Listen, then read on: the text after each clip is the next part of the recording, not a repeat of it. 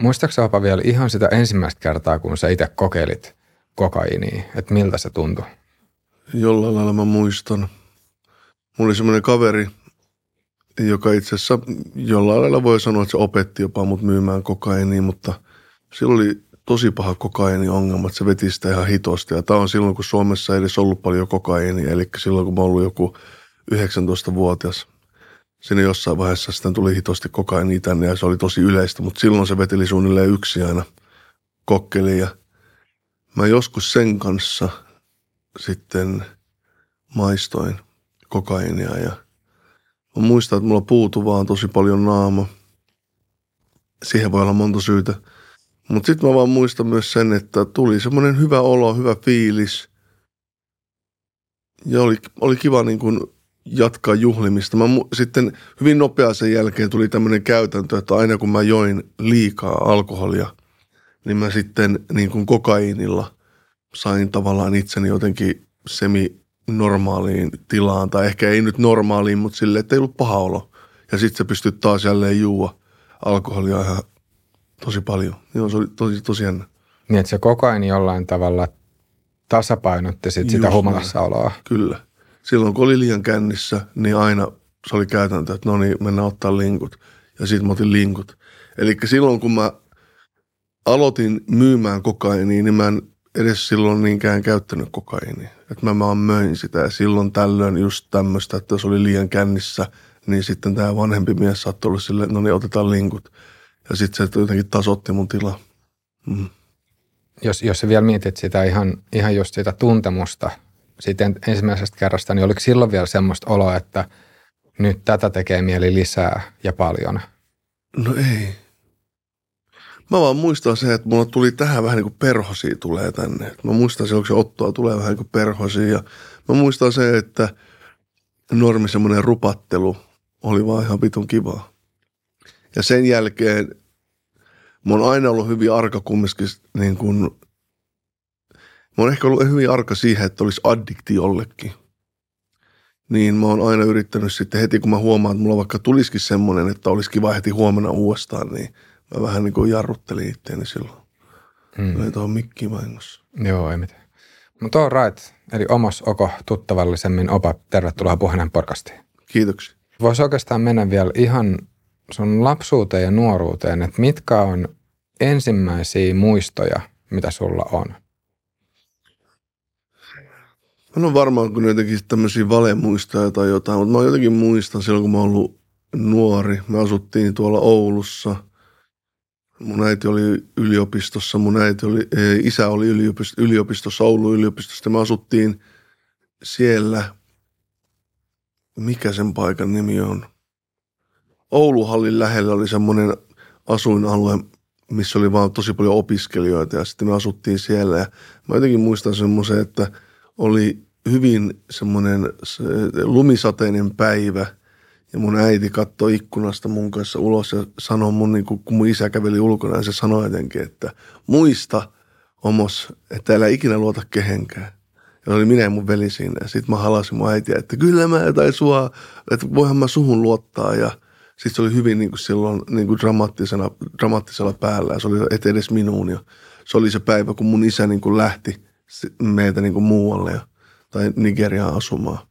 Mulla on jotenkin tommonen muistikuva vaan. Sitten on mulla jotain semmoisiakin muistikuvia, että kun mulla on joskus leikitty siellä ja mä muistan joskus mä kaaduin silleen, että mun pää, päästä tuli ihan hitosti verta, kun yksi miksu kaato, mutta joo. joo. Mm.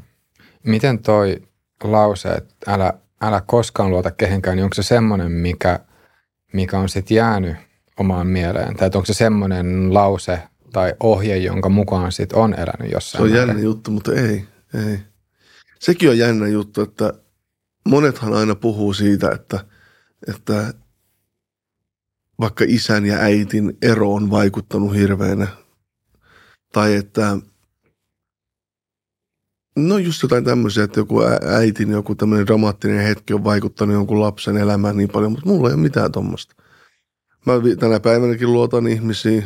Eihän mä olisi pärjännyt maailma, niin kuin tässä elämässä millään lailla, jolleen mä olisin jossain määrin aina luottanut ihmisiin, koska aika lailla kaikissa jutussahan niin kuin yhdessä toimitaan, että saadaan asiat vietyä maaliin. Mutta joo, se ei vaikuttanut muuhun millään lailla, eikä mun mielestä sekään, että mun isä ei ollut kuvioissa, niin se ei vaikuttanut mihin mun, tai muuhun sillä hetkellä millään lailla. Toki mä tiedostan sen, että semmoisen miehen mallin kaipuu on aina ollut ehkä sitten mulla. Mutta se, että onko mä itse niin kuin jotenkin miettinyt sitä, että missä mun isä on ja märehtinyt sitä, niin ei. Miten toi miehen mallin kaipuu, onko se, tai sanoisitko se, että onko se sitten näkynyt, näkynyt siinä, että olisi sitten hakenut niitä Vä- malleja sitten jostain juu, muualta? Joo, että tuo vaan se.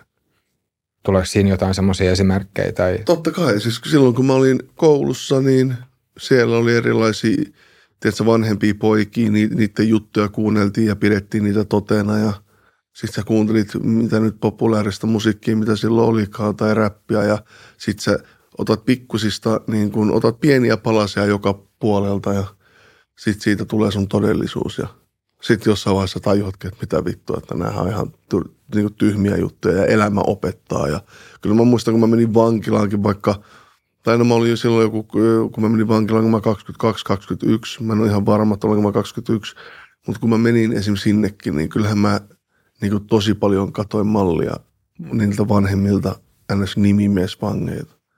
Kyllähän mä katsoin, vaikka ne ei ehkä itse sitä tiennytkään, koska mä en ehkä niin kuin antanut sen näkyä – mutta kyllä mä katoin, koska ei mulla ikinä ollut niin kuin, tai olihan mulla silloin jossain vaiheessa, kun mä olin 15-16, niin mä menin Nigeriaan mun, ee, mä menin Nigeriaan, kun mä olin tosi villi ja mun isä oli siellä, niin kyllähän mä myös sitten kuuntelin niitä ja mutta se on aina ollut semmoinen, että varsinkin mun isän suhteen, että oli aina semmoinen pikku vastustus, koska mä mietin sille, että se ei ole kasvattanut edes mua, niin mitä vittua se nyt puhuu mulle tässä ja neuvoo.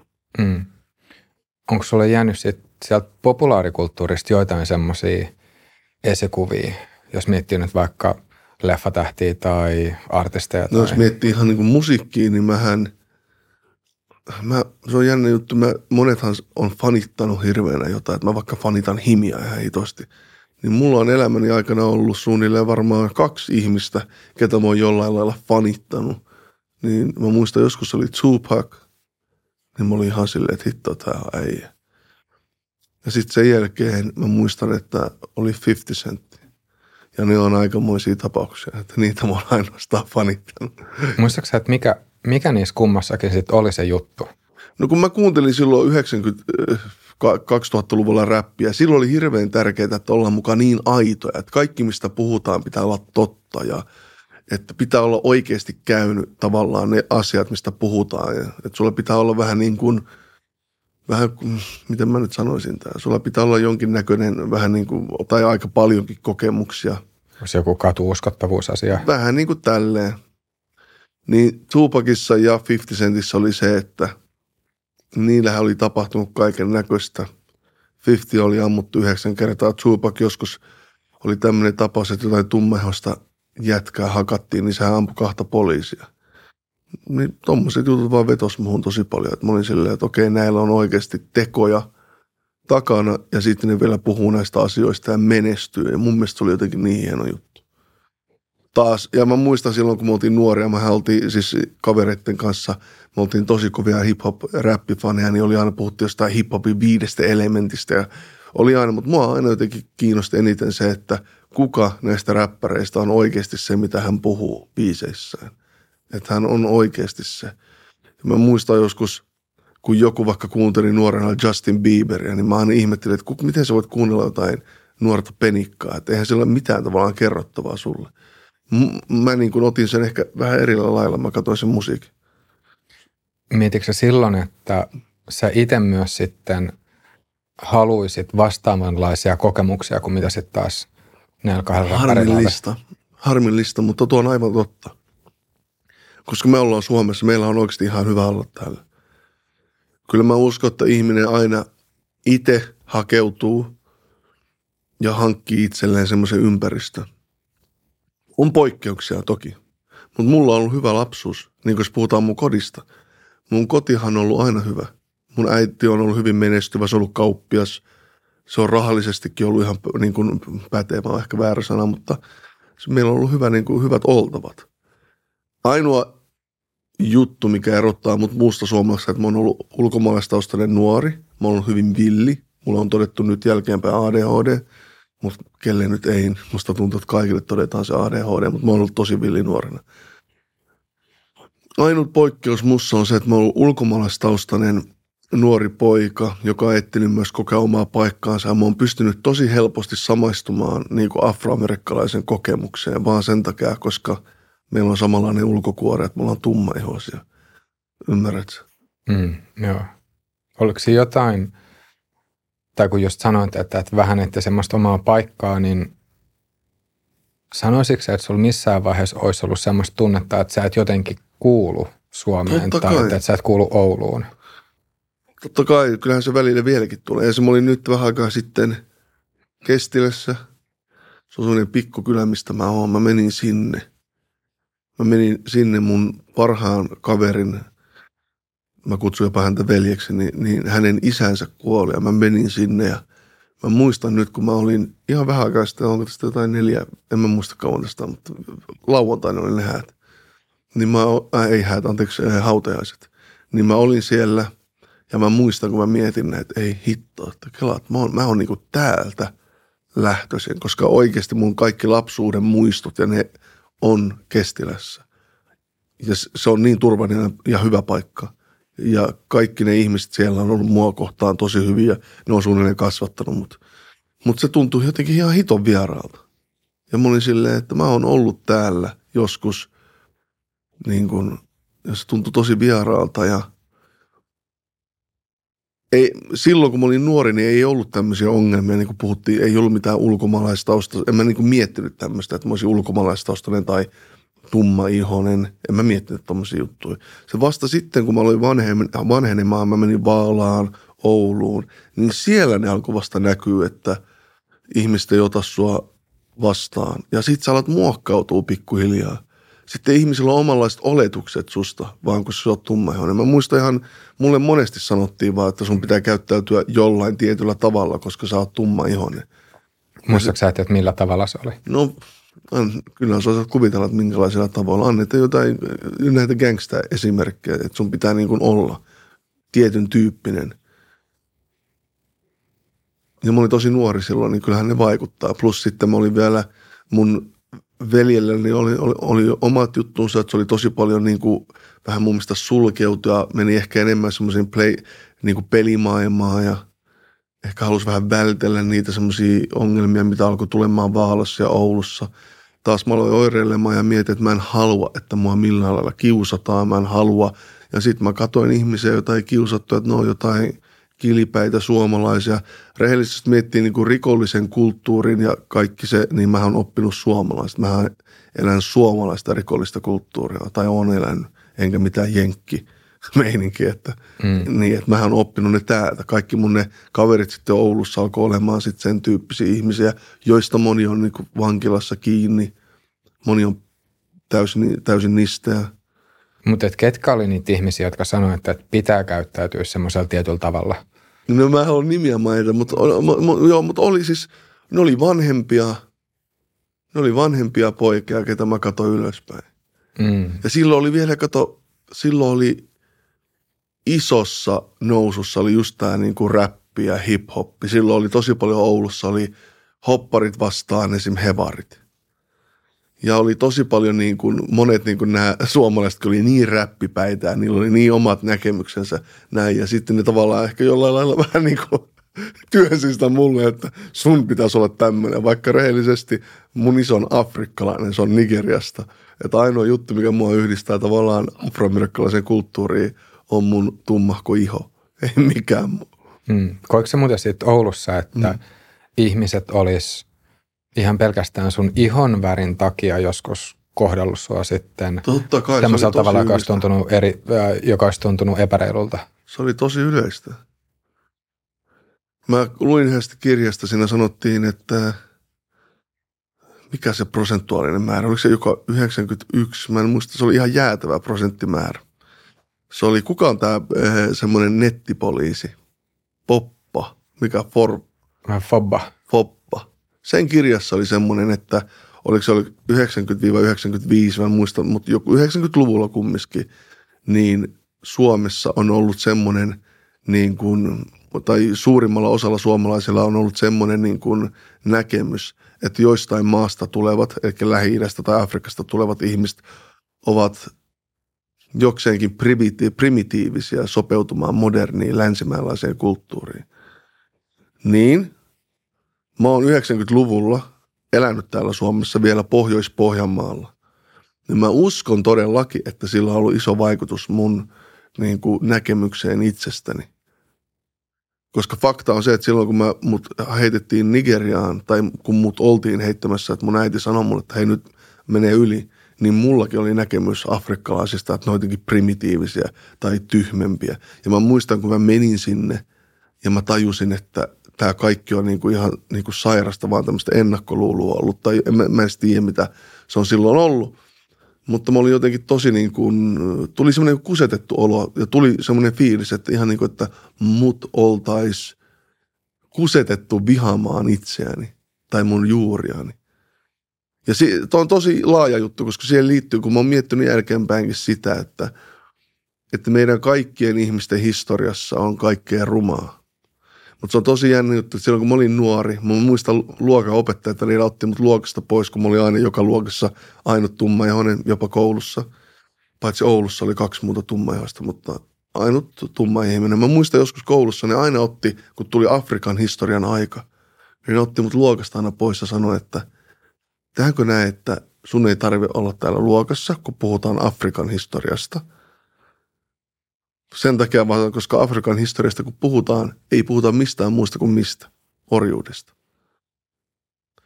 Niin ne sanoo mulle aina sen, ja eihän mä pentuna voinut tietää mitään muuta kuin hävetä sitä, että hyi vittu, että mä oon joku vitu, ymmärrät sä? Niin sen takia sitten jälkeenpäin, kun mä menin sitten Nigeriaan, niin totta kai mulla tuli semmoinen niin kuin, vähän niin kuin viha, että kyllä kaikkien historiassa on kaiken näköistä, että onhan Suomellakin – lä, lä, Lähi-idästä ihmistä on joskus tullut Suomeen ottanut täältä orjaa, mutta eihän siitä puhuta, kun on historian tunti Suomessa. Me puhutaan ihan muusta. Me tykätään puhua täällä siitä, miten talvisodassa me rokitettiin venäläisiä ja keskitytään niin kuin niihin onnistumisiin.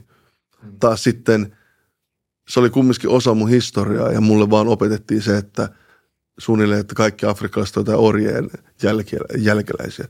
Mutta mut sanoisitko että se tuntuu oudolta, että sulle just sanottiin, että nyt sun ei tarvi olla siellä Siis tunnilla. se koko kokemus oli ihan sairas. Mä muistan vielä, että se oli kaksi kertaa, että kun mä vaihoin koulua. Että se oli, oliko se niin kuin Vaalassa, sitten mun mielestä oliko se Oulussa vielä toisen kerran. Niin se koko kokemus oli ihan niin kuin semmoinen, että mä muistan, että mä häpesin. Mä häpesin mun lähtökohtia ihan vitusti.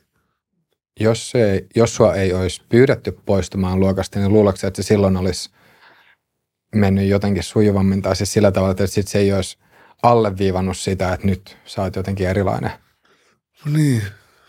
Kyllä mä olin jo tuonut niin tietoinen siitä, että mä oon erilainen. Jos se olisi Kestilässä tapahtunut, niin sit mä olisin varmaan luullut, että mä oon Kestiläläinen, että en mä ajatellut mitään muuta. Mä ennen pukeuduin ihan joku Karjala lippikseen ja näin. Mä Kestilästä muutin Vaalaan, mulla oli Karjala lippis, mulla taisi olla jotkut maiharit ja kaikki, mitä silloin ihmiset pukeutui, tiedätkö? Karjala lippis ja joku kiitospaita päällä suunnilleen. Ja mä menin vaalaan sillä samalla tyylillä, mitä mä olin kattonut, että mun mä parhaat kaverit pukeutu kestilässä. Mm. Niin mä muistan, kun ne sanoi mulle siellä suoraan, että kaveri, että ei sun pidä tolla lailla pukeutua, että sä oot nyt mitä oot. Että sä oot ulkomaalainen tai että sä oot tummaihoinen. Että sun ei pidä pukeutua tolla lailla. Ja ne oli vanhempia poikia, niin kyllä mä muistan, että mä mietin silloin, että mähän näytän varmaan ihan pelleeltä, kun mä täällä yritän olla ja sopeutua ja kuulua johonkin, mihin selvästi mua ei haluta, että mä kuulun. Niin. Ja tommosia no kokemukset on ollut. Joo. Niin se on jännä, että jos sulla just se ulkomaalaisidentiteetti tietysti mielessä on tullut just vasta nuoruudessa. Mm. Tai myöhemmin nuoruudessa. Se on tullut myöhemmin nuoruudessa. En mä Kestilässä tiedostanut sitä. Välillä totta kai joku mun tumppi tai joku taisi heittää jotain M-pommia tai vastaavaa, mutta – mä olin niin, tiedätkö, kestiläläinen. Silloin mä rakastin sitä paikkaa. Mä rakastin joka ikistä niin kuin mun lähipiirissä olevaa ihmistä. Mä miettinyt ikinä, että tämä on suomalainen. Mutta näillä kaikilla kumminkin, näillä on kovat vaikutukset, että kyllä mä välillä mietin ihan suoraan tänä päivänäkin, että tämä on suomalainen ja tämä on tätä ja tuo on tota. Eli se rasistisuus, mitä tavallaan on itse kokenut, niin se jää. Ja mä oon huomannut, nyt ollaan rehellisiä, mä oon huomannut myös, että monet vähemmistöt Suomessa, jotka kokee paljon rasismia tai ennakkoluuloja, niin heistä tulee yhtä lailla samanlaisia. Että heillä tulee myös semmoinen, että he, olevat, he alkavat jollain lailla – halveksumaan sitä halveksijaa. Mä en tiedä, ymmärsit mm, Joo, että se menee sitten molempiin suuntiin. Se menee molempiin, mole, molempiin suuntiin, että sillä varmaan yritetään jotenkin saada sitä omaa itsetuntoa kohotettua, että no nämä on vaikka likaisia ja nämä on ihan idiootteja, nämä on niin sinisilmäisiä. Suomalaisille vaikka käytöstapoja aletaan sitten, että sieltä aletaan vähän niin kuin. Muistatko että kävikö sulla itse samalla tavalla? Silloin kun mä menin Ouluun, öö, mä muutin sinne ja siellä Oulussa oli silloin skinejä paljon jos, jos sitten kun mä muistan joskus, mä tuun koulusta, niin siellä oli joku skini, hauska juttu, että se oli mun äitin, tämän, niin kun mun äiti oli kauppas, niin se oli sen kaupan eessä vielä ja huuteli jotain hito sossupummia haukku mua siinä ja mähän menin ja mähän jäädyin.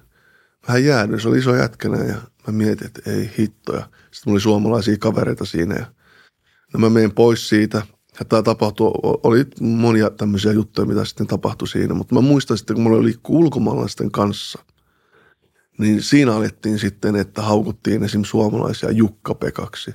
Kaikki suomalaisia kutsuttiin Jukka-Pekka. Ja mä rehellisesti on sitä mieltä, että se johtuu vaan siitä, koska näitä yksilöitä oltiin itse kiusattu alun perin ihan hitosti.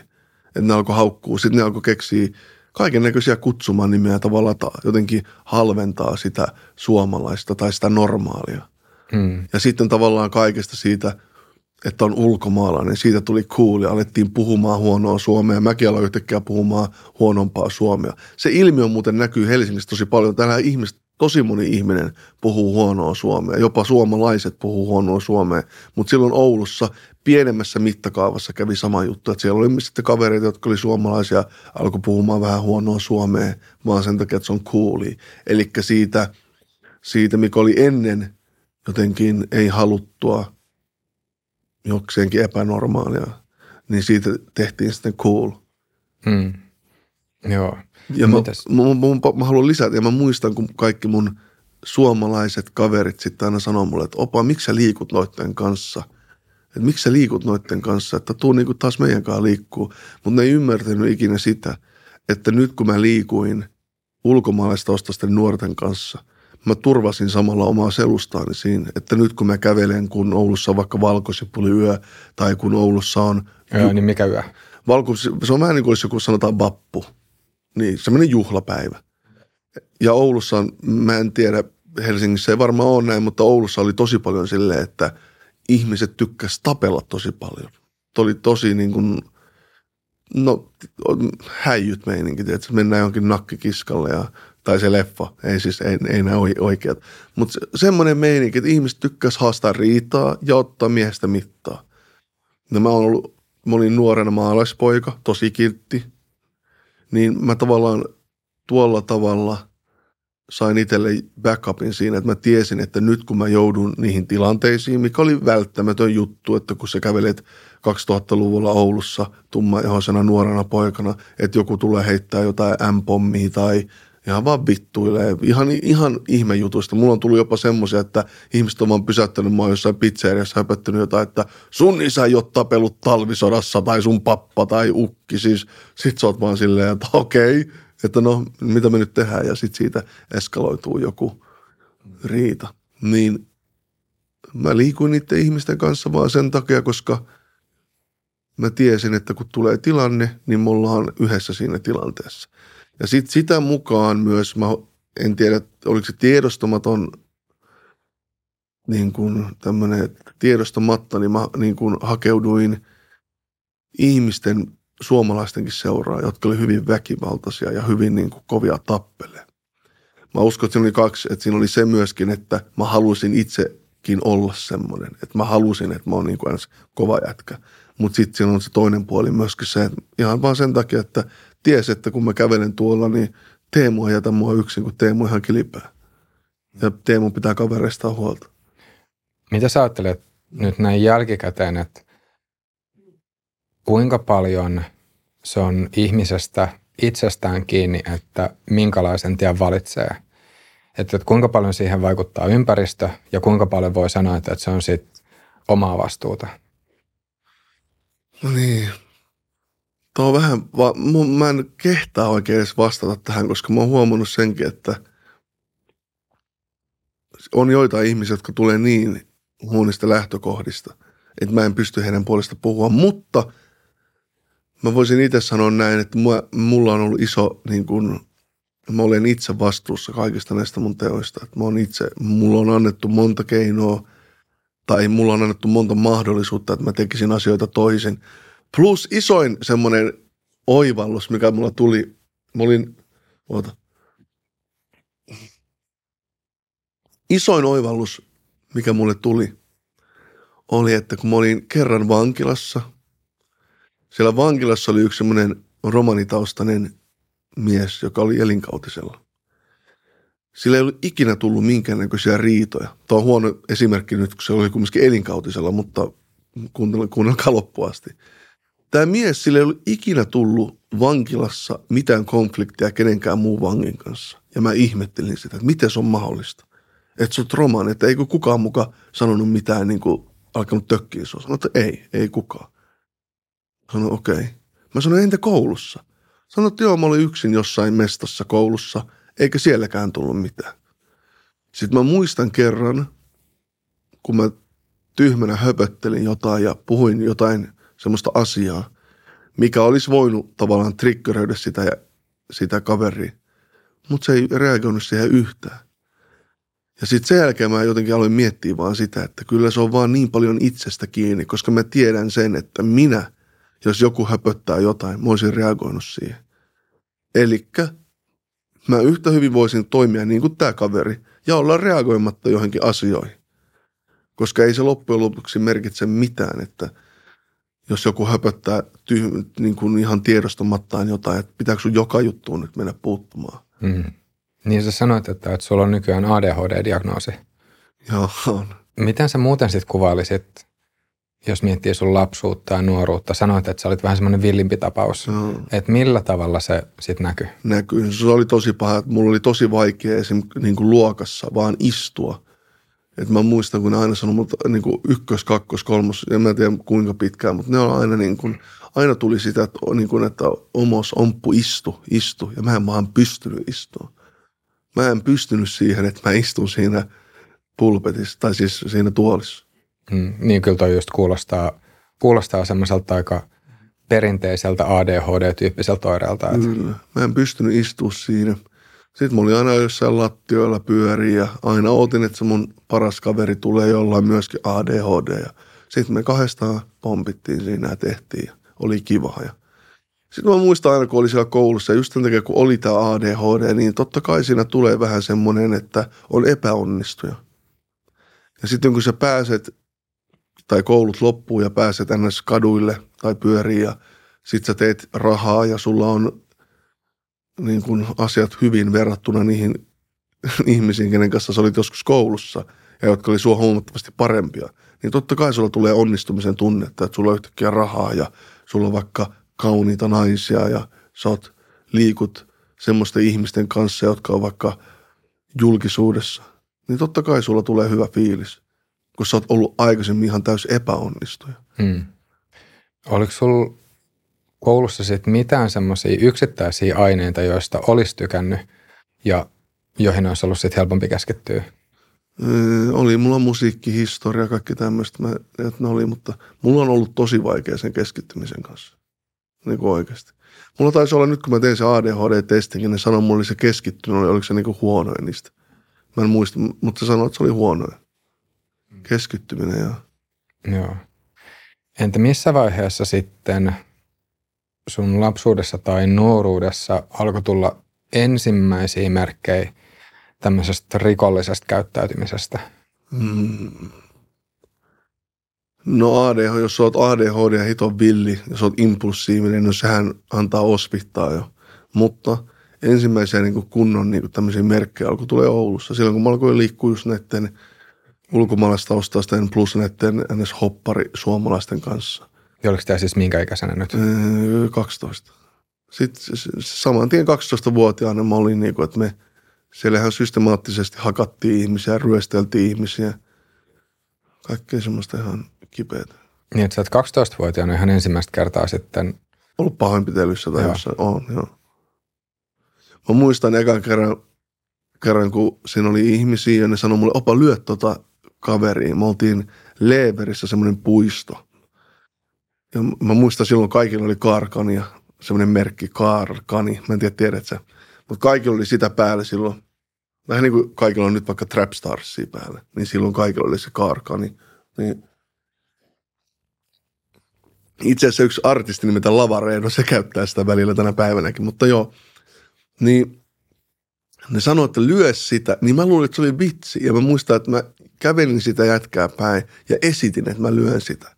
Ja sitten saman tien kaikki muut vaan juoksi ja hakkas sen siihen. Se jätkä oli maassa ja kaikki vaan potki sitä. Ja mä muistan siihen, mä oon tainnut aikaisemminkin sanoa, että se on jotenkin vaikuttanut mua, että silloin kun kaikki potkii ihmisen päätä, niin siitä kuuluu semmoinen pop, pop, pop, pop ääni. Se, ei ole niin kuin, se on tosi inhottavan kuulonen ääni. Niin kaikki vaan potki sitä. Ja, to, ja tommonen niin kuin, tuota ihmistä vaan teki silloin, kun mä otin nuoria. Muistaaksä, että mistä toi tilanne, minkä just kuvasit, niin Mistä että se mistä, lähti? se sai, niin, mistä se lähti? Se vaan lähti siitä, että mulle sanottiin, että käy vittuileen tuolle jätkelle. Sitten mä menin. Vanhemmat jätkät sanoivat, että käy vittuileen tuolle jätkelle. Sitten mä menin ja sanoin sille suunnilleen, haluatko tapella? Sitten se kaveri ehkä suunnilleen taisi ehkä vitsilläkin, että no haluan. Ja sitten mäkin ihan vitsillä. Oliko tämä jossain kadulla vai et mistä, Just mistä siellä tää- puistossa, se on semmoinen puisto. Ja mä uskon, että hyvin moni oululainen muistaa nuo ajat. Ja sen takia mun, monenhan puhuu nykyään, että on hirveän väkivaltaista nykyään. Niin mun on jotenkin vaikea uskoa sitä, koska en mä ainakaan kuule, että on joku sadan porukan teinilauma, joka menee joka vaikka perjantai ja lauantai, sanotaan neljä kuukautta putkeen, menee jonnekin niin kuin tämmöiseen puistoon ja vaan hakkaa ihmisiä. Ei vaan yksi, kaksi, vaan niin kuin useita ihmisiä. Oliko tämä tyyppi, joka sitten siihen teidän ryhmän kohteeksi valikoitui, niin oliko se ihan täysin Se oli sattumanvarainen ihan vai? täysin sattumanvarainen. Ja sitten tommosen tilanteen jälkeen me jatkettiin sitä, ryypättiin ja sitten jollakin toisella tuli joku riita. Sitten kaikki aina meni siihen. Ja monet vois luulla nyt, että joo, nämä on ulkomaalaista osia, mutta ne oli suomalaisia nämä kaikki, kenen kanssa me oltiin se. Että meitä ulkomaalaisia ehkä oli siinä maksimissaan neljä, kolme. Ehkä kaksi romanitaustasta. Kaikki muut oli semmoisia hopparisuomalaisia, joista harmillista moni on tällä hetkellä niistä. Sitten monet niistä tuli liivijätkiä tai jotain hetkellisesti, mutta nythän ne on melkeinpä kaikki jotenkin nistahtaneita jo. Mm. Ja että toi tuli 12-vuotiaana. 12-13. Joo. Mietitkö koskaan sitä, että ne ihmiset, jotka sitten valikoitu teidän ryhmän kohteeksi, että jotenkin, että että miltä niistä tuntuisi tai Totta kai. Mä sen jälkeen, kun mä menin kotiin, mä muistan, kun mä katsoin vaikka, te- kerranhan mä sain hyvin päähän, mulla on nenäkin vielä mennyt siitä. Se on siitä just tuosta ajasta, mulla on nenä vinossa. Mä muistan kerran, kun mä tein samaa, että joku usutti mut jonkun kimppuun ja sitten mä meninkin niin sanottu kunnolla vastapallon, kun box ihan täysille vetäs mua. Mutta siinä kävi sitten sama juttu. Mä kaaduin siinä ja sitten kaikki vaan hyökkäsi sen kimppuun. Oho. Sitten kaikki vaan hyökkäsi sen kimppuun ja Joo, sitten mä muistan yksi, yhden mun kaverin isoveli hakkas sen tosi pahasti ja se, joka hakkasi se isoveli, niin jälkeenpäin mä oon kuullut, että siitä tuli esim. Oulussa niin kuin tämän UB-chapterin joku iso tekijä. Että se on aika jännä juttu, että silloin hyvin paljon ihmisiä, jotka oireili, niin niistä tuli niin kuin ihan jotain alamaailman jätkiä kumminkin. mm. entä saako siitä, tai saako niistä tappeluista koskaan minkäännäköisiä kiksejä? Saa tietysti. Saahan niistä kiksiä. Mi- millä tavalla? Se on se jännitys, mikä siinä tulee. Se on vähän niin kuin, että sä, alat, sä jopa vähän niin kuin testaat itseäsi siinä. Tavallaan, että, sä, että onko susta siihen. Se on semmoinen. Oliko niissä tappeluissa mitään semmoista etikettiä, että et jotain, jotain No ikään kuin ei mutta saisi tehdä? näitä, onhan näitä aina ihan keksittyjä juttuja, mutta me oltiin ihan penikoita siinä. Mä siis rehellisesti ihan kuka tahansa vaan siitä porukasta olisi sanonut mulle, että mennään nyt ja tehdään näin. Mä olisin vaan joo ja mennyt. Minkä ikäisiä siinä porukassa ne Sanotaan- vanhimmat sitten oli? 12 viivaa, uskoisin 15. TK Mop, sitä kutsuttiin. Ennen sitä oli ollut joku toinen tämmöinen Mop, joka oli tämmöinen katujengi. Mutta eihän kukaan silloin luokitellut sitä katujengiksi. Se oli vaan penikkaporukka, jotka pomppia teki tyhmyyksiä. Ja oliko sitten nämä uhrit, jotka Ei ollut valikoitiin, muuta. ne, oliko, oliko ne, Ne siis samanikäisiä vai? Ei, ne oli ihan ketä vaan. Ihan Paitsi ketä ei vaan. nyt, ei nyt mummoja tai pappoja ei tietenkään. Kyllä me oltiin sen verran tajuttiin. Ja liittyykö sitten ryöstöt kanssa niihin samoihin Liitty, tilanteisiin? oli just tämmöisiä ihan tyhmiä juttuja, niin kuin, mutta se oli niin arkipäivästä. Mä muistan senkin kerran, kun joku vaikka kaveri, no, mutta toi ei ole ryöstö, on ehkä varkaus. Mutta oli siis ihan niin kuin, se oli ihan päätöntä touhua. Se oli semmoista, että ju, juotiin ja sitten joku sattuu tulla tuohon eteen ja sitten oletaan vaikka huviksi ja vaikka juoksu pizzat, ymmärrät sä? Että se oli ihan niin kuin tylsyyttä vaan. Ihan niin kuin tylsyyden takia ihmiset teki ihan mitä vaan. Saattoi olla semmoisia, että joku kaveri vaikka pussailee jotain naista. Mulla, muistan, että mulla on 12-vuotiaita, tai mä olin aina silloin 13, että mulla on ihan lapsia. Niin oli semmoisiakin juttuja, että joku vaikka pussailee jonkun tytön kanssa, sitten samalla toinen kaveri ottaa siltä kaikki tavarat, jos siellä on vaikka reppuja. Mehän niin kuin tiedostetaan kummatkin tämä. Että se oli ihan niin kuin päätöntä. Mä, ja mä en tiedä, mistä se johtuu.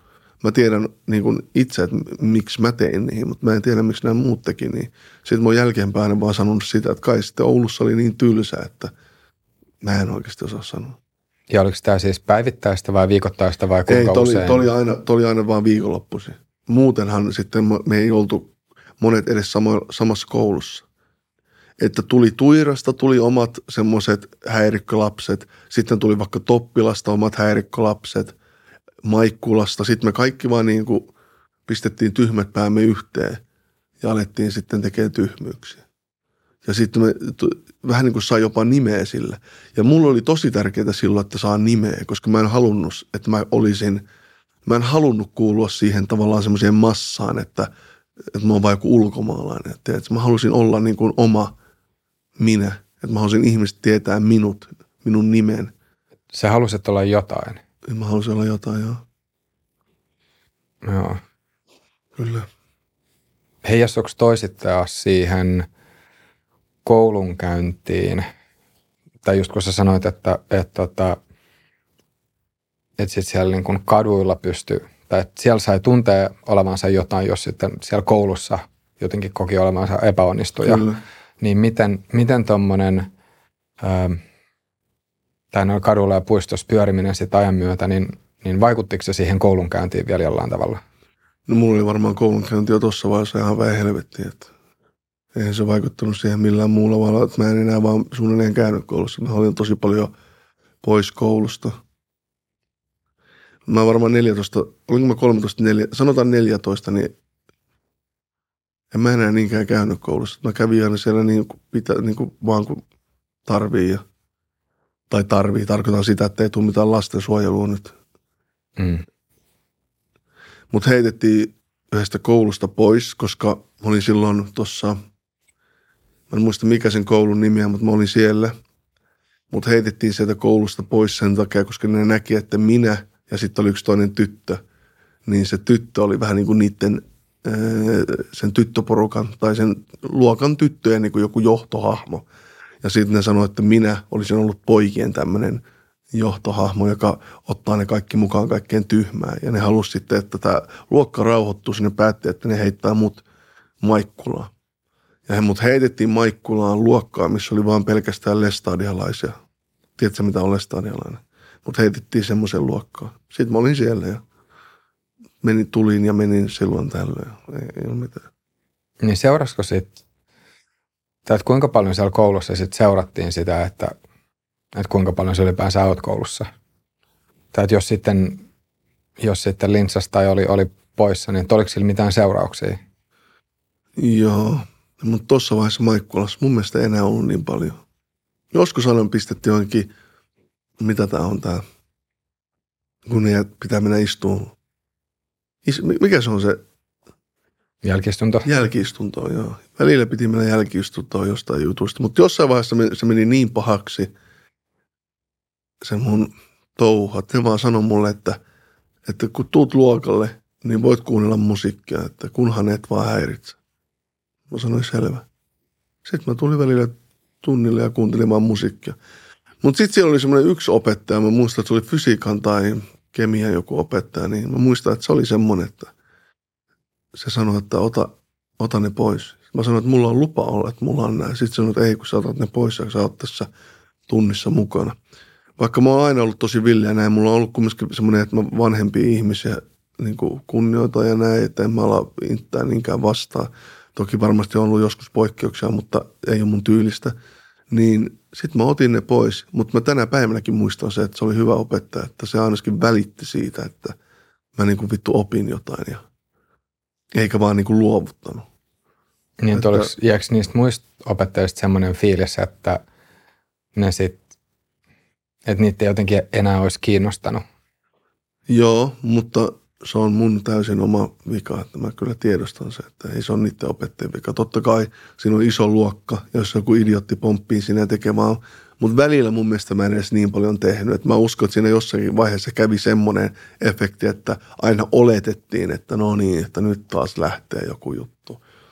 Eli mulla tuli esimerkiksi yhden, oliko se biologian opettaja, niin mä muistan, ja mä muistan se, että mä niin kuin jossain vaiheessa jopa itketytti se asia. Että mä muistan, että aina kun mä menin sinne tunnille, mä olin jo tässä vaiheessa, onko mä 14, niin se aina teki mulle silleen, että heti kun mä aloin vähänkin jotain, niin se oli saman tien, ja no niin, ja omos menee sitten tonne. Sitten kaikki ne ihmiset naura silleen, että, että hauskaa, ja mäkin nauran, että haha, hauskaa, mutta eihän se ole niin kivaa. Sitten mut pistetään jonnekin – niin kuin kahden luokan semmoisen välikköön, että mä vaan yksin siellä. Hmm.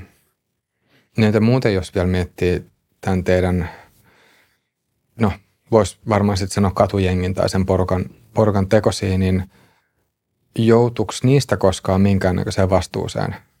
Tai jäitekö se koskaan kiinni sillä tavalla, että olisi sitten äh, vaikka poliisien kanssa ollut? No, totta kai, kyllä jotkut jäi siellä, mutta mulla, mulla oli Mulla oli yksi semmoinen juttu, mistä mulle ei tullut, mutta mä muistan kerran, kun oli yksi semmoinen päivä vaan, kun oli vain joku päivä. Mä, mä olin tässä vaiheessa vähän vanhempi ja tässä oli just yksi niistä ihmisistä, kenen kanssa me joskus nuorempana riehuttiin. Me vaan se yksi päivä, me vaan niin kuin riehuttiin menemään ja mentiin. Sitten siinä pahoinpideltiin joku ja pahoinpideltiin joku toinen ihminen, mutta mä en saanut siitä, mutta se kaveri sai siitä. Että mä kiistin sen kaiken. Se oli ensimmäinen kerta, kun mä olin oikeudessa. Mä en muista minkä ikäinen mä olin. Mutta mä kiistin sen kaiken ja mä en saanut siitä mitään, mutta mun se kaveri sai siitä. Niin mikä oli muuten ihan ensimmäinen asia, mistä sä sitten jäit kiinni? Tai mistä... Törkeä H. Törkeä... rikos. Ja minkä ikäisenä se olikaan? 21. Niin, eli voi sanoa, että, että sä kaksikymppiseksi asti Vältin. lainausmerkeissä selvisit kuin koiraveräjästä sitten, vai? Joo. Yhdessä vaiheessa lastensuojelu puuttu siihen ja se oli yksi isoin syy siihen, miksi mun, mun mielestä mut hei, tai mä lähdin myös Nigeriaan. Että lastensuojelu halusi jotenkin puuttua siihen ja mä oon tosi iloinen, että mä en mennyt mitenkään noihin laitoksiin, koska todella iso osuus siihen, että mä kumminkin oon, mikä mä oon tällä hetkellä, on oikeasti, että mä menin Nigeriaan. Että mun isä sai kyllä hyvän otteen musta ja se antoi mulle tosi paljon ohjeita, mitä mä en silloin kuunnellut, mutta ne aina jäi tavallaan tonne taakse – Minkälaisia ohjeita esimerkiksi? No sä aina puhuu mulle siitä, että, että tavallaan miehen pitää kantaa vastuuta ja sun pitää menestyä ja että sun pitää tehdä ja mun isä on käynyt yliopistoon, se on tämä arkkitehti, mun äitikin on käynyt yliopistoon, mun setä, eli mun isän veli on professori. Eli nämä on tosi kumminkin luettuja ihmisiä, ne on kaikki kovia tekemään niin asioita. Et se on vähän niin kuin minä ja tämä mun tai no se on ehkä minä, joka on sitten enemmän. Mutta siihen vaikuttaa niin paljon se, kun mä oon täällä Suomessa ollut. Mä oon täällä Suomessa ollut, mä oon ollut yksin, mä oon kaiken niin kuin tavallaan vaan ottanut mun ympäristöstä. Mä oon kaiken niin kuin vaan noukkinut silleen, että ehkä tämä on osa minua ja ehkä tämän kuuluu olla näin. Ja sitten mä oon luonut siitä niin kuin jonkun omanlaisen näkemyksensä. Ja sitten mä oon pikkuhiljaa, kun mä oon elänyt, vaan tajunnut, että eihän toi mene noin. Mulla on ollut ihan erilainen käsitys esimerkiksi naisistakin silloin, kun mä oon jotain Snoop Doggia kuunnellut nuorempana ja sä oot siitä saanut kaikki sun käsitykset vaikka naisista. Ja sit sä oot kuunnellut jotenkin räkistä juttuja vielä, kun ne on puhunut jotenkin, miten niin kuin naisia vaikka hänlätään ja näin. Sitten sä jossain vaiheessa tajuat, niin kuin elämä opettaa, että no eihän se todellakaan mene noin. Mitkä on semmoisia asioita, mikä sulle sitten välitty naisista, tai nimenomaan siitä, että miten naisia pitäisi kohdella, tai miten, miten naisten kanssa ylipäänsä pitäisi olla vuorovaikutuksessa, ja no, mu- mitkä on sitten taas niitä opetuksia? No muutenkin tämä tämmöinen, tiedätkö, pelimiesmeininki, että sun pitää olla joku pelimies ja näin, niin nehän on kaikki niin kuin oikeasti, eihän ne mihinkään hyvään suovi. Se, että sä vaan pelleilet ihmisten tunteilla ja ajalla, niin sehän on ihan loppujen lopuksi sairasta. Eihän siinä mitään, ihan sama kuin se mies vai nainen. Niin nämä on esimerkiksi sellaisia juttuja, mitä mä en todellakaan tule opettaa mun niin kuin lapsille, että näin toimitaan. Mutta silloin, kun mä pyörin tuolla nuorempana, niin se oli ihan niin kuin absoluuttinen totuus, että näin vaan toimitaan. Ja mä oon jälkeenpäin itse, kun mä oon ollut linnassa, miettinyt, että en mä halua, en mä, niin kuin, että ei tämä ole oikein. Mm. Ja nuo on oikeasti, että mä oon linnassa oppinut nuo jutut. Mä oon hyvin paljon loppujen linnassa aina tavallaan pysähtynyt ja tajunnut, että en mä voi toimia näin. Joo, tuosta vankilasta voisi, tai sinne vankila-aikaan voisi mennä vielä myöhemmin. sitä ennen kuin, sitä ennen kuitenkin tekee mieli kysyä siitä päihteestä. Just sanoitte, että 12-vuotiaana, tai jos mä ymmärsin oikein, että silloin oli jo alkoholikuvioissa. Joo, alkoholikuvioissa, ei mikään muu. Joo, mutta että missä vaiheessa sitten päihteet tuli mukaan? Silloin tällöin ihmiset aina poltti Oulussa pilveen, mutta sitä ei ollut paljon. Sitten alettiin vetää silokkaa, tiedätkö niitä? Niin, viittaa takaisin, niin. Niin, taikaisin. Vettiin niitä. Mulla laukesi niistä mun mielestä toi paniikkihäiriö. Tai mun mielestä, vaan mulla laukesi niistä paniikkihäiriö. Sitä mä en silloin tiennyt. Mä luulin silloin, että mä olin mennyt psykoosiin, kun sä yhtäkkiä pelkäät kaikkea. Mutta joo, noita me käytettiin. Mä ei, ei, ei me oikein muita silloin käytetty. Sitten kun mä muutin tänne Helsinkiin, niin... Ja minkä ikäisenä se olikaan? Mä joku 19. 18-19. Niin silloin täällä oli sitten, että alettiin vetää essoja, tai maisteltiin. Sanotaan nyt, että mä uskon, että mä oon ehkä kymmeniä kertoja vetänyt essoa tai käyttänyt essoa. Sitten piri silloin tällöin. Sitten mä oon ehkä piri käyttänyt viisi kertaa, just joskus 19. En ole sen jälkeen ollenkaan. Ei ole mun juttu. Sitten juuri sen takia, koska mulla on tämä paniikkihäiriö, niin mä en pysty kaikki pilvet ja tämmöiset, niin mulla heti laukee se paniikkihäiriö. Mutta se on hyvin yleistä, tai oli silloin ainakin, on varmaan vieläkin, on tosi yleistä, että ihmiset polttaa pilveä.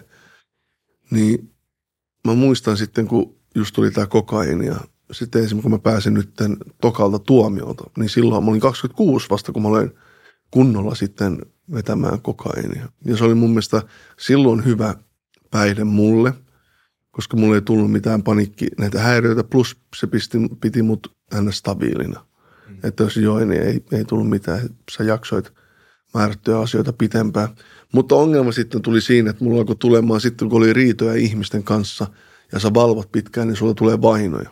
Ja sitten kun sulla on vainoja ja sanotaan, sä oot vielä, että sulla on pyssyt ja kaikki, niin, kun, niin siitä ei tule hyvää jälkeä. Ja mä lopetin sitten sen. Tot, toki myös, että mä tapasin mun nykyisen kumppanin ja mä päätin sitten, että, että eihän tämä homma mene näin, että toinen menee töihin ja mä tuun vasta joskus kuuemassa himaa ihan kokkelipäissä. Että, että se ei ole semmoista elämää, mitä mä haluan elää ja mä lopetin sen. Kolme kertaa mä sen jälkeen vähän, voisi sanoa retkahin, mutta joo, mutta sen jälkeen mä en ole käyttänyt tähän päivään asti mitään päihteitä. Mm, aivan. Entä mitä, mitä sun elämään sitten kuuluu taas 15 ja 20 välillä, ennen kuin se taas muutit Helsinkiin? 15-20 välillä. Mutta hän, mulla tuli just se panikkihäiriö, kun joskus vein niitä sieniä. Oho. Tuli se panikkihäiriö, kun vein niitä sieniä. Sitten siinä oli kaiken näköisiä rötöstelyjä ollut ja just se pahoinpitelykeissi, mistä mä joutuin oikeuteen, oikeuteen niin sittenhän mä menin hetkeksi sinne Nigeriaan. Että mun pitäisi mennä nyt sinne Nigeriaan rauhoittua ja siellähän mä just oivalsin sen, että – hyvin paljon, mitä mulla on niin opetettu täällä Afrikasta ja länsimaista, että Afrikassa on suunnilleen jotain savimajoja ja kaikkia näitä perusjuttuja. Että oli ihan potaskaa. Ja, ja kuinka pitkään sä muuten siis olit Nigeriassa? Olin siellä just 15-vuotiaasta 18. Niin, että useamman vuoden. Joo. Joo, mutta mä olin siellä. Sitten jossain vaiheessa mä olin hetken Lontoossa. Mä opiskelin vaan tai opiskelija opiskelija, suunnilleen pakko opiskelija. Eli siis multa suunnilleen otettiin passi pois. Näin yleensä, tämä on, tämä on tämmöinen käytäntö, mitä monesti ulkomaalaistaustaiset vanhemmat tekee, monet somalialaistaustaiset somalitaustaiset ihmiset, niin mä oon kuullut esimerkiksi, heillekin tehdään tätä, että jos on tosi villeä täällä Suomessa, niin ne otetaan vaan, niin heitetään Somalia johonkin, tiedätkö, Koranikouluun ja niin otetaan vaan passi pois. Sitten ne on siellä niin kauan, että ne vanhemmat sanoo, että no niin nyt, nyt kelpaa. Niin. Hmm. niin mikä oli se, mitä sut sitten laitettiin opiskelemaan? Siis mä menin sinne niin kuin lukioon. Hauska, että siellä lukiossa oli myös rehtorina suomalainen nainen. Se oli semmoinen britti, Leeds British International School. Mä menin sinne. Siellä piti olla aina, kun sä meet sinne, niin kravattia ja semmoiset, tiedätkö, kun sä meet, niin kuin Harry Potterilla, mm. niin siellä piti mennä sillä lailla kouluun ja se oli mun mielestä aivan hiton vastenmielistä ja ei saanut lököttää. Se oli tosi tarkkaa kaikki jutut ja se, va, se oli silloin ihan hirveetä, mä muistan, mutta se on nyt mä jälkeenpäin ollut se, että hito hyvä. Luuletko sä, tai sanoisitko se, että silloin sitten käyttäytyi vähemmän villisti? Totta kai, totta kai. Eihän mä siellä oikein tehnyt mitään. Mä olin jotenkin tosi vihainen vaan, että mä haluan takas Suomeen ja en mä muuta oikein tehnyt. Mä menin kouluun ja sen jälkeen mä tulin himaan ja siellä himassa oli just semmoinen yksi semmoinen lapsi, Kalil, semmoinen vauva, jokin naapurin tämä lapsi. Niin mä aina menin kouluun, sen jälkeen mä menin himaan ja mä olin vaan sen lapsen kanssa aina chillailin sen kanssa kattelin aina jotain leffoja ja mietin Suomia siten, että ostin Pringlessä ja olin silleen, ah, Suomi. Mutta tuliko silloin niillä tunneilla sitten opet, opittua jotain? Tai oliko sinulla sellainen tunne, että, että silloin olisi jotenkin pystynyt keskittyä siihen, että siellä opetetaan? Mm. Jollain lailla, mutta se oli ihan hullu juttu, että se oli silloin, kun mä menin siihen kouluun, se koulu oli niin uusi, eli meidän luokalla oli vain kolme, niin kuin kaksi oppilasta. Sitten vasta sen jälkeen sinne tuli ihan hitosti ihmisiä. Mutta joo, siis kyllä, kyllä siellä pystyy jotenkin olla. Mutta siellä oli paljon strict. Se oli tosi niin kuin semmoinen, ne ei, ne ei pelleily siellä. Mä muistan joskus, että sanoi yhtäkkiä, että kaikki polvistuu ja mä suomalaisena mietin, että no vittu, en mä polvistu kellekään. Tai en mä elämässäni polvistunut kellekään. Mutta siellä ne tekee sille, että ne voi sanoa yhtäkkiä koko niin kuin koulu, että kaikki polvistuu nyt. Se oli, se oli tosi omituista se kulttuurishokki, niin kuin kulttuurierot on niin suuria. Siellä, jos sä menit vaikka aamulla ja sanoit vaan jollekin silleen moi, niin ne suuttu sulle. Ne oli silleen, että et sä sano good morning. Aina piti sanoa huomenta. Joka sunnuntaina ihmiset menee kirkkoon. Sitten kun mä en mennyt kirkkoon, niin ne aina, ihmiset aina jotenkin näki hirveästi vaivaa. Tai siinä se oli iso ongelma, että mä en käynyt kirkossa. Mm. Niin, että miten sitten taas tämä Suomeen paluu, niin äh, kun just sanoit, että, että ulkomaalaistaustaiset tietysti mielessä tai lainausmerkeissä lähetetään sitten kun, siihen asti, kunnes katsotaan, että okei, nyt on tarpeeksi, Joo. nyt on niin kuin ok, että nyt voi lähettää takaisin, niin menikö se sun kohdalla tolleen? Vai kuinka? Se meni suunnilleen tolleen, mutta siinä lopussa vähän tuli sitten semmoista, että mä olen käymään siellä paljon baaris, baarissa. Että mä, on, mä olin käymään paljon baarissa siellä. Mä olin tosi kyllästynyt siihen, että mä en pystynyt vaan niin elämään, miten mä halusin. Mä muistan aina, mun isä ja kaikki sukulaiset oli silleen, että varo, varo niin kuin omos, että jos sä lähdet yöllä ulos, että ne, ne, ne ihmiset kidnappaa sut, että ne, sut kidnapataan ja Mähän uskoin sitä aina, koska se on totta, että siellähän tapahtuu ihan hurja juttu, mutta sitten jossain vaiheessa mä olin vaan silleen, että, että jos kidnapataan, niin sitten kidnapataan, että nyt mä alan kuule elämään. Ja sitten mä olin käymään tosi paljon ulkona ja – liikuin tosi paljon öisin siellä. Yhtä lailla kuin mä elin Suomessa. Mä siellä, käytinkö mä siellä silloin koko ajan. Niin.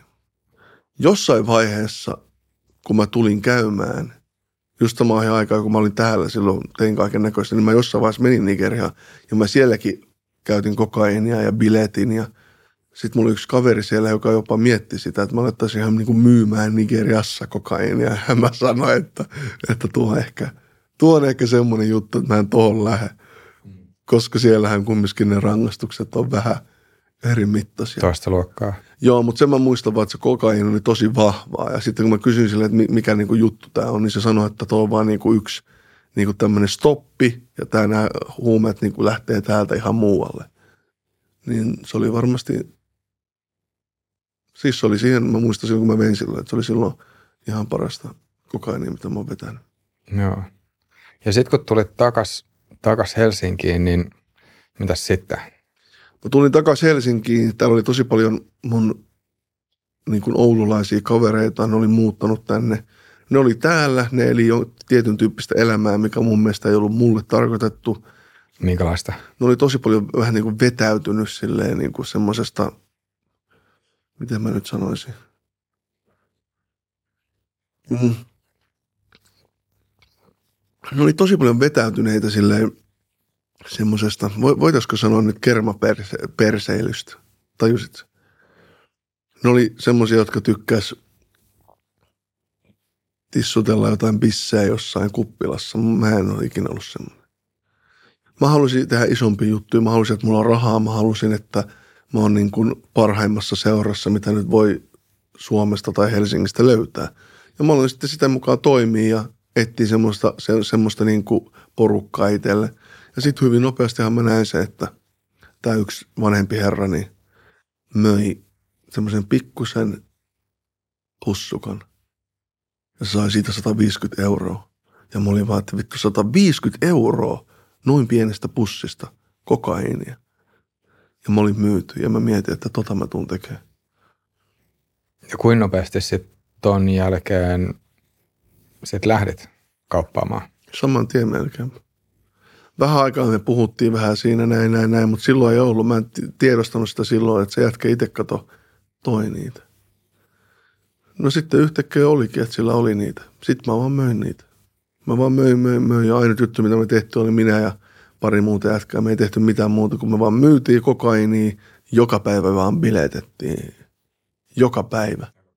Siis suunnilleen ehkä sanotaan torstai ei oltu, mutta joka päivä me tehtiin hitosti duunia. Yleensä kyllä mä tein duunia, mä olin nuori niistä ja mä rakastin sitä, mitä mä teen. Sille, että sä voit tehdä jonkun niin kuin iso määrä rahaa se oli mun mielestä vaan hiton siistiä. Mä sain siitä hirveät kiksit, mä tykkäsin siitä. Mä tein sitä, me vaan tehtiin sitä. Ja sitten joka aina ilta, varmaan myös senkin takia, että se niin kuin mies, se vanhempi mies, niin se oli varmaan tosi yksinäinen, uskon näin, ja sillä oli kova päihdeongelma. Niin sitten joka niin kuin maanantai, tiistai, keskiviikko, ehkä torstai, ei, perjantai, lauantai, sunnuntaina oli aina taikerissa pöytä. Niin me vaan juotiin ja biletettiin. Ja kuuluuko niihin biletysiltoihin myös sitten kokaini yhtä lailla? Hänellä kuuluu, mulla ei tuolloin kuulunut. Silloin sanotaan kerran kuussa ehkä sitten, kun mä join liikaa, niin sitten tuli se, että annettiin. Ihmisellä oli tuolla hirveä käsitys, että mä vehän kokainia. Se oli hauska juttukin, että kun mä pääsin tokalta tuomiolta, niin silloinhan, kun mä pääsin pois, niin täällä oli ihan jäätävä määrä kokainia. Täällä oli ihan niin kuin kaikilla oli suunnilleen kokainia.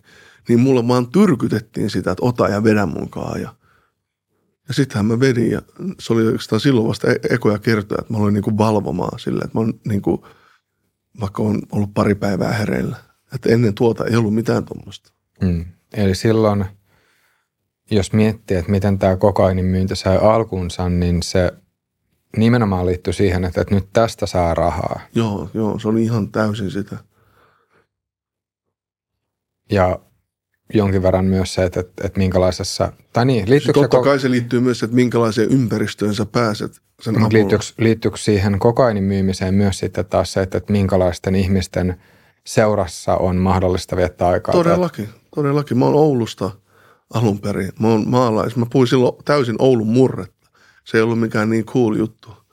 niin mä tulin sitten tänne ja sitten mä aloin myymään sitä kamaa ja sitten yhtäkkiä – kaiken näköisiä ihmisiä kiinnosti olla mukaan, niin totta kai se on niin kuin, se nostattaa tosi paljon niin kuin itsetuntoa.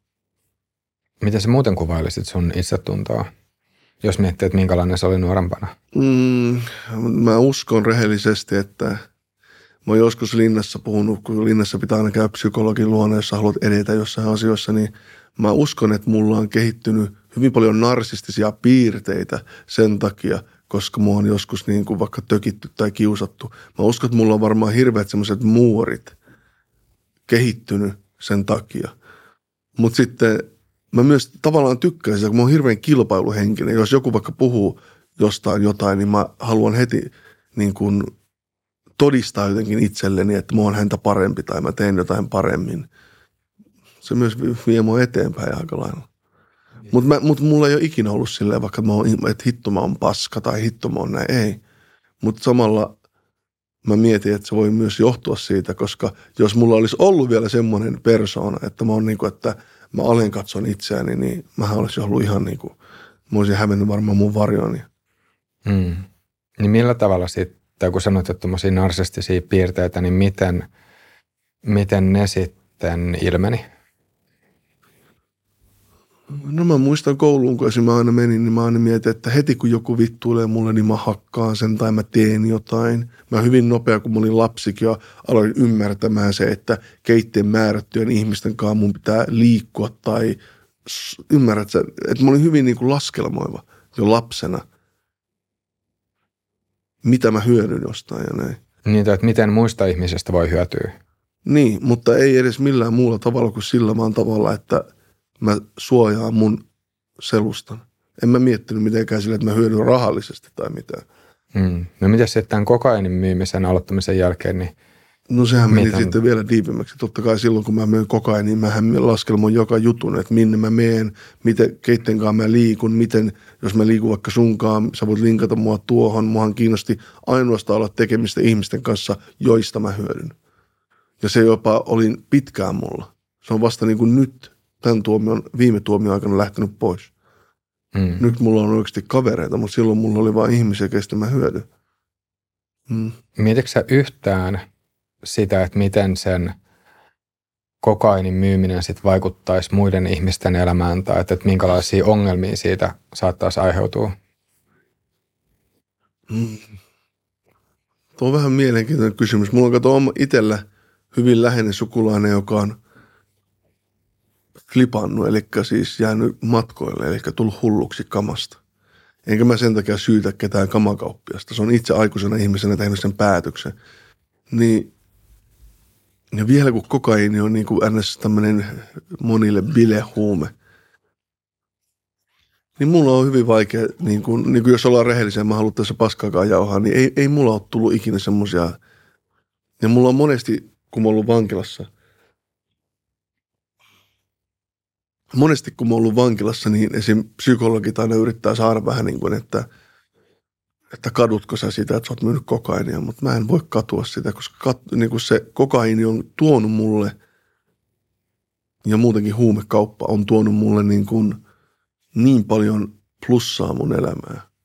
Että se olisi niin kuin vale, jos mä sanoisin, että mä en olisi hyötynyt siitä. Niin vieläkin. Kelaa.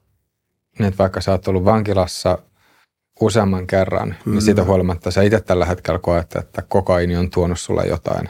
Tai se kokainikauppa on Huumekauppa on tuonut mulle hyvin paljon. Tällä hetkellä mä puhun sunkaan, jos mä en olisi myynyt huume, tai en mm. olisi tehnyt huumekauppaa, mä en olisi tässä. Jos mä en olisi tehnyt huumekauppaa, mä en olisi tekemässä monta mun projektia. Mä oon kumminkin elänyt semmoista elämää, mitä mä oon itse halunnut ja mitä mä joskus jopa ihannoin. Ymmärrät, että mä oon elänyt, mä, mä jopa joskus puhuinkin tästä, en muista kenen kanssa, mutta se, että mä oon kumminkin, kaikki ne virheet, mitä mä oon tehnyt, ne on semmoisia virheitä, mitkä mä oon itse tavallaan, koska monet ihmiset elää jonkun toisen ihmisen elämää, ne kuuntelee niiden vaikka vanhempia tai ne kuuntelee niiden kaveriporukkaa, niin mä oon aina elänyt just silleen, mitä mä itse haluan. Niin mä tykkään myös, kun sitten kun tulee virheitä tai tulee jotain mokia, niin ne on mun omia mokia. Ja sitten mä oon silleen, että no, ne on mun omia juttuja – mä oon ollut vankilassa, mä sain hyvän, hyvän niin kuin aluksi mua harmitti se, mutta mä sai, haettiin yhdeksän vuotta. Niin se yhdeksän vuotta, kun mä sain sen, niin se oli vitun hyvä juttu. Mä opin niin paljon siinä, kun mä sain sen. Ja mä tajusin, että hei, en mä voi toimia enää näin. Että mä hakkaan vaan koko ajan mun päätä seinään. Hmm. Että niin. mä, oon, mä, oon, niin kuin, mä oon tosi tyytyväinen siihen, että mä oon kussu asioita. Ja mä oon tosi tyytyväinen siihen, että minkälainen mun elämä on ollut ainoastaan to, toki, jos mä oon tuottanut muille hallaa, niin mua niin kun harmittaa se. Mua harmittaa se. Mutta muista tämä juttu, jos sä oot aikuinen ihminen ja sä oot ostanut multa huumeita, niin silloin sun, se on vittu sun vastuulla, että mitä siinä käy. Ei se ole mun vastuulla. Niin mun... mitä, sä, mitä sä ajattelet siitä, että jos ihmiset on addiktoitunut kokaiiniin, mm. että onko se kuinka paljon päihdeongelmaiset, joilla on päihderiippuvuus, niin kuinka paljon voi ajatella, että ne on itse sillä hetkellä vastuussa siitä omasta käyttäytymisestään? Tuo on, tuo on, hyvä, niin kuin, tuo on hyvä kysymys, mutta tuohan tarkoittaa sitä, että silloin kun mä oon ollut niin kuin huonommillaan, että mä syyttäisin jotain muuta mun omista tekosista. Mun mielestä ei maailma mene silleen. Mä tiedän, että se on ehkä helppo olla noin, mutta mä en mieti noin. Mä oon itse ollut joskus vetänyt paljon kokaiinia ja tehnyt tosi tyhmiä juttuja. Mutta en mä siitä alkaisi syyttää nyt sitä jätkää, joka möi mulle. Mä syytän itseäni, että mitä itse. Mä oon aikuinen mies. Mm. Samalla lailla, kun tulee tähän mun läheiseen sukulaiseen, se on flipannut, en mä syytä sitä huumemyyjää. Mä oon monesti sanonut sen, että lopeta ton kaman vetämisen, mutta se vetää sitä. Et ne on tosi läheltä tavallaan myös muakin nämä niin kuin se toinen puoli.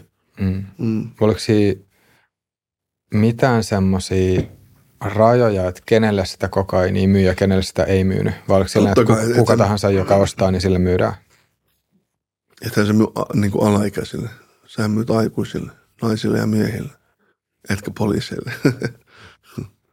Mutta se, se myyt niin kuin aikuisille ihmisille. Mikä oli se tapa, jolla sä sit selvitit, että onko joku alaikäinen vai ei? No se oli ennen esimerkiksi silloin, kun mä möin vielä ihan niin kuin pikkusia määriä, just kun mä oon ollut 8, 19 näin, niin silloinhan sä oot baarissa yleensä. Ja silloin sä tutustut ihmisiin. Se on sitä vanhaa perinteistä huumekauppaa. Mutta sitten jonkun ajan kuluttua, niin ihan, eihän mä tehnyt tuommoista ja pikku niin kuin näin, vaan se menee siihen, että sulla on omat ihmiset ja sä oot vaikka välikätenä siinä ja sanat ihmisille, jotka sitten antaa jopa ehkä vielä ihmisille, jotka myy sitten ns. Yksittäisiä. Ja monesti sanotaan, että vankila voi olla niin kuin semmoinen yliopisto jollekin, niin mulle vankila ei ollut niinkään semmoinen, mutta sanotaan, että on mä muutamat semmoiset ihmiset löytänyt sieltä, kenen kanssa sitten on voinut jatkaa sitä toimintaa ja vienyt sitä toiselle tasolle, mutta hyvin vähän mä oon ainakaan saanut sieltä minkäännäköisiä kontakteja. Ja varsinkaan suomalaisia kontakteja, että ne on yleensä kaikki ollut aina jostain Mm. mm. muualta. Niin, mä jäin vielä miettimään tuota, mitä sanoit, että, Mm. että tällä hetkellä et, et kadu, tai et- et voi sanoa, että et katuisit, Mm, koska on oppinut asioita, niin tulee mieleen siis semmoinen, että, että mitä jos ei olisi alun perinkään lähtenyt sille rikolliselle tielle, vaan olisi sitten tehnyt, ää, olisi kouluttautunut joksikin Mm. muuksi kokonaan. Mm. Tai siis silleen, niin kuin, että tuntuu, ja nyt sano, jos mä oon tehnyt virheellisen tulkinnan, Niin tulkinnan, tulkinnan, mutta jotenkin kun kuulostaa sieltä, että sä ajattelet, että nyt sun nykyisen historian vuoksi kuitenkin oot, tietysti mielessä voi ajatella, että sä oot jotain tai, tai on joku semmoinen, tai just niin kuin sanoit, että jos, jos ei olisi sitä taustaa, niin et Mm. olisi tässä nyt, Mm, mutta sitten voisi vois miettiä semmoisen vaihtoehtoisen Mm. rinnakkaistodellisuuden, että mitä jos sä olisitkin opiskellut juristiksi. Mm. Mutta olisiko takia- se ollut mulle niin kuin realistinen juttu? Ei. Mm. Ei se olisi ollut mulle realistista. Eihän mä edes pystynyt istumaan pulpetin penkille vähän aikaa sitten. Mä monesti on miettinyt ja rukoillut sitä, että hitto, että mä toivoisin, että mä olisin normi siviili-ihminen. Mä uskon, että joka ikinen konna rukoilee sitä, että minä toivon, että olisin normaali. Mutta me kaikki ihmiset ei olla luotu samalla tavalla. Sulle voi olla helppoa se, että sä istut tässä ja vaikka puhut. Se voi olla toiselle hyvin vaikeaa. Esim. mä tein TikTok-videoita, se tuli mulle vitun luonnostaan. Ja sitten mä aina ihmettelen muita, että miten vitussa näin pystyt tehdä sitä. Sitten ne sanoo mulle, mä en pysty, että se ei ole mulle luonnollinen asia. Ja mä ihmettelen vieläkin sitä, koska se on mulle hyvin luonnollinen, niin kuin luonnollinen asia. Niin se, että sä opiskelet, voi olla sulle hyvin luonnollista ja se, että sä jatkat semmoisia pitkiä niin kuin aikajaksoja, että sä teet vaikka kolmen vuoden suunnitelman ja pysyt siinä, niin se voi olla toiselle ihan niin kuin, ihan niin kuin utopia, että se, että se ei ole mahdollista. Niin mä oon miettinyt aina noita, että mä haluaisin opiskella ja avustajaksi, juristiksi ja totta kai mä oon miettinyt. Tämä, tämä juristi nyt oli vain yksi esimerkki. Joo, mutta se on hauska juttu, koska mä oon miettinyt monesti näin, että se ehkä ruokkisi myös sitä jännitystä, että saisi ehkä muiden kautta elää semmoista. Mutta joo, mutta se, että se todellisuus sitten, niin se on ollut aivan muuta. Mm. No minkälaista se rikollinen elämä nyt sitten oli sen huumekaupan aloittamisen jälkeen? Sen, sen lisäksi, että tuli myytyä huumeita ja sitten illalla biletetty, mutta et mitä kaikkea muuta siihen kuuluu? Se on jännä juttu, että silloin kun sä elät semmoista elämää, niin sä oot semmoisessa illuusiossa, että niin kun sä oot jotain hyvin suurta. Mä oon puhunut tästä, mä kirjoitan useampaa kirjaa nyt ja mä oon puhunut ja haastatellut ihmisiä, niin se on jännä juttu. Silloin, kiitoksia.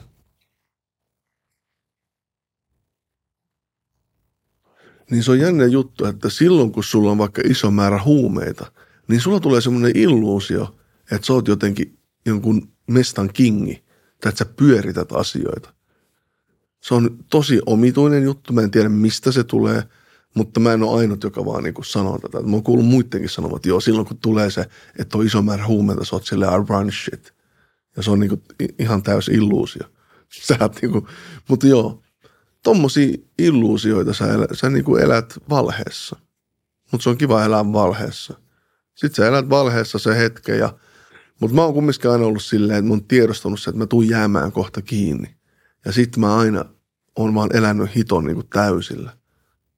Niin sä oot ihan alusta asti ajatellut, että sä tuut jäämään kiinni. Mun mielestä se on tyhmää olla ajattelematta, että ei jäisi kiinni. Se on, sä oot ihan selvästi teet jotain yhteistyötä poliisien kanssa, jos sä et ikinä jäisi kiinni Suomessa. Tämä on niin pieni maa. Joka ikinen ihminen täällä niin kuin tietää jonkun ja, ja se, ne tietää todennäköisesti vielä jonkun viranomaisen ja se, että jos sä myyt oikeasti ja teet rikoksia systemaattisesti ja teet niitä koko ajan, ei mitenkään, että sä teet jonkun kuukauden ja sitten lopetat, vaan että sä teet niin kuin koko ajan, joka päivä sä teet rikoksia. Sä elätät itsesi rikoksilla. Se on ihan päivänselvä juttu. Kuinka moni muu siinä rikollisessa maailmassa tai jos sä mietit sitä sun silloista lähipiiriä, niin ajatteli samalla tavalla, että tästä tulee jäämään kiinni? Mm, mulla on sellainen käsitys, että kaikki ajattelee noin, mutta kai, ehkä ei. Mun mielestä on ihan uskomatonta, jos ei ajattele noin. Mutta on tapauksia, jotka ei ole jäänyt kiinni ja jotka on tehnyt niin huumausainekauppaa näin, mutta kyllä mä sanon ihan rehellisesti, että siinä vaiheessa mä epäilen niiden niin kuin sitä toimintamallia. Hmm. Suomen poliisi on tosi pätevä. Ne on todella hyviä. Ne on hyviä niiden duunissa. Suomessa saa helposti tuomion huumeista – niin että sulla on niin kuin kaksi semmoista suurta tekijää, että Suomen poliisi on itsessään hiton hyvä ja ne osaa tehdä duuninsa hyvin. Plus se, että sä saat vielä helposti tuomion huumeista. Plus, että Suomessa monet ihmiset puhuu, että ne ns. vasikoi tai puhuu ja sanoo, että ihan suoraan. Suomen poliisi on hyvä, ne osaa käyttää teknologiaa tosi hyvin. Ne lukee vaikka kaikki viestiketjut ja tajuaa, että sä oot, ja sitten ne katsoo jostain telepaikantimesta, että no tähän on perkele sinne. Eli sä oot alusta asti ajatellut, että sä tuut jäämään kiinni, hmm. mutta siitä huolimatta on tehnyt sitä, tai siitä huolimatta sit on elänyt sitä rikollista elämää, niin mikä, mikä se juttu sitten siinä on ollut? Jos siinä, jos siinä on ollut se ajatus, että tämä on vain hetkellistä. Siinä on, niin, siinä on kato tämmöinen juttu, että se on helppo sanoa, että se on hetkellistä. Mutta yleensä se homma menee näin, että sulla on joku päämäärä. Mutta sitten sinne tulee mutkia matkaa, joku jää velkaa. Sitten sulla on hirveä kasa ihmisiä, jotka on sulle velkaa. Ja teidän homma toimii silleen, että sä annat sille aina lisää huumeita, jolla hän yrittää maksaa sitä velkaa – todennäköisyys on siinä, että hän vielä aina uudestaan jää velkaa ja velkaa. Sitten se on semmoinen loputon kierre, että sä oot aina antamassa lisää huumeita jollekin, joka hoitaa ne, mutta sitten siinä tapahtuu matkan varrella kaiken näköistä. Että se on se. Ja tässähän on käynyt näin, että nyt kun mä tulin siis vankilasta, mähän annoin kaikki mun huumevelat siis nyt, mitä nyt on olkaan, tai velat, kaikki velat, niin mä oon antanut anteeksi. Juuri sen takia, että mä en mene tuommoiseen kierteeseen enää. Siihen, että jos vaikka pyytäisi jotain rahaa ja sitten se vastaisi jotenkin tympeästi ja mä kokisin jotenkin hirveän loukkauksen ja miettisin, että okei, no nyt mä laitan vaikka jonkun kaveri hakemaan se. Ja sanotaan, että siitä tulisi sitten joku ja yhtäkkiä mä saisin jostain ihan turhanpäiväisestä asiasta taas tuomio. Tai sitten sanotaan, että mä menisin puhumaan sille ihmiselle ja se sanoo, että mulla ei ole rahaa. Ja sitten mä olen miettinyt, no mietitään joku juttu, millä saadaan tehtyä sulle rahaa että sä voit maksaa velan. No yleensähän se juttu tulee olemaan taas jotain fiilunkia. Niin mä oon ihan tietoisen valinnan tehnyt, että kun mä olin vankilassa, se oli oikeastaan aika vaikeakin valinta, että mun pitää unohtaa kaikki mun velat. Oliko sulla sitten taas velkoi toiseen suuntaan? Ei. Ei. Mä oon hyvin pärjännyt sen suhteen. Ja mä oon vitun siunattu sen suhteen, koska mä tiedän, että hyvien monien ihmisten niin kun tämä, tämä rikollinen urakaan ei pääty sen takia, kun ne on vittu velkaa muille. Ja ne voi olla ihan järkyttömiä summia. Mietipä nyt, että joku ihminen vaikka, sillä palaa hirveä määrä vaikka huumeita. Ja sitten sanotaan, että ne ihmiset on vielä semmoisia, että ne on todellakin, että ne haluaa silti ne rahansa takas. Niin sit sä oot monia satoja tuhansia velkaa vaan yhtäkkiä. Niin se on ihan sairaskuvia, mutta mulla ei ole kiitos Jumala käynyt niin. silloin, kun ihmiset oli sulle velkaa, niin harrastiko sä velanperintää, mihin olisi kuulunut väkivalta? Mm. Mä oon mun mielestä yleensä hyvin fiksusti hoitanut nuo jutut. Mitä se käytännössä tarkoittaa? Silleen, että mä oon aina puhunut ihmisten kanssa ja miettinyt keinoja, millä voi hoitaa velkaa. Just tätä mun toimintaa, mistä mä puhuinkin tässä, että yleensä mä oon miettinyt sille, että jos joku jää mulle velkaa, että mä yritän antaa sille jotain, millä hän korvaa sen velan. On noita monia tapoja. Sitten on erilaisia petoksia, mistä nyt voi saada. Noita on, mutta tuo on ihan tätä riistoa ja ihan tuo on väärin. Mutta tuommoista toimintaa on. Joo. Meillä oli yhdessä aikaisemmassa jaksossa Immu Hmm. vieraana ja Immu kutakuinkin kuvasi silleen, että, että silloin kun se oli, se oli tota johtoasemassa, niin oli vähän semmoinen fiilis, että, että nyt on lauma tämmöisiä apupoikia, mitkä tekee sitten mitä, mitä itse käskee, niin oliko sulla mitään semmoista vastaavanlaista tunnetta?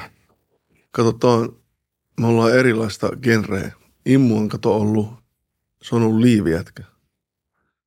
Se on ihan eri juttu kuin mitä mä oon tehnyt.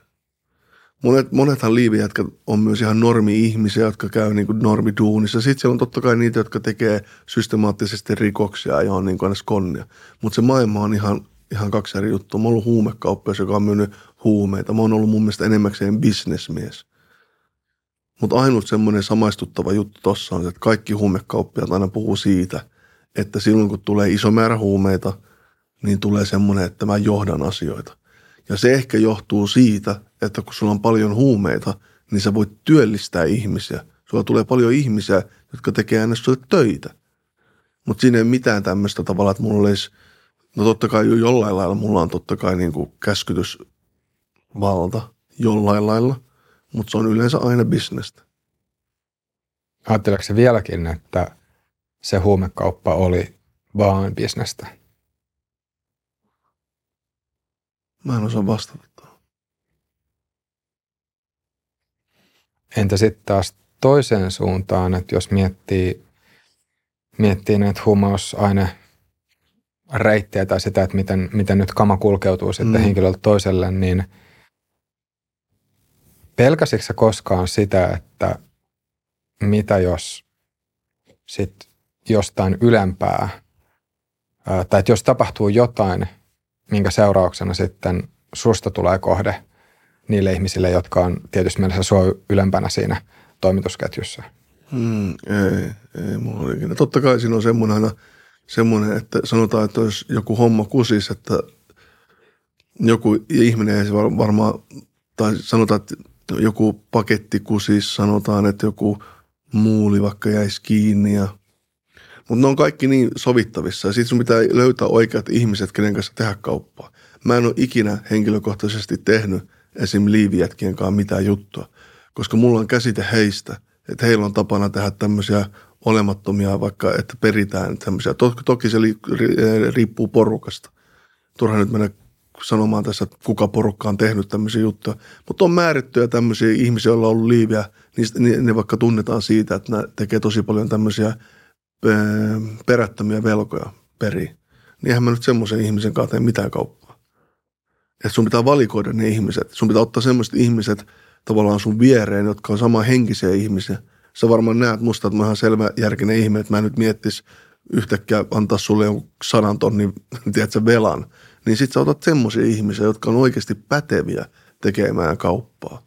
Ja mua on pakko sanoa tää rehellisesti, että niin kun on paljon ihmisiä, jotka on anonyymejä internetissä, vaikka tehnyt huumekauppaa, paljon ihmisiä, joita monet ei edes tiedä, niin ne on oikeasti ne, kenen seurassa sun pitää olla. Yleensä ne, jotka eniten niin kuin pitää ääntä, niin kuin minä tällä hetkellä tässä ja moni muu, niin ne ei edes ole niin isoja tekijöitä. Siellä on ne ihmiset, jotka on hyvin vaisoja, joista ei kuule mitään, jotka saattaa linnassa olla jopa hyvin niin kuin hierarkian ns. ei mitenkään niin suuressa asemassa siellä. Niin ne voi olla semmoisia, jotka tekee ihan jäätävää tuloa. Ja ne ei, niin kuin, anteeksi tiliä, ja ne ei edes halua niin kuin mainita tai puhua siitä. Niillä on oma systeemi, miten se toimii, ja ne tekee sitä. Joo, mä unohdin sun kysymyksen. Joo, no niin, niin varmaan itsekin, ei se, ei se mitään. Ähm, Ai niin, sä puhuit siitä, että onko mä ikinä pelännyt sitä. Niin, joo. A- ainoastaan siinä tulee se, että kyllä totta kai sä pelkäät aina sitä, että kun sulla vaikka joku hakee jonkun määrätyn huumeen ja sitten sitä kuljetetaan, niin siinä vaiheessa aina mä tulee semmoinen, että, että mä ootan sitä viestiä vaan, että tulee, että tehty. Että sä ootat sitä viestiä, että se toinen sanoo, että se on nyt paikasta A paikassa B ja se on nyt siellä. Ja nyt tämä toinen henkilö on täysin vastuussa siitä huumeesta. Tuliko jossain vaiheessa siitä aseet mukaan kuvioihin? Totta kai. Millä tavalla? Sitten kun on just näitä ihmisiä, jotka huomaa, että sulla menee hyvin, niin ne haluaa tulla kuvioon. Ja ne just yleensä määrätyt tämmöiset pässit, niin ne haluaa tulla kuvioon, jotka ei osaa muuten itse tehdä rahaa. Niin ne haluaa tulla kuvioon johonkin niin kuin saada jotain määrättyjä päästä rahoja, niin sitten siinä vaiheessa tulee pus, pyssyt kuvioon, että – koska sä voit miettiä näin, että jos joku ihminen kerrankin vie sulta jotain, just tämmöinen idiootti, niin sehän tulee todellakin viemään sen toisen kerran sulta. Niin sit sun pitää siinä vaiheessa vaan pistää niin kuin peli seis, että jos sä oot tulossa tänne, niin sitten mua on pakko antaa kuulaa sulle takas.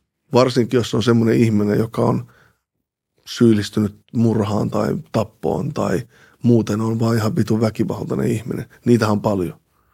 Ja tämmöiset ihmiset yleensä, niin ne just keksii tämmöisiä turhanpäiväisiä asioita ja sit sun pitää tavallaan heidän takia niin olla skarppina. Niin milloin sä hankit sun ensimmäisen aseen? Ensimmäisen aseen, minkä mä oon itselleni ihan hankkinut ihan niin, se oli just, just silloin kun mä olin 26. Mä hankin sen ihan itselleni. Ennen sitä joskus on ollut jotain tilanteita, missä on ollut yksittäinen joku pikkutilanne, mutta silloin oli jo oli, oli semmoinen tilanne, että mä mietin, että – ja mä asuin silloin, silloin vielä ihan Helsingin keskustassa. Se, että kaikki ties, missä mä asun. Mutta silloin mä mietin, aina kun mä nukuin, että mulla on se tykki, että jos joku tulee tosta, niin mä läsöitä heti läpi. Sen takia, kun ne ihmiset oli sen verran niin kuin varteen otettavia, että se piti miettiä noin.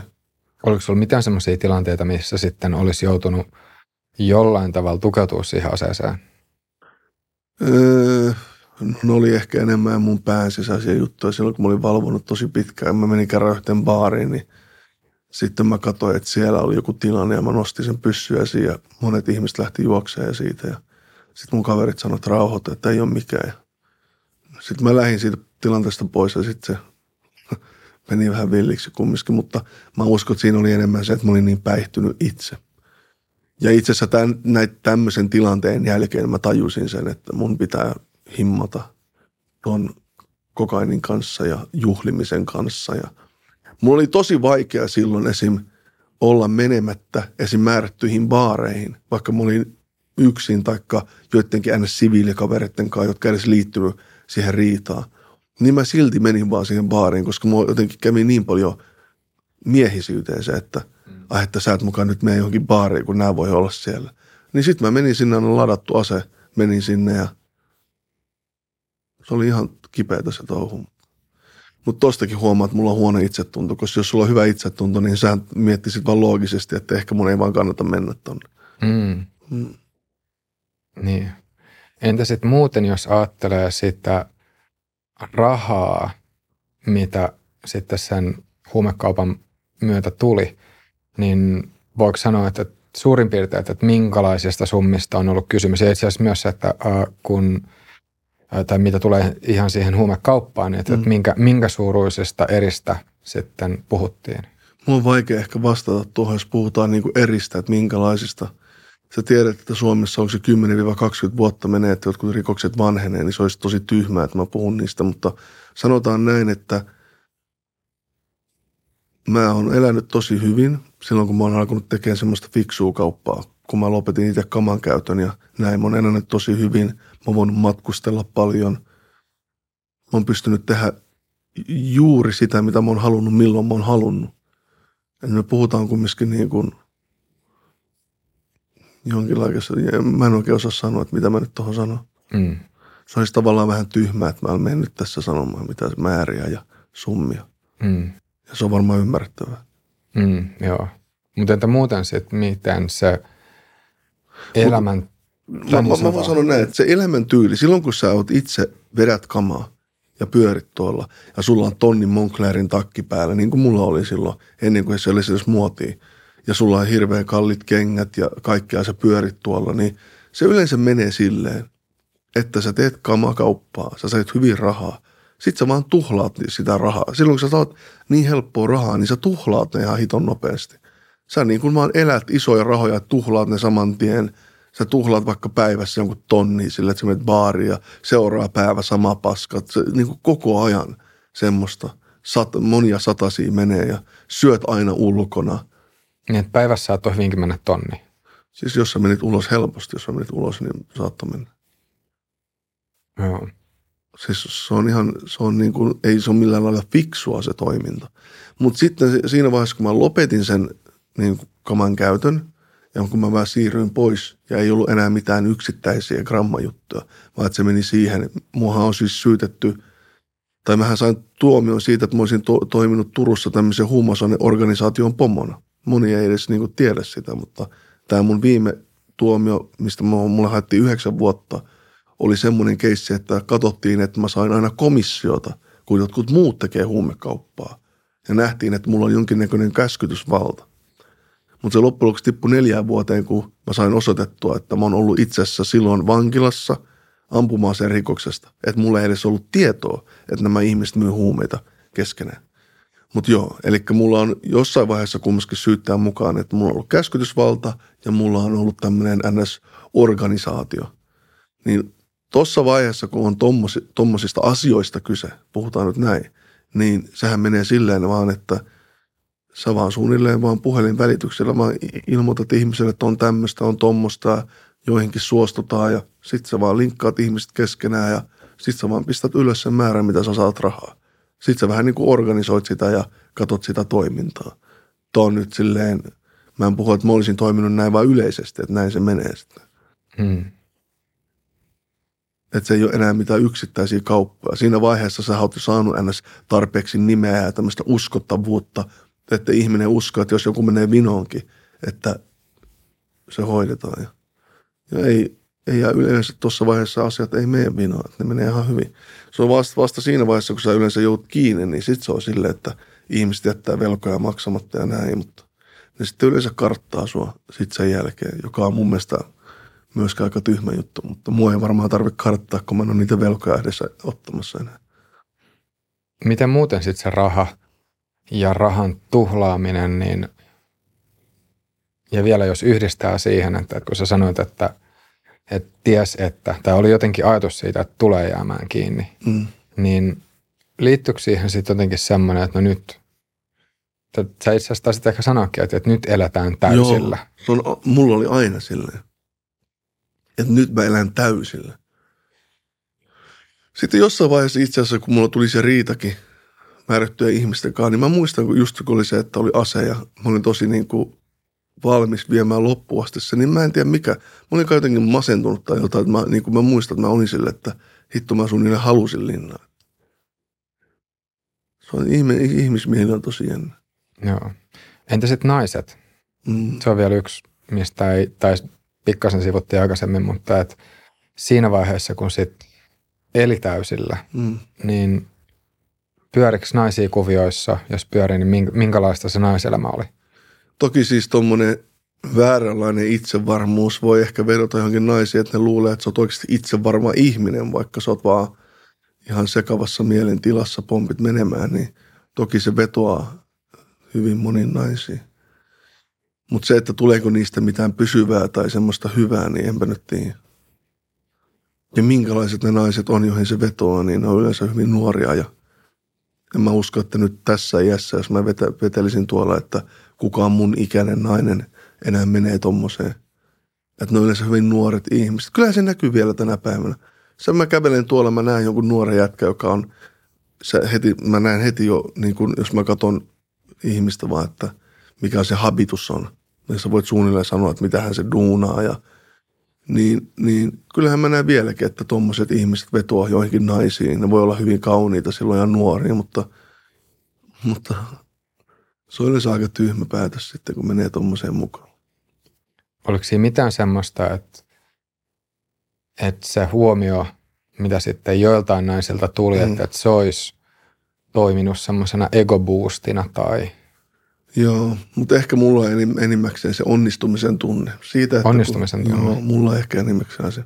Se, kun mä aloin huomaamaan, että kaikki mun vaikka kaverit lapsuudesta ja näin tiesi, mitä mä teen ja millä tavalla, missä mitoissa mä teen jotain asioita ja kun ne halusi tulla vaikka munkaan baariin ja halusi vaan niin tulla munkaan ulos ja olla munkaan ja, ja sitten, kun, sitten mä huomasin senkin välillä, että ne niin kuin sanoo vaikka se, että joo, mulla on niin kuin omoksen kavereita että ne halusi niin kuin ilmaista se, että me ollaan niin kuin, niin totta kai se vaikuttaa paljon.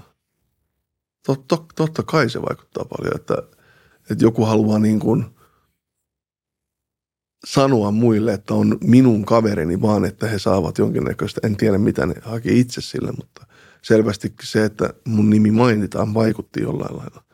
Niin totta kai se antaa hyvän fiiliksen. Varsinkin, jos sulla on huono itsetunto ja sä elät tuommoisista ulkoisista asioista. Se, että sulla on Monclerin takki, tuo sulle lisäarvoa. Se, että joku sanoo susta jotain, tuo sulle lisäarvoa. Niin totta kai se vaikuttaa nuoreen ihmiseen. Niin, koiko sä, että, että sulla sitten nämä tietyt ulkoiset asiat oli sitten semmoinen juttu, joo. millä ehkä jollain tavalla kompensoi. Tai... Kyllä, mutta mä huomaan sen nykyäänkin, esim. Niin kuin, nykyään mä oon tosi il, esim. iloinen siitä, että mä voin sanoa, että mulla on neljä kirjadiiliä. Mulle on tosi tärkeä se, ja mä muistan joskus mä sanoin linnassakin, että hitsi tulee olemaan kiva, että joku päivä mä voin sanoa, että mä oon kirjailija.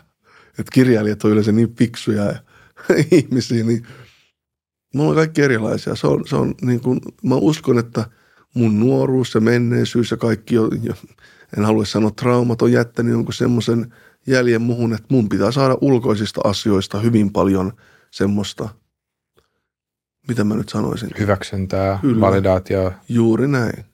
Ja se, että mä sanon, että mulla on, ja, se, ja se puskee mua joka päivä eteenpäin.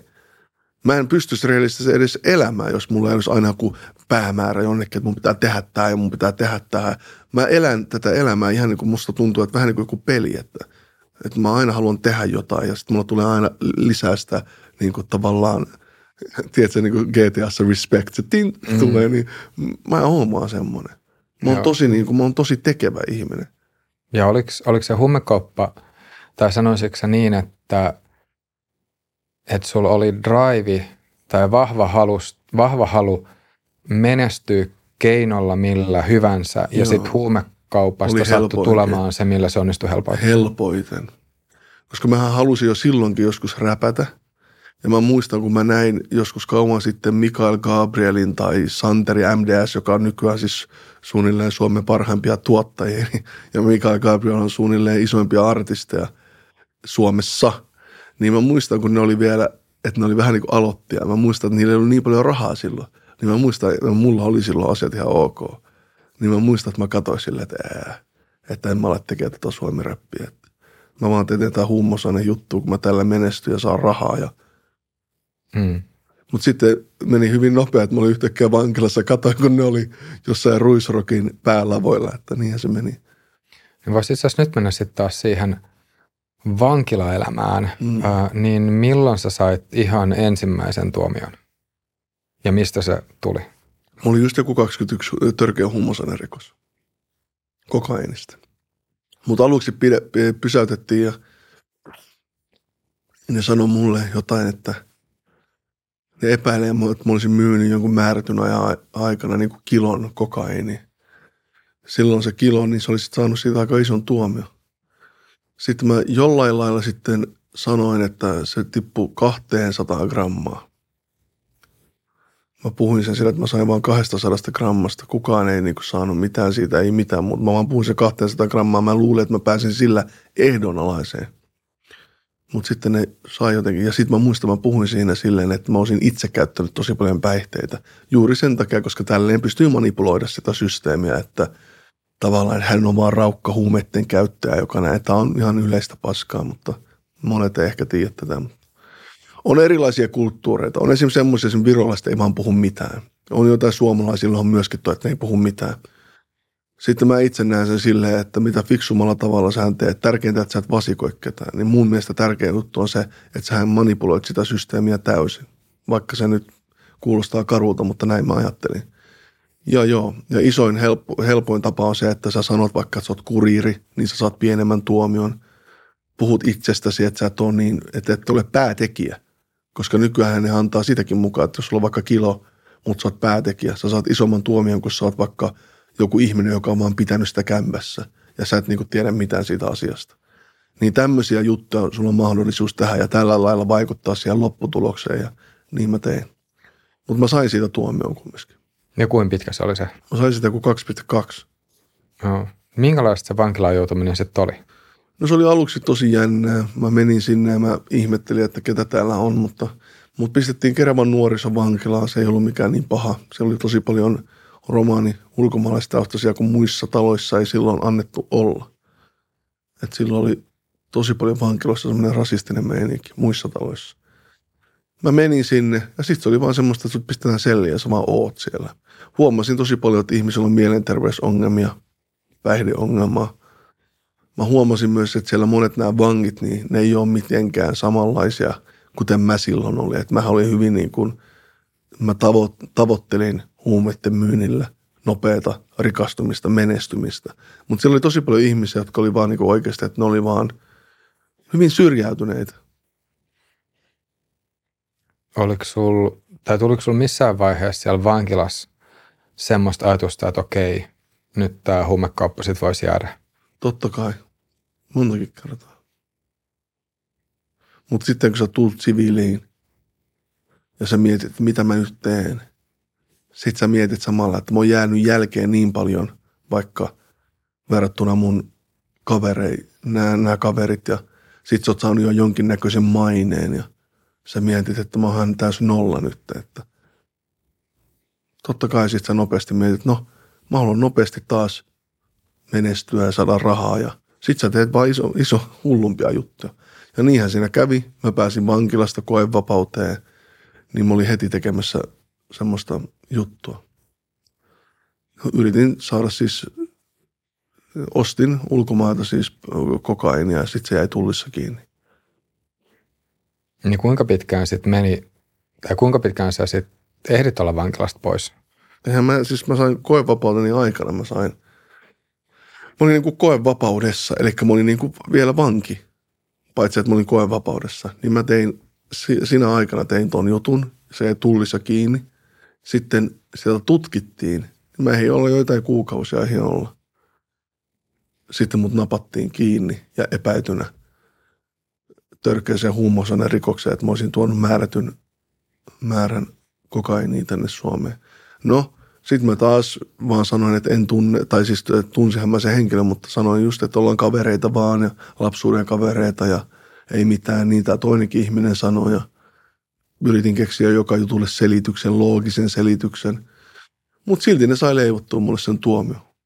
Ja kuinka pitkä tämä toinen tuomio sitten oli? Ne sai mulle leivottua siitä, mä en muista, oliko se, mä en muista, mutta yhteensä mä lusin silloin putkeen mun mielestä jonkun kolm, kolmosen.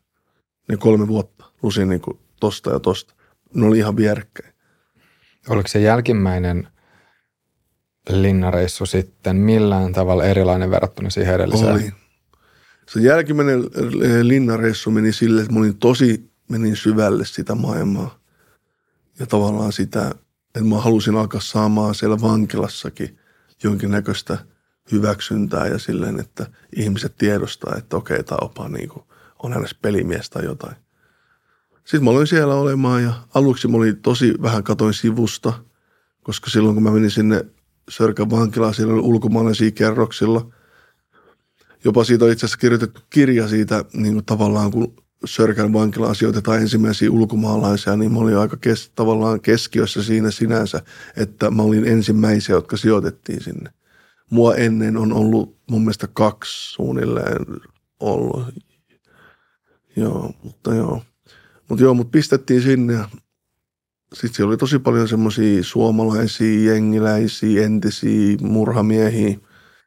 Immukin oli silloin siellä ja sitten mä, sitten mä olin vähän aikaa, vähän katoi sivusta, mutta sitten kolme kuukauden jälkeen pikkuhiljaa mä aloin sitten huomaamaan, että kyllähän mä voin täälläkin silleen toimia ja tehdä. Kunhan vaan löydät samanhenkisiä ihmisiä sun vierelle, jotka takaa sut ja tukee sua.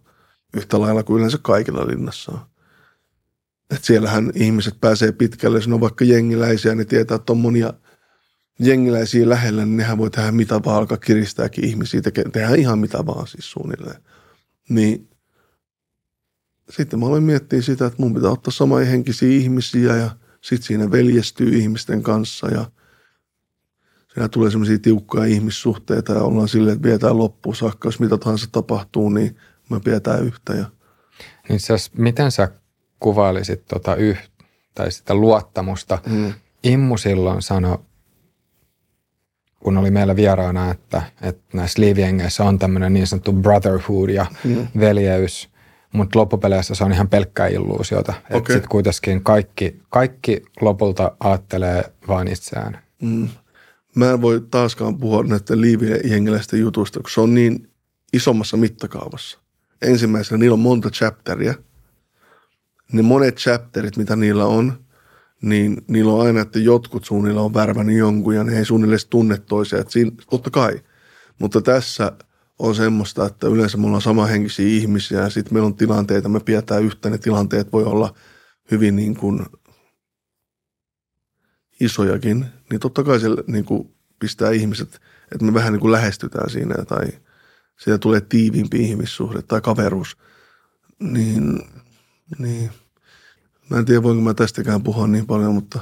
Mm, niin mietin vaan just sitä, että kun sanoit, että, että siinä huumekauppa – Mulla, huume... mulla ei ollut niinkään huumekauppa, mulla on ollut siis ihan linnassa. Mulla on ollut Joo, siis mä tarkoitan mm. sitä, että tämä olin sanomassa, että siellä on huumekauppiaana toimijassa mm. näki just ihmiset vaan, tai että silloin vaan mietti sitä, että miten voi hyötyä Hyötyä, muuta ihmisistä kyllä. rahallisesti, niin oliko se sama mentaliteetti myös vankila-aikana, että, niin, että mietti, mietti lopulta, että miten voi hyötyä niistä muista ihmisistä, jotka on siinä Se ympärillä. yleensä on silleen, mutta sitten fakta on myös se, että mulla on vankilasta jäänyt kyllä semmoisia paria niin kuin ihan niin kuin silleen, että meistä on tullut ihan niin kuin perheen jäseniä. Ja mä tiedän, että se on monien mielestä hyvin pelottavaa jopa, koska ne ihmiset voi olla hyvin vastakohtia musta. Mutta fakta on se, että mulla on joskus pietty täysin yhtä ja ollaan niin kuin menty, pietty täysin yhtä – ja meidän kaveruus tai veljeys tai mitä meillä onkaan, niin se ei ole nytkään, se ei ole niin illuusiota. Mm. Se on hyvin vaikea varmaan jonkun normit tämmöisen ja miettiä silleen, että juu. Mutta sitten siinä vaiheessa, kun sä oot semmoisessa tilanteessa, että sä tiedät, että tämä on se tapa, miten, miten pärjää, tämä on se tapa, miten sä syöt, etkä tuu syödyksi, niin silloinhan sä toimit silleen. Ja monet voi toimia silleen ja – se voi olla niiden mielestä tavallaan, että sä vaan nyt hyödyt sillä hetkellä, mutta fakta on se, että jos oot samanhenkinen ihminen jonkun kanssa, että olette samanhenkisiä, teillä on suunnilleen samanlaiset arvot, plus te olette tuommoisessa tilanteessa yhdessä, ja te olette vielä ollut sanotaan, että teitä on kaksi tai kolme vaan vastaan muuta, niin todellakin teistä tulee tosi tiivis porukka. Mm. Että mulla ei ole ollut mitään niin kuin monilla, vaikka nyt kerholaisilla, niillä on satoja veljiä veliä, niin ei mulla ole mitään satoja ollut. Ihan muutamia semmoisia jätkiä, jotka vaan pitää yhtä. Ethän sä tarvi mitään muuta. Oliko siellä tokalla linnareissulla sit sulla semmoinen ajatus, että se rikollinen elämä tulee jatkuu? Joo. Ja sen takia mä olinkin tosi semmoinen, jotenkin en mä tiedä, tosi, mä olin tosi syvällä sitä vaan niin ajatusta, että nyt mä oon tätä – Sä oot rikollinen. Se oli vähän niin kuin, le- mä olin, joo, mä olin ottanut sen niin kuin vaan, että nyt mä oon rikollinen. Että nyt, en mä tiedä, mä olin jotenkin dramaattinen silloin. Missä vaiheessa muuten otit tatuoinnit? Joo, tää on hyvä juttukin. Se oli itse asiassa se tuomio, kun mä mietin myöskin se, että mä otan tatuoinnit kaulaa ja mä otan tatuoinnit näihin. Mä, mua hävettää nyt nämä dollari ja euro, mutta se oli oikeasti se mun mentaliteetti. Mua ei kiinnostunut mikään muu kuin suunnilleen raha silloin. Mutta se oli myös tuo tuomio, kun mä päätin. Ja mä muistan, kun mä puhuin yhdelle... Siis toinen tuomio vai? Joo. Ja mä muistan, kun mä vielä puhuinkin yhdelle ulkomaalaistaustaiselle semmoiselle, mä en sanonut nimeä, koska mä en halua, että sen, tämä vanhemmat tai siis sukulaiset vois jotenkin ottaa itse, mutta se oli semmoinen järvenpää sheriffi, ulkomaalaistaustainen kaveri, joka oli kova myllää, niin mä muistan, mä sanoin sillekin, että, että kyllä se on vaan nyt semmoinen juttu, että mä en ole minnekään Nigeriaan muuttamassa, enkä mä niin edes ole nigerialainen tai turkkilainen, että mä oon niinku täällä ja mä tuun olemaan vittu rikollinen. Ja että mä nyt mua ei edes haittaa se, että mä otan tatuoinnit. ja kaikki, että mä tuun niin kuin elämään tätä elämää. Että se oli ihan niin kuin päätös. Miten toi menee yksi yhteen sen kanssa, kun just sanoit, että hmm. ajattelijat tulee jäämään kiinni? Tai että jos tekee rikoksia Suomessa, jos, jos on huumekauppias, mm. niin enemmän tai myöhemmin jää kiinni. Ja sitten sillä hetkellä, kun on siellä vankilassa, että miten sä sitten silloin kuvittelit sun oman tulevaisuuden? Että miltä, miltä se sitten näyttää? Mä ajattelin varmaan silloin sitä, että mä tuun vähän väliin tekemään rikoksia ja vähän väliin lusiin, tai vähän väliin tekemään. Mä tuun tekemään rikoksia lusiin, rikoksia ja lusiin. Ajattelin sen, että ihmiset tulee tietää, että mä oon rikollinen. Että se on niin kuin mä oon mun juttu. Vähän niin kuin kaikki tietää vaikka – Nakki on hyvä esimerkki. Koko maailma tietää, että nakki on niin kuin maailma tai Suomi tietää ja se on elänyt hyvin pitkää rikollista elämää. Mä uskon, että vaikka nakki nyt vapautuisi, tämä on vaan mun niin kuin oletus, mutta mä uskon, että vaikka se vapautuskin, niin se, sillä tulee aina olemaan rikollinen mieli, no se on fakta. Mutta mä uskon, hänellä tulee myöskin olemaan jollain lailla aina rikollinen tämmöinen li- koodisto, voisiko sanoa, tai tämmöistä, että hän ei vasikoi tai hän ei tee määrättyjä asioita. Uskoisinhan näin. Mä en tiedä. Hmm. Mutta sulla oli hyvin vahvasti siellä vankilassa rikollinen identiteetti. Se alkoi kehittymään vahvasti. Mulla oli ennen sitä, mä tulkitsin, voisi sanoa bisnesmies. Mm, niin okei. Okay. Aikaisemmin ajattelin, että on bisnesmies ja sitten tokalla linnareissulla sitten alkoi miettiä itseään rikollisena. Joo. Mitäs? Koska siinä vaiheessa mä mietin näin, että – No nyt mulla on tässä kaksi vuotta lusittavaa taas, niin kuin lusittavat, mä lusin siellä kuin pari vuotta, niin mä mietin, että no tämän pari vuotta kun mä oon, niin mä haluan saada mun niin kuin olot mahdollisimman hyväksi. Ja se, että mä saan ne mahdollisimman hyväksi, mun pitää käyttäytyä semmoisessa rikollisessa ympäristössä rikollisen, rikollisin keinoin tai tavoin. Että mä pystyn olla siellä rauhassa. Vielä... Minkälaisia ne tavat sitten oli? No no semmoiset ne tavat, että jos sanotaan nytten, jos sä oot ihan vasikka siellä, niin sulla on huono olla siellä. Jos sä oot mikään niin kuin raiskari, peräri, sulla on huono olla siellä. Jos, jos oot semmoinen ihminen, joka nielee kaiken, niin sulla on huono olla siellä. Niin sun pitää sitten alkaa miettiä vähän sitä, että miten sä toimit ja käyttäydyt. Ja näin. Eihän mä ollut, en mä, vois, kun mä, mä en ole millään lailla väkivaltainen ihminen tai mitään, mutta tot, totta kai sitten kun sä oot siellä, niin – sun pitää olla valmis käyttää väkivaltaa, jos tulee tilanne. Mulle tuli monta kertaa tilanne, mä oon ollutkin tilanteissa, missä on niin pitänyt käyttää väkivaltaa. Minkälaisia ne tilanteet on ollut? No on yleensä ollut semmoisia, että on toiminut jonkinnäköisen, jonkinnäköisenä moraalipoliisina tai sitten on kokenut, että omat arvot jotenkin menee, jos ei toimi jotain tai tee jotain. Sanotaan, että joku vaikka vasara tai joku on ihan sama mikä, niin sitten kokee, että pitää toimia jollain tavalla. Mutta siinäkin on yleensä sitä, että haluaa saada vaan sitä nimeä. Et siinä on myös se. Ne haluaa saada nimeä. Sä teet jotain asioita vaan sen takia, että se on vähän niin kuin teet sen vaan näyttääksesi muille. Se on vähän niin kuin joku näytös. Sä teet jonkun asian vaan näyttääksesi muille, että mä oon kykeneväinen tekemään näin. Ihan kipeätä touhua. Niin sanoisitko että tuossa se väkivalta sunkin kohdalla sit jossain määrin on ollut semmoista instrumentaalista. Eli siinä, Kuulostaa siinä, hullulta, mutta joo. No. Et siinä niin kuin päämääränä ei ole ollut se, että, että nyt ei todellakaan. Että nyt vaan, että saa vedettyä jotain, tai että saa nyt ei. hakattua jotain, vaan nimenomaan se, että, että mitä sillä saavuttaa itse sitten, jos sen toisen on hakannut. Se on juuri noin. Joo. Jotenkin tuntuu siltä, että rikollisessa maailmassa toi ei ole mitenkään kauhean harvinaista. Ei tietenkään. Vai miten sä itse kuvailisit? Se ei ole harvinaista. Kaikkihan te- tekee niin kuin monesti. No mä tiedän ihmisiä, jotka on niin, ki- niin kuin kilipäitä, että ne vaan ihan muuten vaan hakkaa ihmisiä, mutta ne on sitten niin kuin oikeasti niin kuin hyvin diippejä ihmisiä tai tekee väkivaltajuttuja ihan muuta vaan. Mutta monesti on väkivallan käyttö on hyvin laskelmoitua ja mä oon huomannut myös sen, että – myös tuommoista laskelmoitua väkivallan käyttöä, niin sitä jopa kunnioitetaan, että niin kuin tiedostetaan, hmm. että se on laskelmoitua. Laskelmoinnista tekee mieli, tai laskel, laskelmoinnista tulee mieleen yksi, yksi kysymys. Tämä saattaa olla ehkä pikkasen yllättäväkin, mutta että mitä, miten sä sanoisit, että, tai just kun on tämän keskustelun aikana monen kertaan sanonut, että on toiminut laskelmoi, laskelmoivasti, niin kuinka laskelmoivassa sä sanoisit olevassa ihan tällä hetkellä Tällä nyt hetkellä. tästä, tässä keskustelussa itsessään? Mm, niin, mä oon varmasti aika laskelmoiva silloinkin. Se on osa mun elämää aina ollut, niin kuin mä sanoin.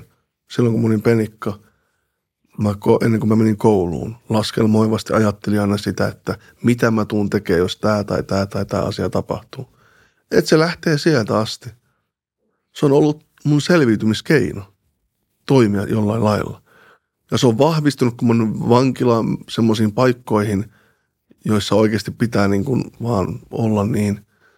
Ja sitten se on varmasti osana myös ihan mun jokapäiväisessä asia. Mä jos, joskus jopa niin kuin tiedostan sen. Vaikka, vaikka eh, mä muistan, kun mä mietin niin kuin mun omaa kumppania, ja mä oon joskus puhunut psykologeille ja näille on puhuttu, että mulla on antisosiaalinen persoona. Sitten on puhuttu, että mulla on narsistisia piirteitä. Mä en ole narsisti, mutta ihan erikseen hän vielä sanoi sen mulle. Niin, mutta mä oon niin kuin, kyllä mä välillä, mä välillä pysähdyn ja mietin, että mähän nyt ei ihan laskelmoivasti toimin jollain lailla, että mä saisin jonkun vaikka tunteen tai jotain joltain ihmiseltä. Ja varsinkin, kun se on läheinen ihminen, niin silloin mä pysähdyn ja mietin ja on silleen, että hei, sorry. Tai sit mä oon ehkä hiljaa, mutta mä tiedostan sen, että nyt mun pitää vittu lopettaa. Että Hmm. Entä, entä jos muuten sitten taas miettii sitä, ähm, voisiko sanoa henkilöbrändiä tai imagoa? mä en ole siinä miettinyt sitä. Mä oon aina halunnut, mä oon aina halunnut tätä, niin kuin Andy McCoy. Andy McCoy on vaan Andy McCoy. Mä en halua, että mä oon niin kuin vaikka Mikael Gabriel. Se on hirveä vastuu, että sun pitää olla niin joku esimerkki tai roolimalli. Mä haluan, että mä oon kuka mä oon. Mä teen virheitä, mä teen laskelmointivirheitä. Mä saatan joskus sanoa tyhmästi jotain asioita. Mä haluan, että ihminen tietää, että mä oon vaan ihminen joka tekee pitusti virheitä ja, tai sitten ei tee. Mä en halua, että mä oon niin kuin, että mä olisin joku roolimalli. Että mä oon sen suhteen ollut tosi tarkkakin, että mä oon vaan mitä mä oon. Mä tykkään Andy McCoyssa siitä, että Andy McCoy on vaan Andy McCoy, että se annetaan olla, jos se tekee jonkun tyhmän, niin se on vaan inhimillinen Andy McCoy virhe. Mä, mä fiilan Andy McCoy meiningistä. Ja mä oon siitä asti, kun mä itse asiassa tulinkin julkisuuteen puhumalla näistä, niin mä oon aina sanonut mun kumppanille, että mä haluan vaan, että mä oon niin kuin Andy McCoy, että ihmiset jättää mut rauhaa. Että jos mä kävelen tuolla ja teen jonkun tyhmän jutun, niin ne voi olla sillä, että on opa. Eikä silleen, että mä olisin joku Isaac Elliot, hirveitä, tiedät, hirveä vastuu. Niin mitä sä ajattelet vastuusta, että nyt, jos nyt miettii sun sosiaalisen median presenssiä, niin koetko sä jollain tavalla olevas vastuussa siitä, että minkälaisia ideoita nuoret tai lapset saa sulta? Kyllä. Mutta eikö mä tehnyt ihan hyvää kontenttia? En mä tehnyt mitenkään niin. Joo, ei siis tämä oli enemmän semmoinen Joo. tausta, Joo, joo. Mut tavallaan koen- taustalla koen. oleva. Mä oon välillä miettinyt sitä, että minkälaista kontenttia mä teen. Mä välillä haluan jopa tuoda sitä mun tavallaan negatiivista, tavallaan sitä, että mun rikollisuutta vastaan puolta enemmän. Mutta sä varmaan huomaat välillä, kun mä puhun, että mä en kumminkaan kiistä sitä, että siitä on myös hyötyjä. Koska mun mielestä se olisi valehtelemista, jos mä sanoisin niin. Mutta joo, mutta mä yritän tuoda sitä aina enemmän sitä, että niin kuin lapset tajuaisi tai nuoret, että siis, koska se on ihan niin kuin hölmöä mennä sille polulle. Joo, sitä mä teen ihan niin kuin laskelmoivasti. Mm, joo. Entä muuten, jos miettii vielä sitä vankilaa, vankilaista toista tuomiota, niin miltä sitten se vapautuminen toiselta linnareissulta? Tai minkälaista se oli? Niin, mä vapaudun Riihimäen vankilasta, mut heitettiin sinne Riihimäen vankilaan sen takia, kun lopputuomio oli, ne epäili, että mä jotakin olisin, mulla oli joku hirveä turvallisuusuhka sinne Helsingin vankilassa.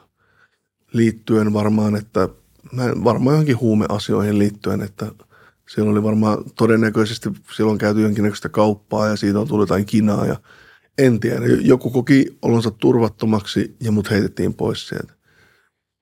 Mä pääsin sieltä, Välikysymys muuten, Mm. kun sanoit, sanoit, että joku koki olonsa turvattomaksi, niin luuleeko sä, että sillä oli ihan joku syy?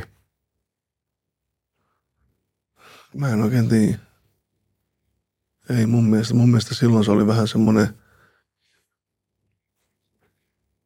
On vaikea vastata tähän, mutta mä uskon, siihen johtuu tämmöinen juttu, että jotkut ihmiset ei saanut niiden kamoja ja ne suuttu siitä.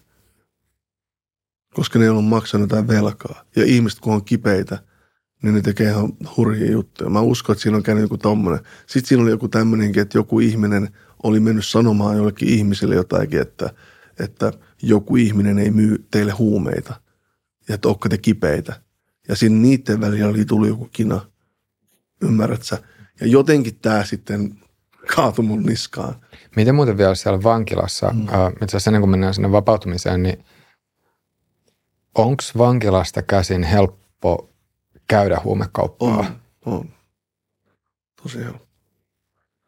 Mä oon jopa tehnyt ihmisten kanssa, sanotaan näin, mä tiedän ihmisiä, jotka on tehnyt jopa mittavaa kauppaa silleen, että he ovat vankilassa. Sille ihan niin kuin, että se on... Miks, miksi se on mahdollista? Koska sä saat sinne puhelimen ja puhelimella kaikki on mahdollista. Miten sä voit saada siihen puhelimen, siihen on monta eri keinoa. Enkä mä ehkä niitä voi lähteä aukaisen täällä, koska no on jotain peruskeinoja, mitä voi saada, mutta, mutta ehkä mä en halua tämä on ehkä tätä rikosmyönteistä, että mä nyt pilais muiden asioita. Mutta se on niin syvällä, että mä tiedän, että tämäkin on semi väärin, että on näin, mutta mä en vaan lähte, niin kuin, mutta on erilaisia keinoja saada huumeita vankilaan. Olisiko toi semmoinen asia, missä sun mielestä viranomaisten sit pitäisi suhtautua siihen jotenkin toisella tavalla? Niin, mä en, mä en osaa sanoa. On, eri, on monia tapoja saada huumeita vankilaan, sitten on monia tapoja, miten ihmiset tekee huumekaupoista suoranaista isoa huumekauppaa. Ihan niin kuin Suome, ihan Suomessa. Niitä on monia jäänyt kiinnikin, että oli joku, joka, siis oli ihan lehdissäkin juttu, missä puhuttiin, että joku ihminen on vankilasta tehnyt isoa huumekauppaa. Ja se on vielä varmaan helpompaa vankilasta tehdä, koska silloin kun sä oot vankilassa ja sulla on iso huumetuomio, niin sä oot ihan hällä väliä. Vielä sanotaan sulle vielä, ei ole vaikka naista kotona tai siviilissä niin sitten sä vaan jatkat sitä ja teet rahaa siellä. Immu sanoi silloin meillä siinä jaksossa, että se huumetuomio tuntui epäreilulta. Mm. Ja syy, oli, syy ei ollut se, etteikö olisi tehnyt rikoksia, mm. mutta immu, immun, immun mukaan se meni jotenkin niin, että just se, mistä se tuomio tuli, niin ei sitten mennyt ihan, ihan niin, vaan mm. siihen – ja nyt mä saatan muistaa omiani, mutta, mutta mun muistaakseni siis Immo sanoi, että, että olisivat venanneet vähän aikaa, niin sitten olisi, olisivat kyllä saaneet kiinni sitten ihan, mm. ihan kunnolla. Mutta että siitä huolimatta, että se just se asia, mistä sitten jäi kiinni, niin jotenkin niin kuin tuntui, tuntui epäreilulta, vaikka tuomio muuten oli silleen niin kuin ihan odotettava. Mutta että miten, miten silleen sun kohdalla toi meni?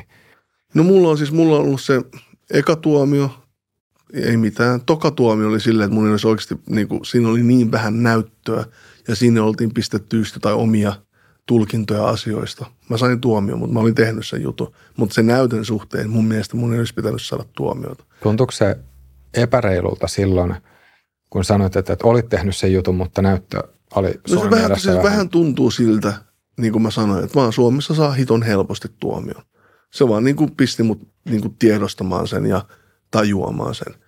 To, ö, oliko se kolmas tuomio ampumaase, ampumaase juttu, niin se oli ihan, mulla oli pyssy baarissa ja mä, mulla oli se tossa ja mä olin ladannut se ja siitä oli tippunut se, onko se hylsy vai se, no se luoti, oli valunut. Miksi sä olit ladannut sen?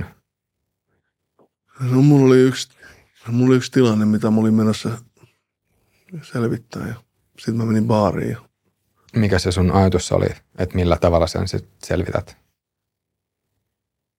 Jos mulla on ladattu ase, niin eikö se ihan päivän selvää, mitä mä olin ajatellut. Mutta muistan, nämä ei ole siviili-ihmisiä, ne on siis jotain ihan niin kuin kilipää-ihmisiä, kenen, kenen kanssa mulla oli riitoja. Et sen takia mä nyt, jos mä olisin jonkun normi-ihmisen kanssa, joka ei ole kykenevä tappamaan ihmistä, niin en mä olisi mennyt sen kanssa ladatun aseen kanssa tapaamiseen.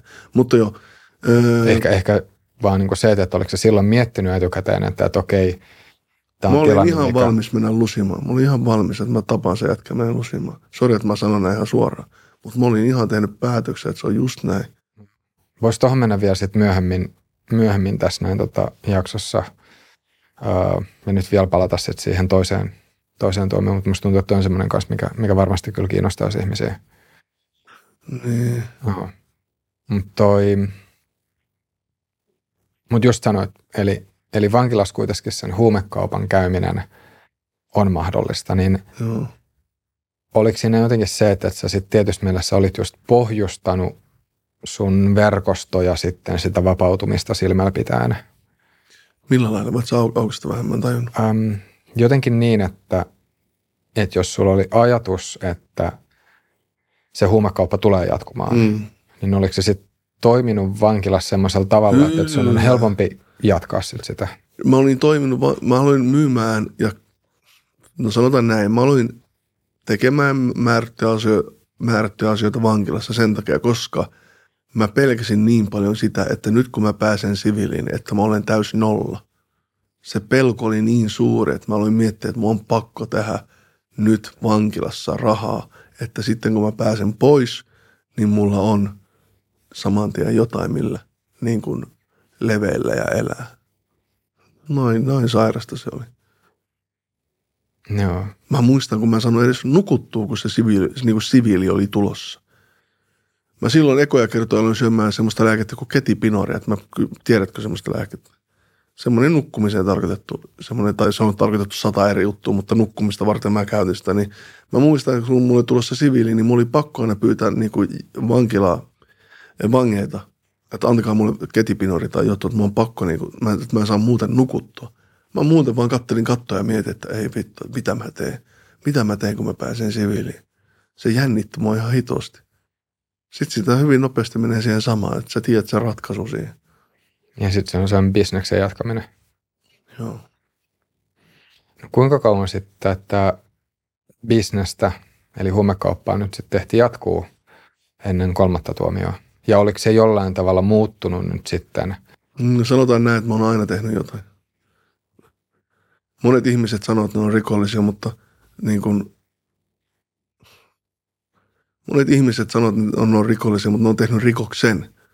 Ne on tehnyt rikoksen. Sitten on erikseen ihmisiä, jotka on elättänyt itsensä rikoksilla. Että ne elättää itseään sillä. Ymmärrätkö? Niillä ei ole minkäännäköisiä, sanotaan, että ne saa sos, niin kuin ehkä saa Kelasta tukia tai jotain, jotkut edes saa sitä, mutta ne elättää itseään rikoksilla. Se on niiden juttu, se on niiden ammatti niin on erikseen ihmiset, jotka tekee rikoksen, sitten on erikseen ihmiset, jotka elättää itseään rikoksilla. Oliko sen vapautumisen jälkeen mitään semmoista, mikä olisi estänyt sua jatkamasta sitä huumekauppaa? Tai pystyykö sä kuvittelemaan mitään semmoista, että Mähän, mitä tein, olisi... mähän tein musiikkiin. Mähän tein musiikkiin, mulla meni, mä tein Tsunami semmoisen biisin, se meni itse asiassa tosi hyvinkin ja sitä soitettiin radiossa – mutta en mä tiedä, mitä tapahtui, mutta sitten mä muistan, että yhtäkkiä mä, mä, mä olin vaan niin taas siinä maailmassa. Mä, olin, mä tein hyvin, mä pääsin pois, mulla meni jotain muutamia viikkoja, niin mä tein ihan hyvin rahaa siinä. Ja, niin, muutamia viikkoja? Mutta no mä tein määrättyjä asioita, että mä sain hyvin rahaa siinä. Sitten mä menin muutama viikko aluksi, mä olin jossain mun äitin nurkilla asuin ja se hävetti mua hirveänä. Kävin silloin tällä studiolla, mulla ei yhtään rahaa mä näen, että mun niin tutut kaverit ajaa hyvillä autoilla, niillä on hienot vaatteet päällä, niin kyllähän se pistää mut miettiä, että hitto. Sitten mulla meni muutama viikko, niin mulla oli hyviä asiat ja mulla oli autot ja vaikka mulla oli ajokortti. Ja... onko mitään semmoista, mikä, niin kuin, että mitä siinä tilanteessa joku ulkopuolinen olisi voinut tehdä? Ei jolla se olisi saanut sun pään Mm-mm. kääntymään. Ei. Se lähtee itsestä. Niin kuin tämä uusi biisi, tämä sanoo tämä Jami Falttiin, se on niin paljon itsestäkin, niin se on juuri näin.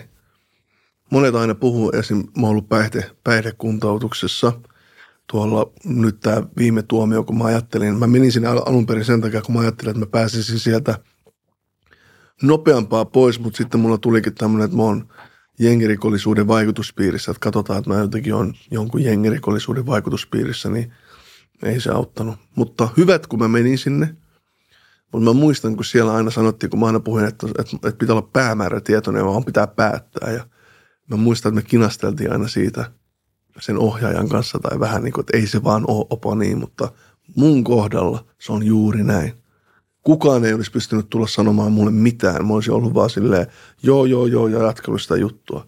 Mutta se päivä, kun mä itse päätin, kun mä sain nyt se yhdeksän vuoden tuomio, ja mä tajusin, että mulla on koiria, mulla oli vastuussa koirat, mä olin ottanut koirat itselle, mulla oli mun kumppani, joka jäi, ja sitten mä vaan sanoin, että nyt tää loppuu, ja niin se on loppunut.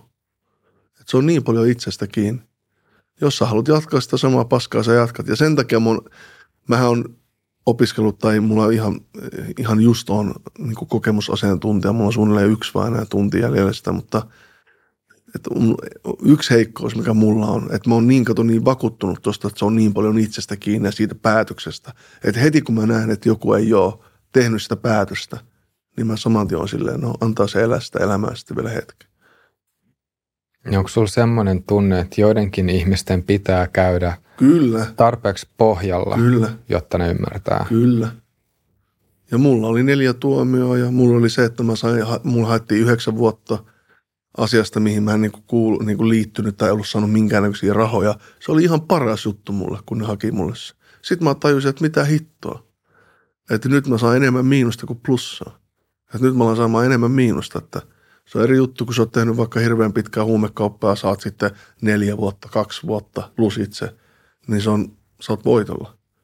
Jos miettii niin kuin paljon vaikka normiin. Niin ja ajatteleeko se jollain tavalla, että siinä, tai ainakin, että silloin, ja ehkä sitten nykyäänkin jotenkin sit summaa sen, että mitä on hyötynyt itse Juuri verrattuna näin. siihen, että, että kuinka monta vuotta on tullut. Juuri näin. Ja sitten on jonkinnäköinen laskelma tai kaava, että ajatteleeko, että onko nyt sitten voitolla vai tappiolla.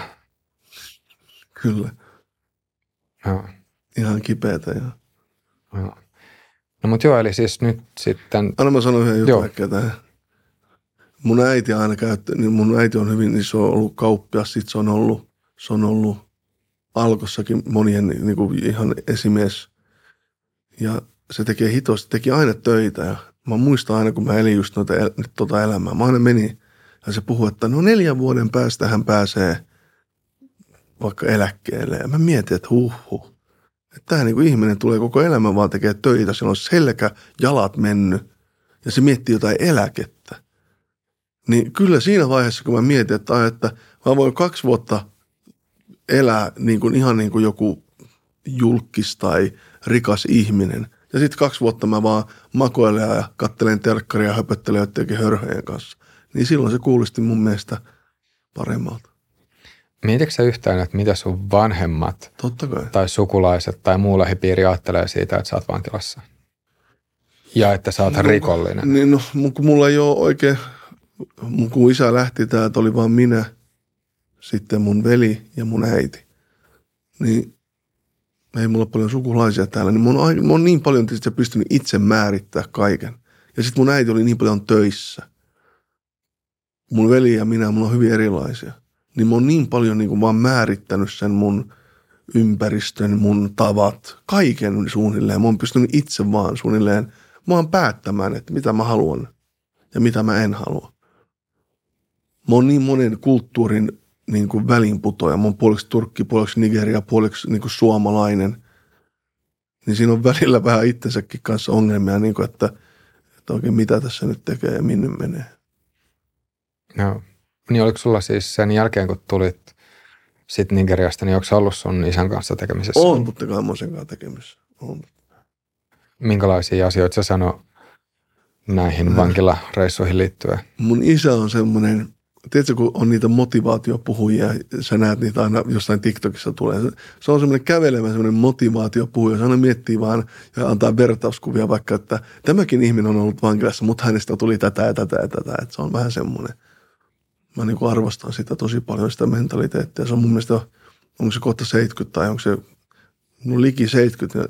Se on, se on niin motivoitunut ihminen ja semmoinen elämän, se rakastaa ja niin kuin elää ja se rakastaa tehdä ja se haluaa koko ajan niin kuin saavuttaa jotain. Ehkä mä oon siitä saanut vähän. Hmm. Se on ehkä meidän DNAssa. Niin aivan. No mutta joo, eli kuinka, kuinka pitkään tosiaan tämä vapaus sitten ehti jatkuu sen toisen tuomion jälkeen? No mehän meni hetkeksi siitä ampumaserikoksesta kiinni. Mä olin, olin, mä ollut pari vuotta vapaa. Nyt pari vuotta? Suunnilleen. Se oli mun pisin sen jälkeen, kun mä menin vähän niin kuin linnakierteeseen. Ja, ja kuinka, sit, kuinka pitkä tuomio siitä silloin tuli? Mä olin ihan hetken. Se oli jotain kolme kuukautta. Mä sain viisi kuukautta ampumaan se aseesta. Se on itse asiassa aika kova tuomio, kun jotkut saa vain sakon, mutta mä sain viisi kuukautta siitä. Mutta se tosiaan just sanoit tuossa aikaisemmin, että olit miettinyt silleen ihan, että nyt oot sit valmis, valmis tota, pistämään toisen ihmisen päiviltä, vai?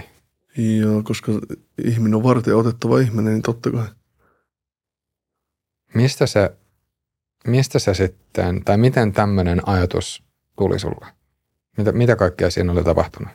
No sä mietit sitä, että minkälainen se ihminen on, mihin se on kykeneväinen. Sitten sä totta kai mietit siinä, että, että jos ihminen on kykeneväinen tekee määrättyjä asioita, haluat sä, että se tekee ne sulle. Sitten sä päätät vaan siinä, että ei tai joo, siinä kaikki. Se on looginen päätös, että mä en halua, että mulle tehdään näin.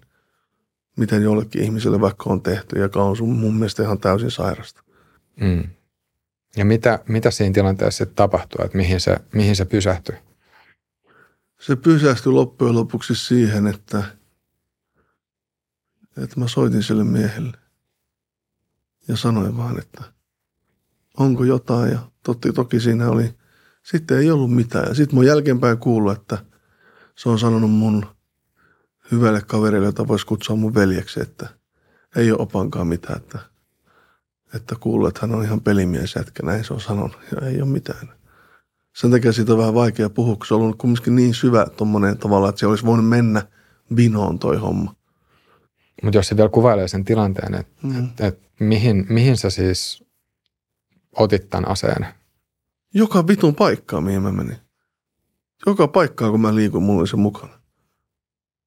Mulla oli semmoinen vyölaukku tässä aina, ja se oli aina siinä. Mm, niin aivan, eli ei, ei ole mitään semmoista yhtä yksittäistä tilannetta, mihin sä olisit Mä olin menossa silloin, kun, meillä oli, silloin, kun mulla palo se pyssy, niin silloinhan oli, että me oltaisiin menty tälleihin, mutta sitten ne tällit peruuntu. Ja sitten mä menin baariin. Ja sitten oliko se, että siellä sitten jo, joku huomasi sen? Siellä sitten, kun mä olin, niin sitten siellä semmoinen luoti valu alas siitä, kun mä olin kokainiin vetämässä kaverin kanssa. Sitten yhtäkkiä mä huomasin, että – ei kuulu äänen ääntä siellä vessassa. Ja sitten se vessa ovi, kun mä aukasin, niin huudettiin, että kädet ylös. Ja siinä oli poliisit, niin oli kaksi tykkiä naamaessa.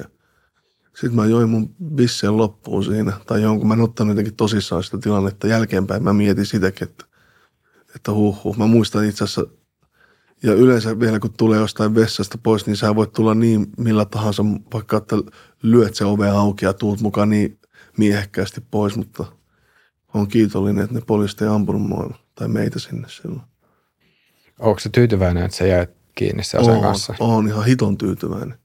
Olen aina puhunutkin siitä, että silloin ne jutut, mutta siitä ei mennyt kauan, kun mä tajusin, että nyt mulla alkaa menee hommat vähän lapasista, kun nuo ei ole niin kuin mun tyylisiä juttuja. Mutta mulla oli tullut niitä vainojuttuja, että mä oon jotain vainoillut jonkun pyssyn kanssa. No on paljon semmoisia tyhmiä juttuja. No, mä oon itse asiassa puhunut itse asiassa Osmanantin, mutta oli myös semmoinen, että – Mä ammuin siellä ihan keskellä keskustaakin, kun olin jossain vainoissa ja luulin, että joku ihminen on jotain. Ihan sairaita juttuja. En, en sille ihmiselle ei onneksi käynyt mitään. Rehellisesti mun mielestä mä en sitä oikeastaan, ei ole käynyt mitään. Mä en niinku tiedä siis, mutta ei ole, ei ole tullut ainakaan mitään, niin voihan mä varmaan tässä puhua, mutta... Hmm. Mä en, mutta nuo on, niinku, nuo on noita vainoiluja sitten oli, kun näin tämä kuulostaa nyt pahalta nyt, kun puhuu ääneen näin, että paljon niin kuin kumminkin kokainilla on ollut kumminkin tämmöinen negatiivinen vaikutus. Mutta joo, se on myös se syy, miksi mä lopetin sen. Ja tosta ei mennyt kauan, kun mä tapasin mun kumppanin ja päätin, että nyt tämä loppuu.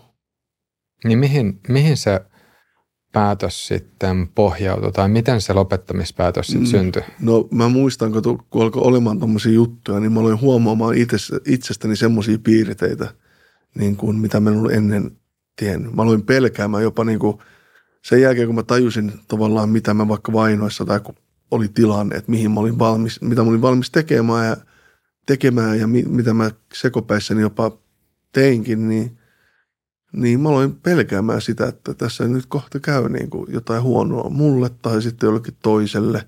Sitten mä aloin myös pelkäämään, ja tiedätkö, kun välillä sä näet ihmisiä, kun on ihan sekaisin, vaikka piripäitä, niin mä rehellisesti alkoin sen jälkeen jopa pelkäämään niitä vaan sen takia, kun mä tiesin, että, että jos minä, ja mä pidän itseäni ihan kilttinä ja semmoisena ihan lepposena ihmisenä, että jos mä oon kykeneväinen tähän, niin kuka tahansa muukin on kykeneväinen kaiken näköisiin juttuihin, kun ne on jossain mielentilassa. Niin mulla oikeasti alkoi vähän, mä jopa säikehin sitä. Ja sitten mä tajusin, että mun pitää lopettaa tämä. Koska mä en halua, mä en halua semmoista kohtaloa itselleni, että mä vahingossa, että mä, tiedätkö, vien joku tilanne menee niin pitkälle, että siinä tapahtuu jotain peruuttamatonta. Kumpaa sä pelkäsit enemmän sitä, että sä itse teet jollekin muulle jotain vai se, että sulle tapahtuu jotain? Ehkä, ehkä mä sitä, että mä teen jotain. Koska mä, mä olin niin tyhmä silloin, että no niin kuin mä sanoinkin, mä olin niin tyhmä silloin, että mulla jotenkin kävi niin paljon miehisyyteen se, että kun mä tiesin vaikka, että määrätty porukka jossain baarissa ja mulle sanottiin, että me nähtiin ne siellä, elä mene sinne. Vaikka mä niin paljon niin olin sille, että ei mun ei pitäisi mennä sinne, mutta mä silloin juhlin tosi paljon. Niin mä silti jotenkin mä vaan menin sinne tai liikuin ihan yksin joidenkin random kavereiden kanssa ja menin näin. Ja sitten se oli ihan niin kuin päätöntä se toiminta. Mä niin kuin, se vaan jotenkin kävi niin paljon mun mie, niin kuin, onko se sanotaan miehisyyteen. Se kävi mm. niin paljon mun miehisyyteen se. M- mikä, siinä, mikä siinä kävi? No mäpä sanoin, mikä siinä kävi. Silloin kun mä olin ollut kato vankilassa, niin sähän kohtelet vasikoita tai rottia tolla lailla, että sä voit tehdä niille ihan mitä vaan.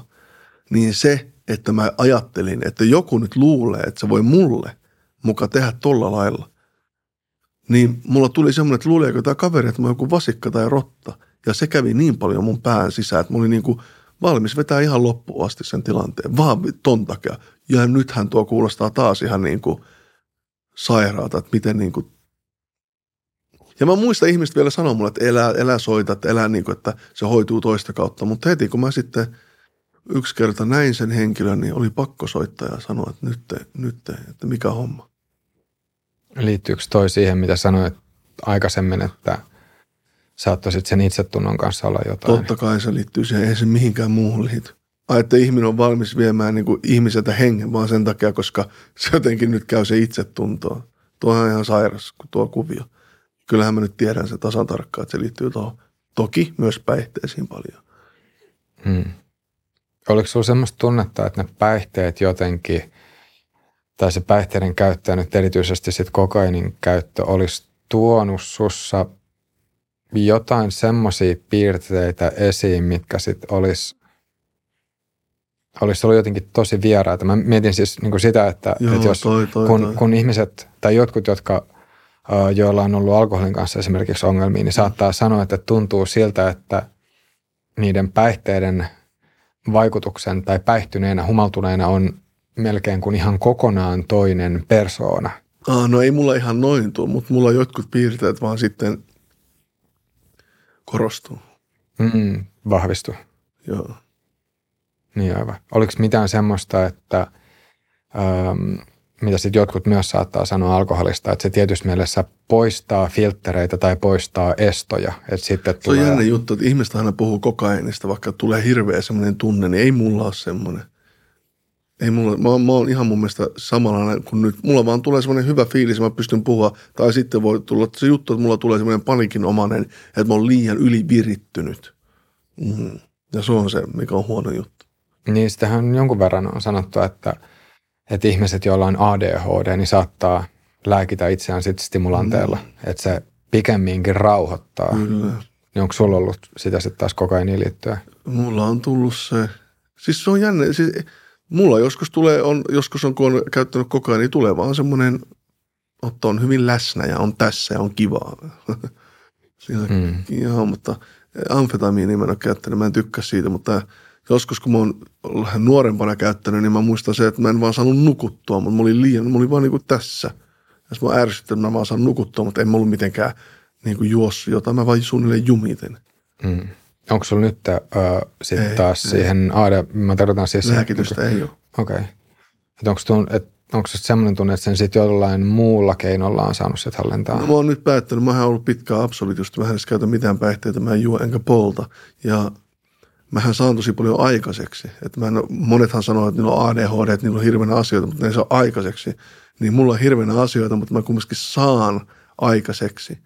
Ja mä tykkään siitä, että mulla tulee koko ajan niin kuin, niin kuin luovia ideoita ja niin kuin mä rakastan sitä. Se on niin kuin, mä en pystyisi elää ilman sitä. Mm, aivan. Niin. Mutta joo, voisi vielä mennä siis siihen sun lopettamis- tai rikollisen uran. Lopettamispäätökseen, että, että mistä, että miten se syntyi?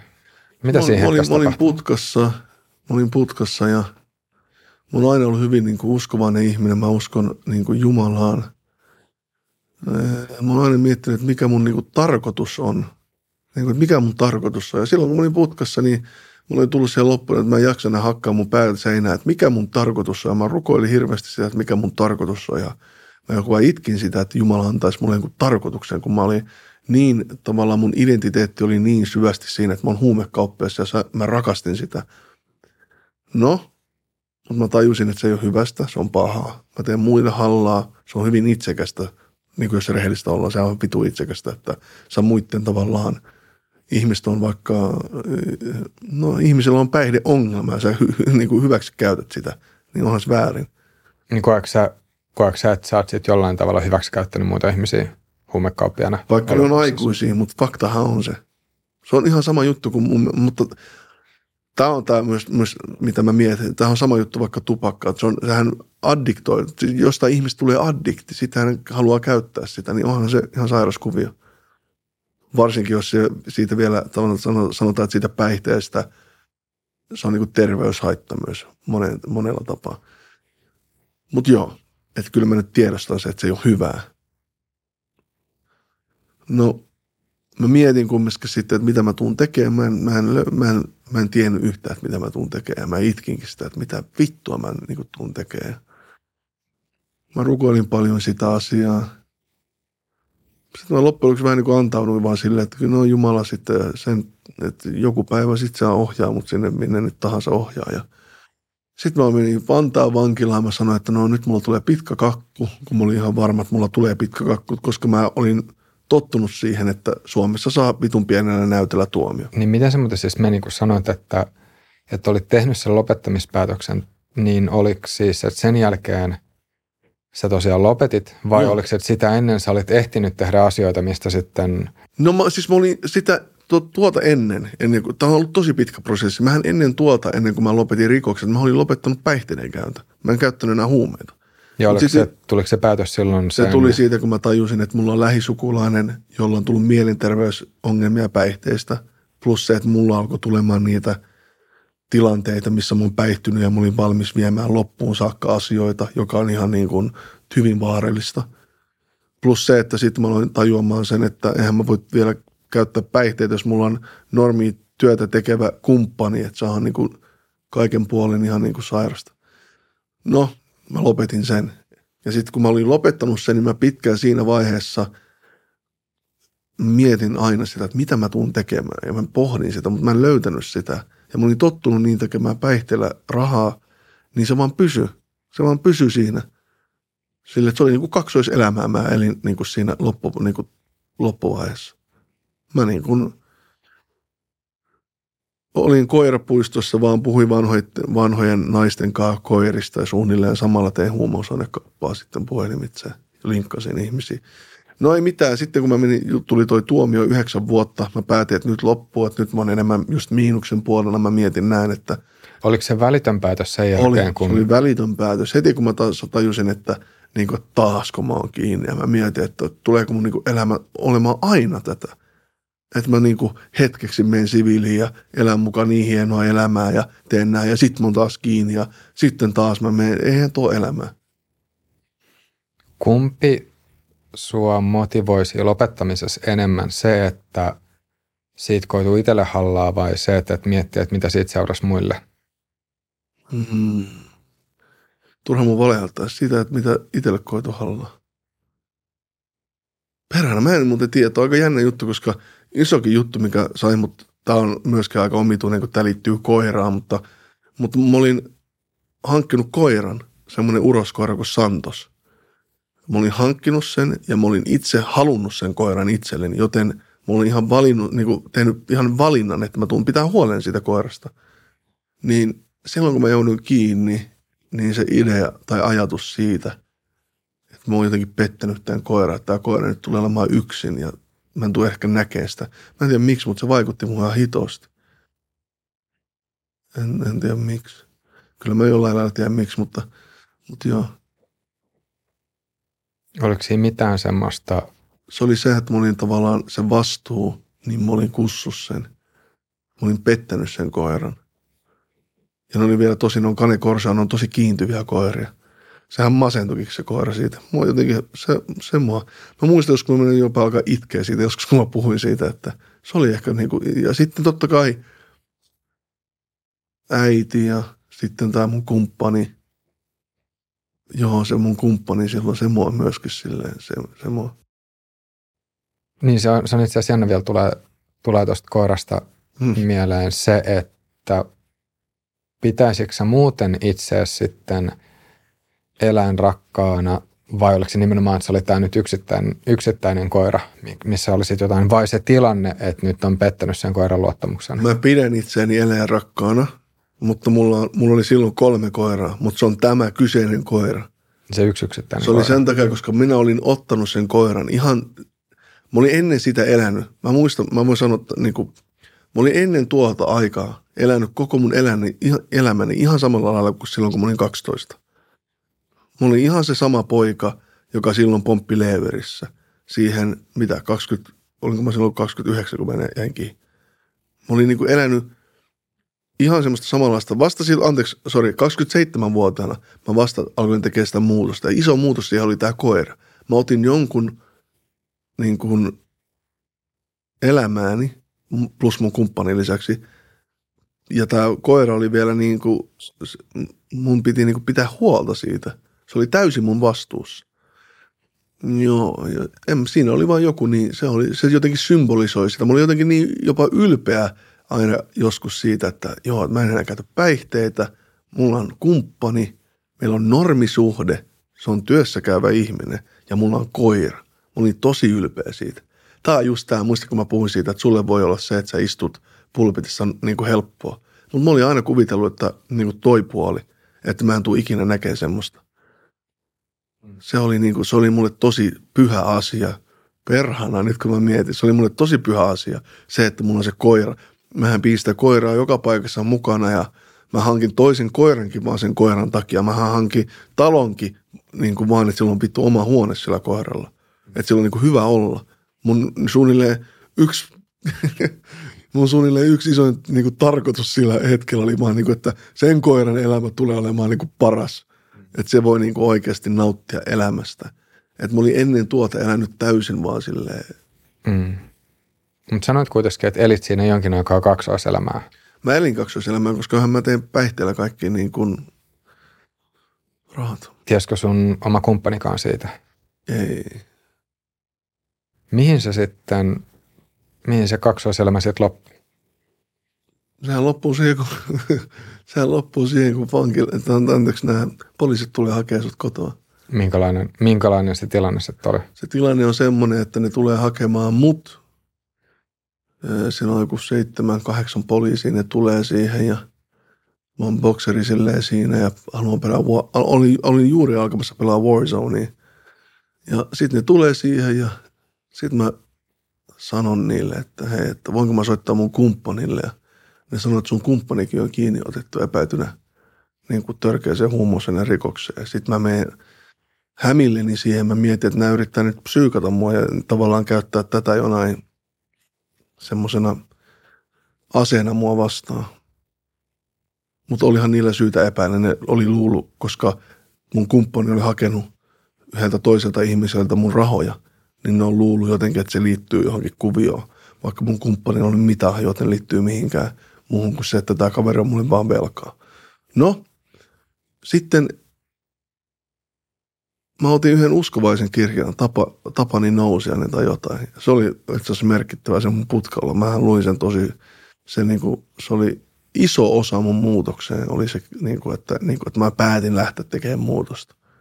Mutta sitten ennen, ennen kuin mä lähdin, niin mä muistan vaan, että niin oliko tämä, kun sä aikaisemmin sanoit, että sä olit putkassa sitten rukoillut, Joo. niin oliko tämä nyt nimenomaan sen – kiinnioton jälkeinen tilanne, missä sut oli viety putkaan? Vai? Joo, joo, kiinnioton jälkeinen tilanne. Kun mä, mutta ennen sitä, kun mä olin putkassa, niin mä muistan vielä sen, että mä hyvästelin mun koiria ja varsinkin sitä Santosta, sitä uroskoiraa. Että mä otin sitä kiinni.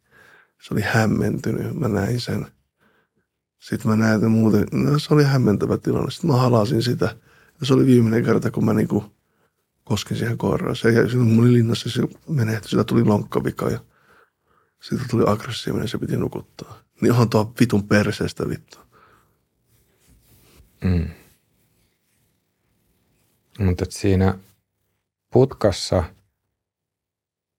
kun tuumasit, että nyt riittää, Mm. Niin oliko sulla silloin semmoinen usko ittees, että nyt sä pystyt tekemään sen oli, päätöksen? oli. että nyt se sitten ihan oikeasti riittää. Siis mä muistan, kun mä sanoin, mä menin kuulusteluun. Kuulustelussa mä en puhunut mitään. Se syy, miksi mä en puhunut nyt niin kuin mitään, enkä yrittänyt kikkailla, koska ne asiat ei kuulunut mulle. Ne oli jotenkin muiden omia juttuja, ne, mistä ne yritti yhdessä niin kuin saada mulle tuomiota. Niin mä mietin siinä, että nyt jos mä puhun jotain, niin eihän mä voi mitään muuta puhua kuin, että nämä ei kuulu mulle, ne on noitten tai ymmärrät Mä en voi millään lailla tavallaan manipuloida sitä tilannetta. Mä olin ihan kusessa. Muuten kuin, että ne ihmiset itse sanoo, että ei tämä kuulu opalle millään lailla. Mutta mä muistan, kun se mies sanoi mulle, se mies sanoi mulle jotain. Ota nyt mä unohdin kysymyksen. Voitko sanoa kysymyksen? Niin se, että kun olit siellä putkassa ja teit sen päätöksen. Niin se että, päätös, joo. Niin, Niin, niin mä muistan, kun se kysyi multa jotain kysymyksiä. Ja po- poliiseilla on, mä uskon, että se liittyy siihen kuulusteluun niin kuin tapaan, että on eri tapoja, mutta jotkut tulee tosi silleen takki auki hyvin leveästi, voi olla silleen ja yrittää tavallaan saada sun luonteen tippuun. Mutta mä muistan, kun mä sanoin vaan silleen, että voidaanko me lopettaa tämä niinku, tää niinku kyttä ja konna juttu, että oo sä vaan se, mä sanoin sen nimen ja mä oon niinku vaan opa. Ja ollaan vaan. Sä tiedät, että mä en tuu puhumaan mitään, että ollaan vaan. Sitten me oltiin siinä vaan ja sitten mä sanoin sille vaan, että, että uskokka, että, nyt, että mä en tule enää tekemään rikoksia, tämä on nyt tässä. Sitten mä muistan, kun sanoin, että, että kyllä mä voin sustakin jopa uskoa. Ja se oli jopa kuunnellut mun biisejä, sekin oli ihan miellyttävä, että sanoi, että mä oon kuunnellut sun musiikkia. Mä sanoin, että et. Hän sanoi, että kyllä me poliisikin kuunnellaan räppiä. Se mä muistan. Se oli ihan hauska kaveri, joo. Mutta, mä, mutta joo, se olisi varmaan ihan, mutta joo, se usko muuhun saman tien. Tai en mä tiedä uskoksi, se, mutta niin se sanoi ainakin, että, että kyllä mä uskon. Ja, ja siitä vitu, sorry, että mä kirjoitan, mutta siitä päivästä asti niin mä en ole niinku tehnyt mitään tämmöisiä huumausainetörkeitä rikoksia tai esimerkiksi mä join kerran, mä join kerran tuolla, tuolla Vantaan vankilassa, otin yhden, niin kuin siellä juon kiljua, niin sen mä kerran on tehnyt, mutta sen jälkeen mä en juonut. Mu- muistan, kun mä joinkin sen, mä tajusin, että, että jos mä haluan tähän muutoksen, mun pitää lopettaa. Ja iso myös osa siihen, että miksi mä oon ylläpitänyt tätä, on se, että mä en juo enkä käytä päihteitä. Koska silloin, kun sä juot, sun tämmöinen, onko se guard, mitä sitä voisi sanoa suomeksi? suojakilpi, syökuori. Niin, sun suojakuori vähän tippuu ja sit sä oot valmis menemään kaiken näköisten tyhmien niin kuin asioiden luo tai henkilöiden luo ja kuuntelee niiden juttuja. Ja sit pikkuhiljaa sä taas voit olla ihan samanlaisissa piireissä ja näin. Niin mulla on hyvä juttu. Mä teen vaan noita mun juttuja. Mulla on monta kirjaprojektia, podcastia, toimin tukihenkilönä. Ja siihen oikeasti se, että mä en käytä päihteitä mun ympäristössä kaikki käyttää, niin tosi moni käyttää päihteitä ja on todella syvästi niin kuin syvällä rikollista maailmaa. Ja moni aina sanoo mulle, että, että, niin kuin, että et sä pidä sitä jotenkin uhkana, mutta se on jännä juttu, että en mä pidä uhkana. Mä oon hyvin syvällä niin kuin, tai vahvasti päättänyt, että nyt homma on näin ja se on silleen. Jos joku päivä mä päätän, että se ei ole silleen, niin kyllähän koko maailma tulee senkin tietää, mutta mä oon aika niin kuin, vakuuttunut sen suhteen. Ja arvon miksi, se- tai se syy, isoin syy siihen miksi, koska mä oon saanut niin paljon onnistumisia nytten. Mä oon vankilasta käsin hankkinut itselle nämä kirjadiilit. Oon vankilasta käsin saanut podcastit. Kaikki. Niin koetko sä, että sulla nyt olisi paljon enemmän menetettävää kuin On, koskaan aikaisemmin? On. Eihän mä nyt ikinä menisi tekemään semmoista, että mä miettisin, että mä riistäisin joltain hengen. Mulla on niin paljon menetettävää.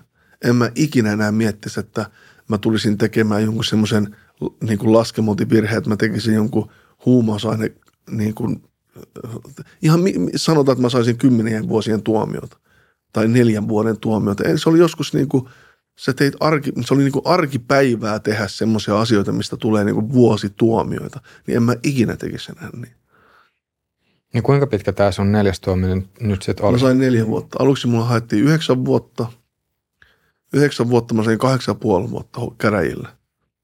Mulla olisi pitänyt lusia siitä viisi vuotta kuusi kuukautta, enemmän kuin Niko Rantaho siitä sen huumausainejutusta. jutusta. Sen takia, koska mä en ole mikään ensikertalainen. Mutta sitten kun me mentiin hoviin, niin se toinen pääsyytetty, niin se sanoi se homma, miten se meni, että mä en liity siihen millään lailla.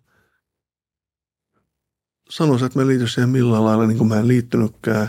Sitten sen jälkeen yhtäkkiä, kun mä olin lusinut kaksi vuotta sitä tuomiota, niin yhtäkkiä vaan tuli, että joo, että sulla on neljä vuotta tuomiota, että sä pääset suunnilleen kohta avovankilaan, tai pääsisit nyt jo avovankilaan, mutta pääset sinne kolmen kuukauden päästä tonne koevapauteen.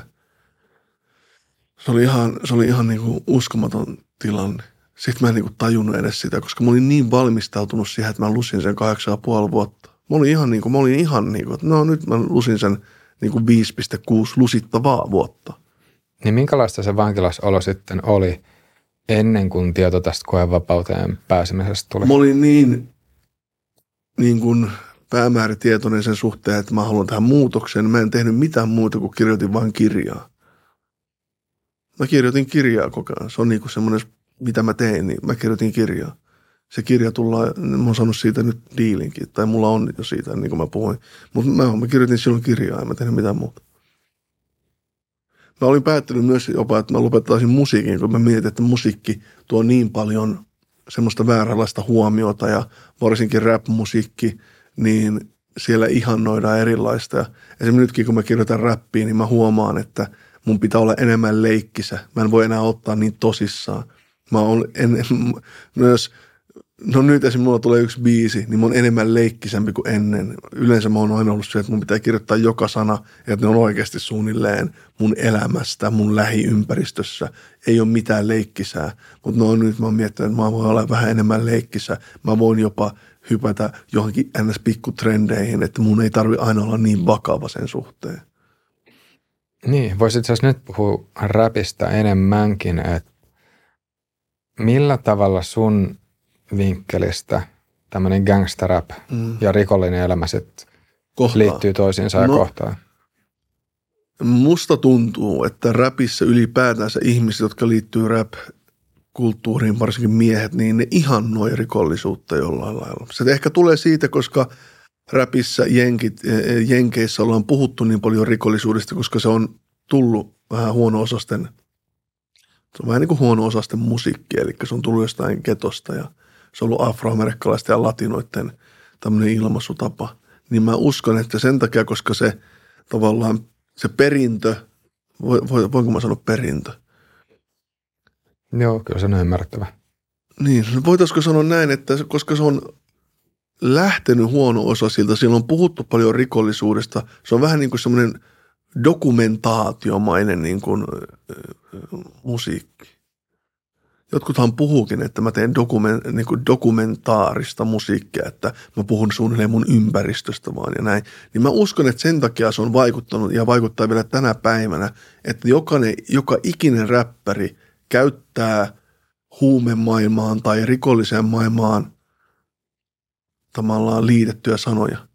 Esim. vaikka puhutaan kiloista, puhutaan niin kuin kaiken näköisistä erilaisista, aina puhutaan aseista, vaikka monilla ihmisillä ei edes ole aseita, mutta aina puhutaan niin kuin, annetaan osviittaa, että olisi jotenkin joku tekijä.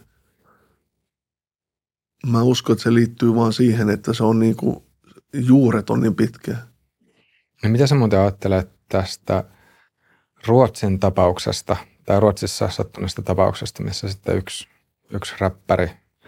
Ai se nuori, se, se, se, mikä se Einar, mm. se, oli ihan, se oli ihan tosi harmillinen, mutta niin kuin mä sanoin, niin kuin musta tuntuu, että kaikki nämä räppärit haluaa jotenkin, no mä, oma, mä voin sanoa ihan rehellisesti esim. minä, niin mä oon saanut tosi paljon esim. Niin kuin koko mun urani aikana, tai niin kauan kuin mun Helsingissä asunut, asunut niin mä oon saanut kyllä tosi paljon niin kuin myös räppäreiltäkin semmoista vähän niin kuin hyväksyntää. Ne on huomannut, ne tietää kuka mä oon, vaan sen takia, että mä oikeasti on elänyt semmoista elämää, mistä monet vaikka räppää. Ja tuo on tosi harmillista, mutta se on, niin kuin, se on vaan niin. Ja Einarin kohdalla mä mietin näin, että Einari on ollut ihminen, joka on myöskin jostain syystä halunnut linkata tai jotenkin saada semmoista katuuskottavuutta, hyväksyntää ja mennyt väärään porukkaan. Ja näin tapahtuu tänä päivänäkin Helsingin, täällä Suomessa, että ihmiset ei ole katujengiläisiä, mutta niitä ei haittaa yhtään, että ne saa katujengiläisen leiman. Taas sitten, kun jos ne menee vankilaan, niin sitten ne sanoo, että ei me olla katujengiläisiä. Vaikka todellisuudessa se kaikki ulosanti ja kaikki, mitä ne tekee, on niin kuin, että joku katujengiläinen. Mutta ne todellisuudessa ei ole sitä, mutta ne hyötyy siitä, kun puhutaan rikollisesta maailmasta. Ja mä oon monesti jopa puhunutkin, jos mä oon esimerkiksi tekemässä kirjaa liittyen tähän – ja jos mä otan johonkin ihmisen yhteyttä, se voi sanoa vaikka, että ei mua kiinnosta, jos joku katsoo mua vaikka katujengiläisenä.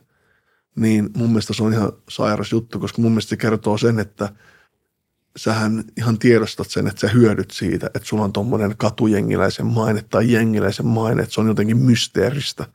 Mutta sitten, kun tulee se tilanne, että sä oot vankilassa ja sä saat sen leiman, niin kuin mä oon saanut tai hyvin moni mun ympäristössä, ympäri, niin kuin ympärillä on saanut, niin sit sä tulet siitä valittamaan tai et tykkää siitä. Hmm.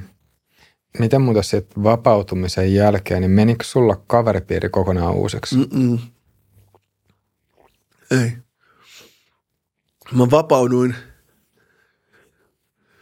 öö, silloin, kun mä olin nyt tuomiolla – mä mietin mun arvot uusiksi. Mä mietin se, että mä haluan vaan oikeita kavereita. Ja mä olen miettinyt, että ne ihmiset, jotka on ollut minulla hyviä, niin ne on mun kavereita. Mä en miettinyt yhtään enää sitä, että kenestä mä hyödyn, miten mä hyödyn. Kun ei, ei ole edes, miten mä hyödyn mistään, kun mä teen kaiken itse nykyään. Mähän itse vaan luon asioita ja pitsaan asioita. Jos ne on hyviä, ne ei oteta. Jos ne ei ole hyviä, niitä ei oteta. Mun, mulla on tärkeää, että mulla on hyviä ihmisiä mun ympärillä.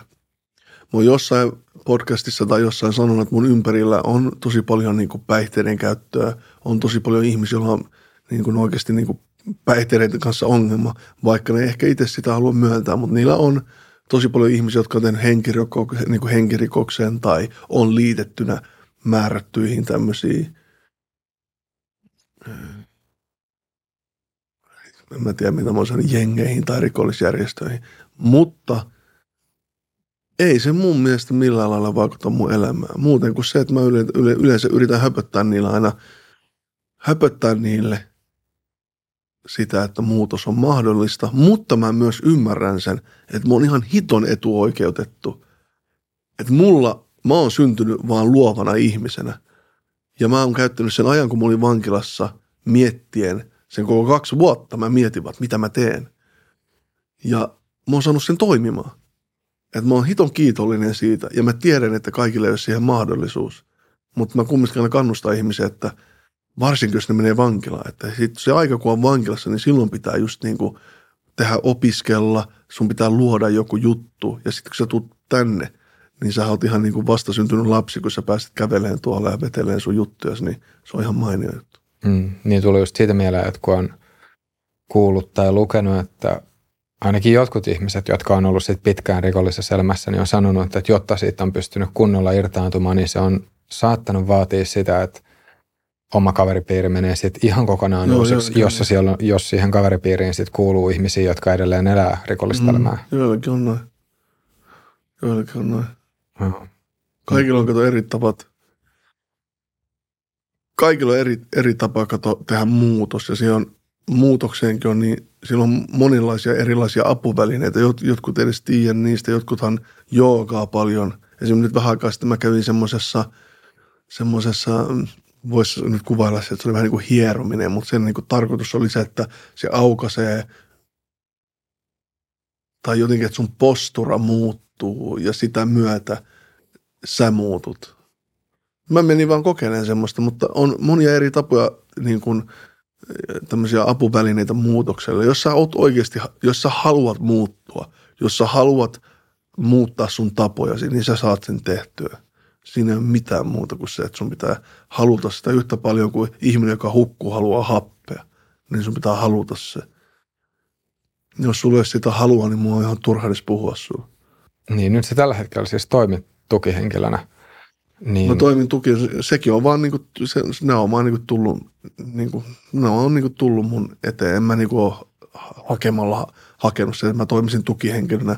Sattuu vaan olemaan niin paljon mun ympäristössä ihmisiä, joilla on niinku huono meininki, on nuoria, niiden veli on vaikka kiinni ja sitten ne on sanonut, että voit sä ottaa mun, niinku puhua mun veljelle ja sitten sitä myötä ehkä mä oon yhtäkkiä ollutkin tosi paljon niinku apuna sen nuoren ihmisen elämässä. Mutta vielä kerran, kaikki lähtee itsestä.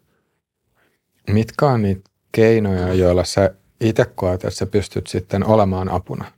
Ei millään muulla kuin mun mielestä olla esimerkki, että on muuhunkin. Ja sitten jos ihminen oikeasti tarvii apua siinä vaikka, että se on musikaalisesti niin kuin lahjakas, mä pystyn auttaa jeesaa, eh, mitä tahansa nyt mä osaan. Ja mä- mähän on hyvin verkostoitunut ihminen, niin kyllähän mä pystyn aina neuvoa jonkun ihmisen. Mutta vielä kerran mä oon sen, kato ihmiset puhuu paljon. On paljon ihmisiä, jotka puhuu, ja tä, tä, kun me puhuttiin huumemaailmastakin ja puhuttiin siitä, että keitten kanssa tekee. Mä sanoin, että on hyvin tärkeää, sun pitää tarkasti valita keitten kautta tehdä. Niin on paljon ihmisiä, jotka puhuu, varsinkin vankilassa. Ihmiset puhuu ihan hitosti, mutta sitten ne teot näyttää sen, että kuka on kuka. Ja se, että jos joku nyt tulee höpöttää mulle vaan, että joo, hän haluaa tätä ja tätä ja tätä, voit sä linkata, niin kyllä sun vähän pitää edes näyttää mulle teoilla, että susta on siihen, ennen kuin mä niin pizzaan sitä sun juttua eteenpäin. Mm. Onko sulla tässä vapautumisen jälkeen tai tarkemmin koevapauden aikana sit ollut sellaisia tilanteita, missä olisi jollain tavalla sit vielä vähän houkutellut se vanha maailma tai vanha elämä? No, ei ole huume. Mä, mä oon ollut kato aina niin syvässä tuossa huumekaupassa, niin ei ole huumekaupassa. Mä oon niin päättänyt sen huumejutun suhteen, että ei mitään. Ei ole kertaakaan. Ää, Entä jos muuten ajattelee semmoista rikollista elämää tai semmoista niin elämää? rikollista elämää. Se, Niin. no, välillä mulla on tullut, sanotaan viisi sekuntia kerran kuussa voi tulla silleen, jos joku puhuu vaikka kokaiinista ja puhuu siitä tavallaan, eh, tavallaan siitä meiningistä vetää kokainia ja sitten on vaikka, no, no sanotaan näin, mä, olin, kato, mä oon ollut nytten Eivistö ja Stepan kanssa, aina kun niillä on ollut keikka, niin mä oon ollut siellä niin kuin, niin kuin tämmöinen special, special guest. Niin kyllä mä oon miettinyt sitä, nyt kun mä menin blokeille ja ruisrokkiin, niin eihän se ole samanlaista olla selvinpäin siellä niin mä yleensä teen sen mun esityksen ja lähden pois. Itse asiassa mä tykkään nykyään esiintyä selvinpäin. Se on kivaa. Mutta sitten se, että eihän mä enää millään lailla tavallaan pääse siihen, mikä se on, niin siihen meininkiin, kun ihmiset on festareilla ja no juo vähän ja sitten avautuu toisilleen, niin mä oon yleensä vaan siinä ja teen mun jutut ja lähden pois. Mutta minkälaista esiintyminen tällä hetkellä sulle muuten on? Ihan hiton kivaa. Mä tykkään siitä. Mulla on, kato, just kun mulla on ollut panikkihäiriö, mä ennen aina join, ennen kuin mä esiinnyin ja eka esiintyminen mun mielestä se oli Tavastialla, kun oli yksi keikka, niin mä, hi- mä vein hitosti vaan jeijoa siellä vessassa ja heti kun ne huusivat, että opa tänne ja sitten mä olin ihan kokkelipäissään vaan menin siellä vein se, että mua jännitti niin paljon. Niin se, että mä kohtaan mun jännitykset, niin se on mulle niin, kuin niin hieno juttu. Ja nyt mä oon esiintynytkin aika paljon, niin e, totta kai mua aina jännittää, mutta sitten se pikkuhiljaa lähtee pois ja siinähän aina jännittää sitä, että nolaa jotenkin itsensä, että, että sekin on jotenkin aika hauskaa, että, että mitä sitten vaikka nolaiskin. Mitä, mitä sä tällä hetkellä pyrit viestimään sillä sun rap-musiikilla? Niin. Vai, vai pyrkiikö sillä viestimään jotain? Et, et kenelle Mä oon- sitä mä- tekee? Niin, mä oon tehnyt ennen musiikkia, tai nyt mä tein musiikkia, jossa on hirveitä sano, se oli tosi paljon sanomaa. Mutta niin kuin mä sanoin, mä oon tosi kilpailuhenkinen, niin nyt Blockfestien jälkeen, kun mä menin blokeille ja mä huomasin, niin kuin, että, että ai niin, tää on nyt sitä musiikkia, mi- mistä ihmiset tykkää. Niin mä tein nyt yhden biisin, mikä ihan mä tein ihan vaan tietoisesti, että mä haluan että se on hauska, tanssittava ja että se niin kuin menestyy hyvin. Ja nyt se ihan, ihan hyvin on mennyt tuolla pyörimään tuolla TikTokissa, missä nykyään kaikki markkinoi.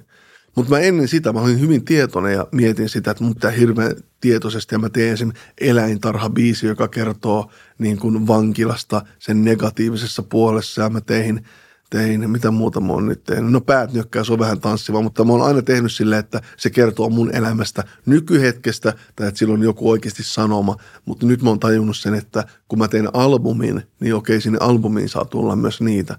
kyllähän ihminen pitää myöskin osata rentoutua ja vaan niin tanssia. Että eihän joka kerta, kun sä kuuntelet tämä biisi, että sä mietit joka ikistä sen sanaa ja mietit sen tarkoitusta ja syvempää tarkoitusta. Että. Mm. Ja niin, niin kuin mä sanoin, mä tykkään kyllä välillä siitäkin, että pääsee vähän niin kuin kilpailemaan ja tekee vaan hittibiisiä tai jotain. Kun mulla on, mä tykkään, mulla on hyviä biisejä, mutta mulla ei ikinä ollut vielä semmoista hittibiisiä. Onko tossa jotain samaa, kuin just sanoit aikaisemmin, että sanoit aikaisemmin, että, että huumekauppiana toimimisessa siinä oli kysymys, kysymys siinä, että halus, halus tuntea olevansa jotain. Niin mm. onko nyt, ö, tai voiko jotenkin ajatella, että nyt se sama halu on edelleen olemassa, mutta se vaan kana, kanavoituu vähän näin, toiseen paikkaan? Kyllä. Mutta mä haluan lisätä, muista kun mä sanoin sulle, että vähän niin kuin jotain peliä pelaa, että mä tykkään siitä, että mulla on aina jotain, mä tykkään, kun mulla on sisältöä mun elämässä, niin mä aina vaan luon itselleni jonkun pikku sisällön. Esimerkiksi nyt mä vaan loin yksi päivä, kun mä olin Blockfesteillä ja me esi- mä esinnyin siellä ja sitten mä tajusin, että hitse, että munkin pitää alkaa nyt jatkossa tekemään vähän tämmöisiä biisejä. Niin sitten mulla tuli taas toinen semmoinen GTA Respect niin juttu, että mun pitää sitä alkaa nyt tavoittaa ja täyttää. Että se on, että mä vaan teen niin. Mä tykkään siitä. Mm. Koska jos mulla, ei, jos mulla ei olisi niitä semmoisia tavoitteita, niin mä en tiedä tykkäisinkö mä niin paljon olla tässä elämässä siten.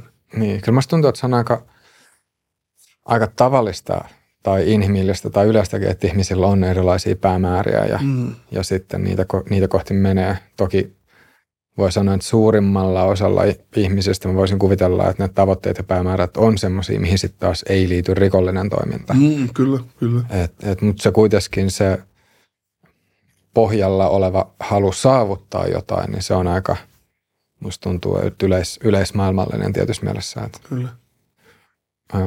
Mutta vielä, että et, jos vähän jollain tavalla summaa nyt näitä sun tuomioita yhteen, niin – allekirjoittaisitko semmoista ajatusta, että, että jotta, jotta sun tai että jotta se päätös tai lopettamispäätös mm. kypsy sun mielessä, mm. niin se vaati Kyllä. jokaisen niistä neljästä tuomiosta. Juuri näin. Varsinkin se, että tulee se yhdeksän vuotta. Varsinkin se. Se oli, niinku, se oli hyvä juttu. Sanoisitko sä, että Suomessa tällä hetkellä annetaan liian kevyitä tuomioita. Tai sitten vaihtoehtoisesti niin, että ensikertalaisille ei anneta sit tarpeeksi. No mä haluan vastata tähän näin, että mun mielestä raiskareille, pedofiileille ja ihmisille, jotka vaikka tekee tapon, niin mieti se, että jos mä olisin saanut tuon yhdeksän vuoden tuomion, niin ihminen, joka tappaa ihmisen, saa myöskin yhdeksän vuotta. Että, että mun mielestä eihän toi tolleen mennä ihmisen niin kuin henki – on mun mielestä huomattavasti kalliimpaa kuin joku huumausaine Hmm. Niin, sitten joku ehkä saattaisi... Sanoa siihen, että mutta huumeilla sä myrkytät monia ja tapatat niitä. Mä oon kumminkin aika niin kuin, vahvasti sitä mieltä, että se, että mä kävelen nyt alkoholistina alkoon, niin eihän me syytetä sitä alkoa. Se, että mä kävelen nikotiiniaddiktina tästä näin tuohon kauppausta Malboroa, niin eihän me olla aina huutamassa vitu Malboro. Niin mun mielestä toi, niin kun, toi uppoo mulle toi juttu. Mm. Mitä sä muuten yleisesti ajattelet lainsäädännöstä Suomessa, että, että pitäisikö? Mä oon sitä mieltä, että kaikki huumeet pitäisi laillistaa, koska silloin, jos ne kaikki laillistettaisiin, niin semmoinen, että ihmiset käyttäisi tätä PVtä ja kaikkia näitä muuntohuumeita ja se, että – että olisi näin paljon tämmöisiä kuolemia johonkin niin kuin opiaatteihin, ihan mi- mihin tahansa, niin nämä uskoisin, että ne loppuu. Ja mun mielestä Portugali on hyvä esimerkki siitä. Mä en tiedä, ootko perehtynyt asiaan? Mm, jonkun verran. Niin. Niin mun mielestä meidän ihmisten muutenkin, varsinkin valtion, ei minun tai sinun, pitäisi tehdä päätökset sen perusteella, että ne tutkii niitä ja mikä on oikeasti kannattavin, niin sen mukaan, eikä tunteella. Esimerkiksi jos me mietitään esimerkiksi Norjan tätä vankilasysteemiä – niin se on tällä hetkellä tietääkseni niin kuin ihan osoitettu olevan hyvin niin kuin tämmöinen kannattava. Oletko kuullut siitä? Mm, haluatko vähän tarkentaa? Norjassahan on tosi niin kuin nämä vankilat, monet kuvailee niitä hotelleina, että ne on Mm, tosi hyviä joo. ja siellä tosi paljon niin kuin yritetään, että ne olot on jotenkin avoimempia. Sitten siellä mun mielestä, mulla on käsitys se, että se on ainakin parempi kuin Suomessa. Ja sitten jos me katsotaan, Suomessa on tosi paljon uus, uusinta rikollisuutta. Ja sitten mä muistan, että mä katsoin semmoisen ohjelman, missä olisi joku amerikkalainen ihminen meni sinne ja siellähän ne vankilat on ihan sairaita. Se meni sinne ja se sanoi näin, että, että jos mä mietin, että joku ihminen, joka on tappanut vaikka mun sukulaisen, että se olisi täällä, niin totta kai mä suuttuisin siitä ja olisin vihainen. Mutta meidän pitää miettiä, niin kuin, tai valtion pitää miettiä se, että mikä on kannattavinta ja mikä hyödyntää eniten sitä yksilöä, että se pääsee normaalille tai normi elämään taas kiinni. Eikä sitä, että me nyt jotenkin ranga, niin kuin rangaista, rangaistetaan sitä. Ja sama mä oon sit- sitä mieltä, jos puhutaan huumeista, niin eihän meidän pidä miettiä sitä vaan, että no kun minä olen vaan niin huumevastainen, vaan meidän pitää miettiä, että mikä tutkitusti osoittaa sen, että se vähentää tappoja ja että on vähemmän niin tämmöisiä addikteja. Ajatteleeko myös, että, että jos, jos huumausaineiden käyttö olisi laillista tai että se olisi jollain tavalla sit valtion kontrollissa, niin se myös vähentäisi rikollisuutta Todellakin liittyen. vähentäisi. Todellakin vähentäisi. Se vähentäisi sitä, että olisi paskaa kamaa, mitä ihmiset vetäisi. Se vähentäisi kuolemia. Se vähentäisi niin monta juttua. Mm, joo, ja siis toi on semmoinen aihe, mistä, mistä ollaan kyllä Leevin kanssa mietitty, että, että voisi, tai että tätä huumausaineiden laillistamista ja dekriminalisaatio, niin sitä, sitä varmasti tullaan kyllä käsittelemään näissä tulevissa jaksoissa. Sitten mä oon joskus puhunut poliisin kanssa tästä, koska monet poliisit, jotka tutkii huumeita, niin mä oon miettinyt sitä, että hei halua, mietin nyt, että mä saan tästä saman verran kuin joku ihminen, joka on tappanut jonkun. Niin yksi poliisi joskus sanoi mulle, että mutta se, että minkälainen va- vaikka juomakulttuuri Suomessa on, että ei Suomessa niin pysty tehdä tota, että laillistetaan huomet, kun että, että suomalaiset ihan varmasti niin vetää sitten se ihan loppuun asti, mutta mä oon kuule sitä mieltä, että meidän pitää katsoa esimerkkitapauksia. Esimerkiksi vaikka Portugali. Katsoa se, että miten siellä on mennyt joku asia ja sitten tehdä sen suhteen päätöksiä, eikä vaan niin kuin itse vaan tässä jotain kelailla ja pohtia. Ja pitää muistaa myös sekin, että nyt kun puhutaan siitä, että pitääkö syyllistää ihmistä, joka on myynyt huumetta, että vähän aikaa sitten Suomessa sai tuomion siitäkin, että sä ö, viinaa tai alkoholia. Ja ihmiset sai siitä himotuomioita. Nythän se on meille ihan niin kuin naurettava asia ja me mietitään, että mitä ihmettä. Niin mä uskon, että jos nyt laillistettaisiin huumeet, niin otetaan hetki, niin kaikki olisi silleen, no miksi vitussa ne ei ole koko ajan ollut laillisia. Mä en tiedä, mä en tiedä, mä vaan ajattelen näin. Kyllä ihminen on niin sopeutuvainen, mutta olen tätä mieltä kaikessa asiassa. Meidän pitää katsoa tutkimuksia, tutkimuksien perusteella katsoa, että mikä on kannattavin tälle valtiolle tai yhteisölle. Ja sen mukaan tehdä päätöksiä, ei tunteella. Ei vaan sen takia, koska minä haluan näin, tai koska minä olen kristitty, tai koska minä olen muslimi. Mun mielestä valtion ei pidä päättää niin. Mä olen itse kristitty. Mä uskon Jeesuksen ja Kristukseen. Mutta se, että jos mä olisin niin kuin hallituksessa, niin mä tekisin kaikki mun päätökset sen mukaan, että mikä, miten, niin kuin, jos on tutkittu joku asia, että mitä, mikä se lopputulos on siellä. Mm. Itse asiassa nyt kun nostit tuon uskonnon, niin, No, niin tota, siitä tulee myös pari asiaa mieleen, että mitä sä itse ajattelet semmoisesta käsitteestä kuin synti ja armo? Niin. Mä itse ajattelen näin, että synti ja armo. Jos me puhutaan synnistä, mulla aina vaan tulee mieleen vaan se, että mä oon hyvin syntinen ihminen ja mä oon tehnyt paljon syntiä. Ja ainoastaan armo, niin, niin armon suhteen. Mä en oikein tiedä, mitä mä sanoisin tuon armon suhteen. Mitä, mitä sä mietit noista? Voit sä vähän aukista sitä, niin ehkä mä pystyisin sitten. Öm, niin, en itse kuulu mihinkään usto, uskontokuntaan, niin, niin tota, Okei, mitä sä ajattelet synnistä? että mitä synti on. Niin, mitä sä ajattelet niin kuin itse? Uskot sä syntiin? No just se, että kun, kun ei kuulu mihinkään uskontokuntaan, niin sitten taas mulle se, mulle se käsite on ehkä vähän, Niin, onko tai sun- saattaa olla erilainen kuin sitten taas jollekin, joka olisi vaikka uskovainen. Eli synti, onko se vähän niin kuin joku väärä teko? Niin kai se voisi ajatella, tai ehkä, ehkä jos miettii silleen... Moraalisesti väärin. Niin, moraalisesti väärin. Musta tuntuu silleen, että miten se nyt tämmöisessä puhe, tai että miten se nyt puhekielessä itse tulkitsee ja ymmärtää ja miten ehkä ihmiset useimmiten sitä käyttää. Niin että jos, jos joku on syntinen ihminen, niin ajattelee, että se tekee, tekee moraalisesti väärin. Toki voi sanoa näin, että se voi myös olla joissain yhteyksissä semmoinen leikillinen ilmaisu. Mm.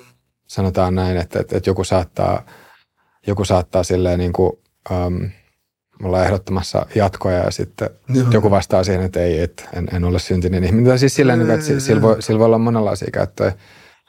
Um, ja armo nyt sitten terminä musta tuntuu aika vahvasti viittaa sitten taas anteeksi antoon. Mm. Mutta joo, siis siitä vaan tuli mieleen, että, mm. että kun sanoit, että, oot, tai, että kun oot nykyään, nykyään uskovainen, että, että mikä, mikä merkitys... Olen ehkä aina ollut uskovainen, mä en vaan... Niin. Niin aina ollut uskovainen? Mä oon aina ollut sillä, että mä oon tiennyt, että on, että on joku ylempi. Mä oon aina tiennyt sen. Se on ollut mulle yhtä vahvaa, kun mä tietäisin, että sä oot siinä. Niin mä oon aina tiennyt, että... Onko se tieto millään tavalla sit vaikuttanut tai heijastunut sun omaan toimintaan tai on, sun elämänvalintoihin? On. Se on vaikuttanut siitä, että mä oon ollut tosi itsevarma ja aina tosi jotenkin positiivisella tavalla luottavainen jopa kaikesta jutusta. Mä oon ollut hyvin jopa, varma. jopa siitä rikollisesta toiminnasta. En siten, että mä jäisin niin kuin siten, että en jää kiinni, vaan siten, että mä tuun selviytymään. Että mun, mähän, on, mähän on välttynyt tosi monelta asialta.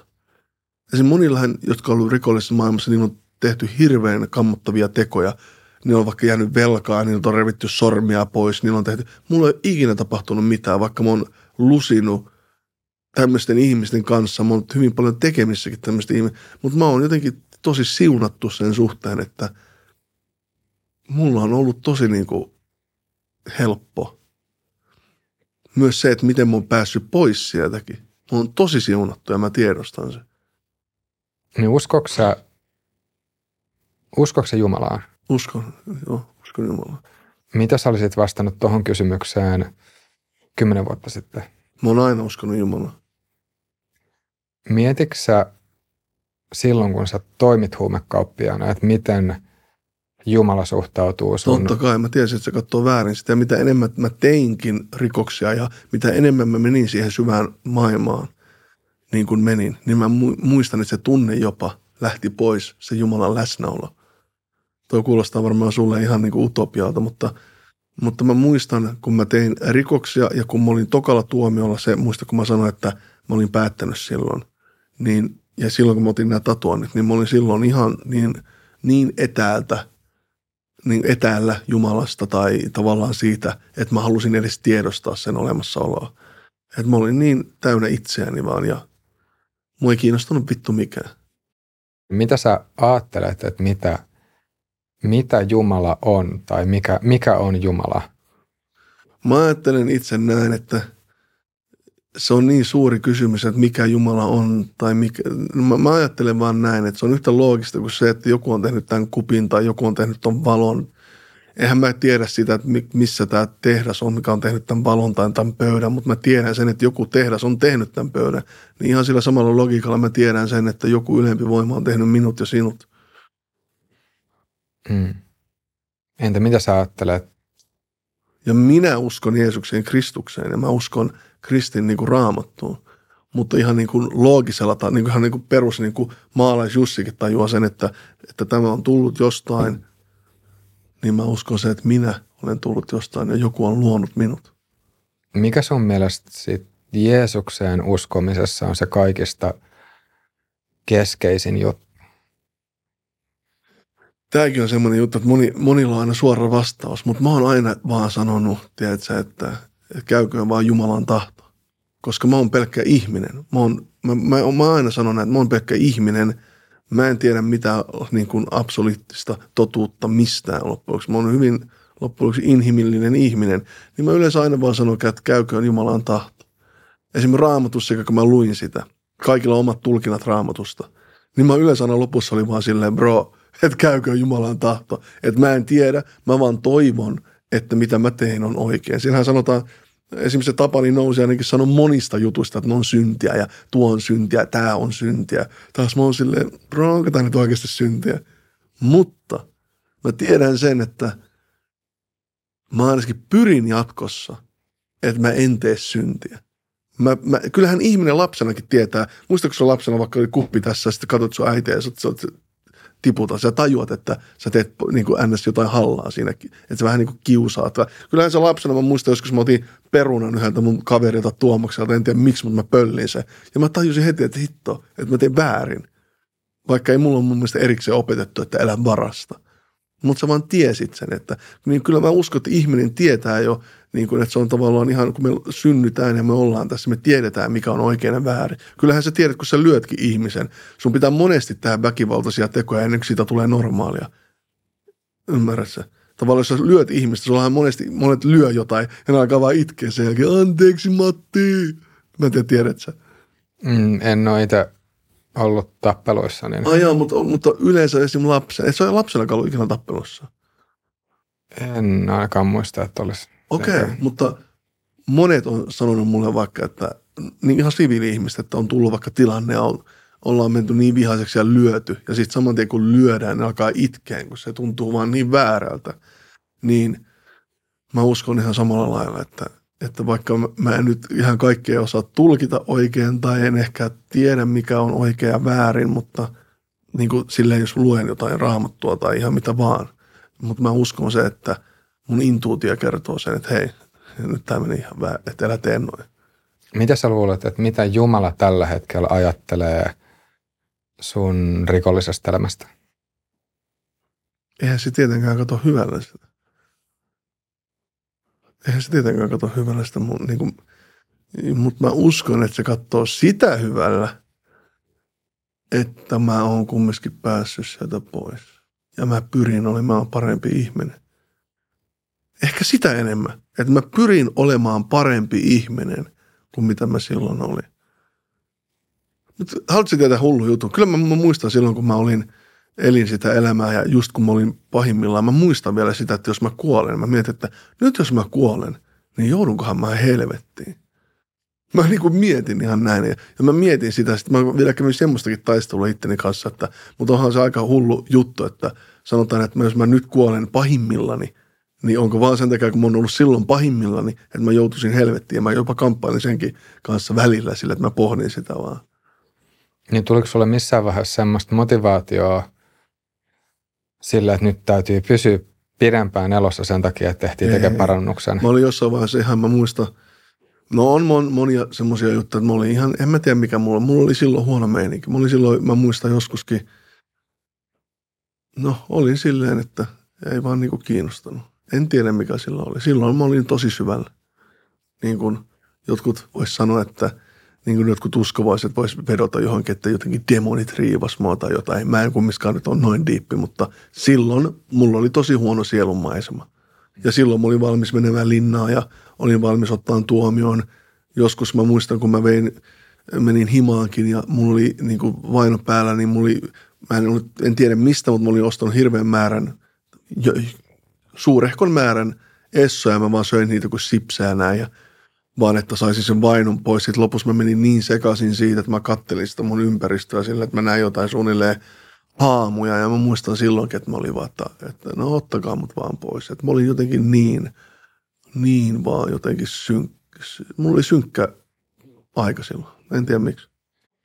No sitten ehkä yhden, yhden jutun voisi myös vielä tähän uskontoon liittyen kysyä. Ja tämä on semmoinen asia, mikä – ähm, musta tuntuu, että monet saattaa miettiä, kun välillä, jos, jos on ihmisiä, tai sanotaan ihmisiä, jotka on elänyt rikollista elämää ja ne tulee uskoon, niin sitten se kysymys siitä, että okei, että onko tämä nyt jonkinlaista teatteria tai, mm. tai onko siinä kysymys sitten jostain, jostain tämmöisestä niin kuin, no, laskelmoinnista tai, mm. tai muusta, mutta et, nyt, että jos joku sitten miettii sun kohdalla, että, että onko tämä uskoon tuleminen, uskoon tuleminen sitten aitoa vai ei, niin mitä sä vastaisit? Niin, no mun uskon tuleminen, mä en usko, että kukaan edes kyseenalaistaa, että onko se aitoa tai ei, koska mä en usko, että kukaan pitää mua silleen, että mä olisin uskossa. Mähän käyn raamattu piirissä silloin tällöin, silloin kun mulle duuni, Mutta muutenhan mä en edes paljon puhu siitä, koska mä tiedän, että se on niin vierasta monille. Niin mä en edes puhu siitä, että sillä on ollut iso vaikutus muutoksessa, että mä oon tullut uskoon. Mä en puhu siitä kellekään melkeinpä. Ja, ja vaikka mä oon uskossa tai uskon Jumalaan ja uskon Jeesukseen Kristukseen, niin mä en varmaan monien mielestä elä kuin uskovainen ihminen. Mä kiroilen. Mä oon vielä hyvin inhimillinen ihminen, sille, ja, mutta, mutta tämä on juuri se, että, että kun monet uskovasta on erilaisia, mä en ole juuri tämän takia edes puhunut monesti mun uskon asioista, koska mä tavallaan oletan, että ihmiset sitten odottaa muuta tietyn tyyppistä käytöstä. Vaikka mä oon hyvin rikkinäinen ja syntinen ihminen vieläkin. Mm. Niin tosta, tästä syntisyydestä päästään kanssa siihen armoon, että, että mitä, sä, mitä sä ajattelet, että onko Jumala armollinen sun suhteen? En mä tiedä, se on Jumalan tahto, en mä voi tietää. Mä toivon niin, mutta en mä voi tietää. Mm. Mutta muuten, että onko se usko semmoinen asia, minkä sitten joku, tai minkä sä jollain tavalla koet sit tosi henkilökohtaisena asiana? Jopa, en mä tiedä, voisiko sanoa intiiminä. En mä koe sen silleen. Mulla on se vaan, mä oon uskonut Jumalaan yhtä lailla kuin mä uskon, että tuo kuppi on tossa. Se on ollut aina lapsesta asti, vaikka mä en ole mistään uskovaista perheestä. Se on vaan mulle ollut aina niin kuin absoluuttinen totuus. Aikuisiellä mun eka kertaa vaan uskaltanut sanoa, että mä uskon Jeesukseen Kristukseen. Mm. Mutta sanoisitko että se aikuisiellä sitten, että vaikka se ei olisi ollut semmoista uskoon nyt tulemista, jos miettii, että se usko on sitten aina jotenkin ollut taustalla, niin onko se sitten jonkinlaista... Sanotaan, yleensä kristityt sanoo, että pyhä henki kosketti, sanotaan näin. Mm. Nämä on sulle varmaan ihan semmoisia, että okei. Mutta anna mä kysyä yhden kysymyksen. Oletko ikinä miettinyt elämän tarkoitusta, että miksi mä oon täällä? Joo. Ja sä et ole ikinä tullut siihen, että ehkä on olemassa joku ylempi voima. Öö, no mä oon pohjimmilta niitä agnostikko. Eli käytännössä tarkoittaa sitä, että mä mä ajattelen, että mulla ei ole kykyä tai mm. mahdollisuutta tietää, että mikä tämän maailmankaikkeuden tai todellisuuden pohjimmainen tai pohjimmainen rakennetta. Että periaatteessa niin se, että mistä tässä kaikessa on kysymys, Kyllä. niin mä, mä ajattelen, että mulla ei ole kykyä selvittää sitä Kyllä. tai tietää sitä lopullisesti. Että periaatteessa musta tuntuu, että – mä ajattelen, että okei, että voi olla, että asia on noin, tai voi olla, että asia on noin, tai voi olla, että asia on tuolla kyllä, toisella tavalla, mutta et, et mä, en, mä en välttämättä vaan sitten itse tiedä sitä. Silloin kun mulla paniikkihäiriö eniten oireilee se mulla, niin mulla tulee pakonomainen tarve vaan tietää, että mikä on elä, maailman, niin tai mikä on mun elämän tarkoitus, miksi mä oon täällä. Se on ihan sairas juttu, mutta mulla välillä – tulee semmoisia. Silloin sitten se aletaan lukea tolleen. Mä en tiedä, tiedätkö tolleen? Mm, niin, Eckhart tolle. Niin, sitten luetaan tommosia, sit luetaan raamattua. Mä oon lukenut Korania kaikkea. Mä oon ihan kaikkea, että mulla on niin kun, mulla on, mä, mä, mulla on kova tarve tietää, että miksi mä oon tässä. Ja mulla on kova, yhtä lailla kun mä, esim. mä uskon, että aina se menee siihen, että jos mulle tekemistä, niin loppujen lopuksi mulla tulee sitten se, että no mitä vittua mä täällä teen. Sen takia mulla varmaan on niin paljon tekemistä. Mm, niin kyllä siis toi on semmoinen asia, mihin, mihin jollain tavalla kyllä pystyy itsekin samaistumaan. Tai siis just se, että et, no en, en voi sanoa, että, tai en voi sanoa etukäteen, koska en ole, en ole kokeillut ää, munkkina olemista. Mm. Meillä on tarkoitus tota, tehdä jakso, mihin vieraaksi sitten tulee yksi, yksi ihminen, joka on ollut itse asiassa ihan, voi sanoa, hyvinkin pitkän aikaa munkkina mm. ja, ja tota, viettänyt semmoista elämää, ää, mulle itselle tuntuisi vieralta, koska just tuntuu siltä, että itsekin haluaa tehdä jatkuvasti mm. tosi paljon asioita ja on, on voisiko sanoa tietysti mielessä paljon energiaa, jota tekee mieli kanavoida mm. ulospäin. Mm. Ja ehkä tuossa mielessä, jos miettii sitä elämän tarkoitusta, niin kyllä se jollain tavalla, jollain tavalla ehkä ajattelee tai kokee, että se elämän tarkoitus on, on jotenkin No se vanha kliseinen sanonta on se, että jokainen ihminen luo itselleen sen oman elämän tarkoituksen. Ja musta tuntuu, että tämä elämän tarkoituskin on, se on vaikea asia, koska se, se riippuu siitä, että mitä, mitä siellä tarkoitetaan, koska jos, jos mä mietin vaikka elämän tarkoitusta tälleen maailmankaikkeuden näkökulmasta, niin, niin voisi sanoa, että, että okei, että universumin näkökulmasta niin kuin se, että, että onko ihmisiä ylipäänsä olemassa, niin, ma, niin kuin maailmankaikkeus jatkaa eteenpäin, mm. maa kiertää aurinkoa ja, ja niin kuin näin, että, että sille, sille ei ole niin kuin väliä. Mutta sitten kuitenkin, kun me ollaan täällä ja me jokainen ollaan tässä elämässä kiinni, niin sitten sit se olisi jotenkin toivottavaa, että kaikkien elämässä olisi mahdollisimman, mahdollisimman jotenkin silleen tarkoituksellista. tarkoituksellista. Tai sitten se voisi ehkä käänteisesti sanoa, musta tuntuu, että jos miettii buddhalaisuutta, mm-hmm. mitä en vielä tunne kovinkaan hyvin, mutta mikä kuitenkin, musta tuntuu, että buddhalaisuudessa on tosi monia sellaisia asioita, mitkä kiinnostaa itseä. Mutta mm. jos, sen, jos sen käänteisesti ajattelisi, että elä, yksi elämän tarkoituksista olisi kärsimyksen minimointi, niin sitten voisi ajatella, että tois, toi nyt ainakaan ei voi, voi ainakaan kovin huono juttu olla. Tietysti siitä tulee myös kaiken näköisiä, kaiken näköisiä semmoisia, voi sanoa sitten eettisiä tai moraalisia pohdintoja, että, että voi olla tilanteita, mm missä sitten kärsimyksen aiheuttaminen voi olla oikeutettu. Mm. Että jos nyt miettii vaikka tällä hetkellä Venäjän hyökkäystä mm. Ukrainaan, mm. niin kyllä se nyt pystyy ymmärtämään ukrainalaisten näkökulmasta, että, että ne joutuu aiheuttamaan kärsimystä niille ihmisille, jotka on hyökännyt mm. niiden kimppuun.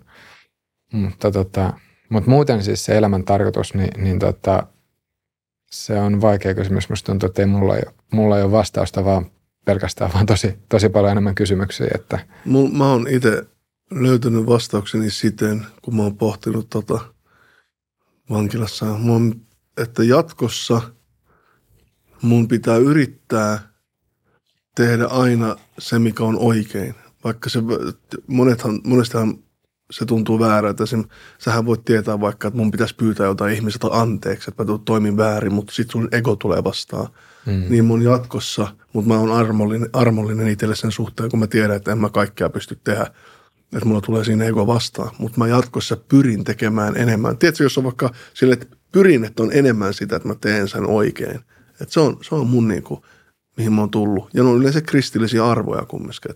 Onko sulla jossain määrin, tai kun just vielä viittasit egoon, niin jotenkin semmoinen fiilis, että sä pystyt paremmin handlaamaan, nyt mä en tiedä mikä olisi semmoinen mm. suomenkielinen tapa sanottaa, mutta että jollain tavalla on, on vähemmän altis niille impulseille, mitä tulee sitten egon puolustamiseen liittyen.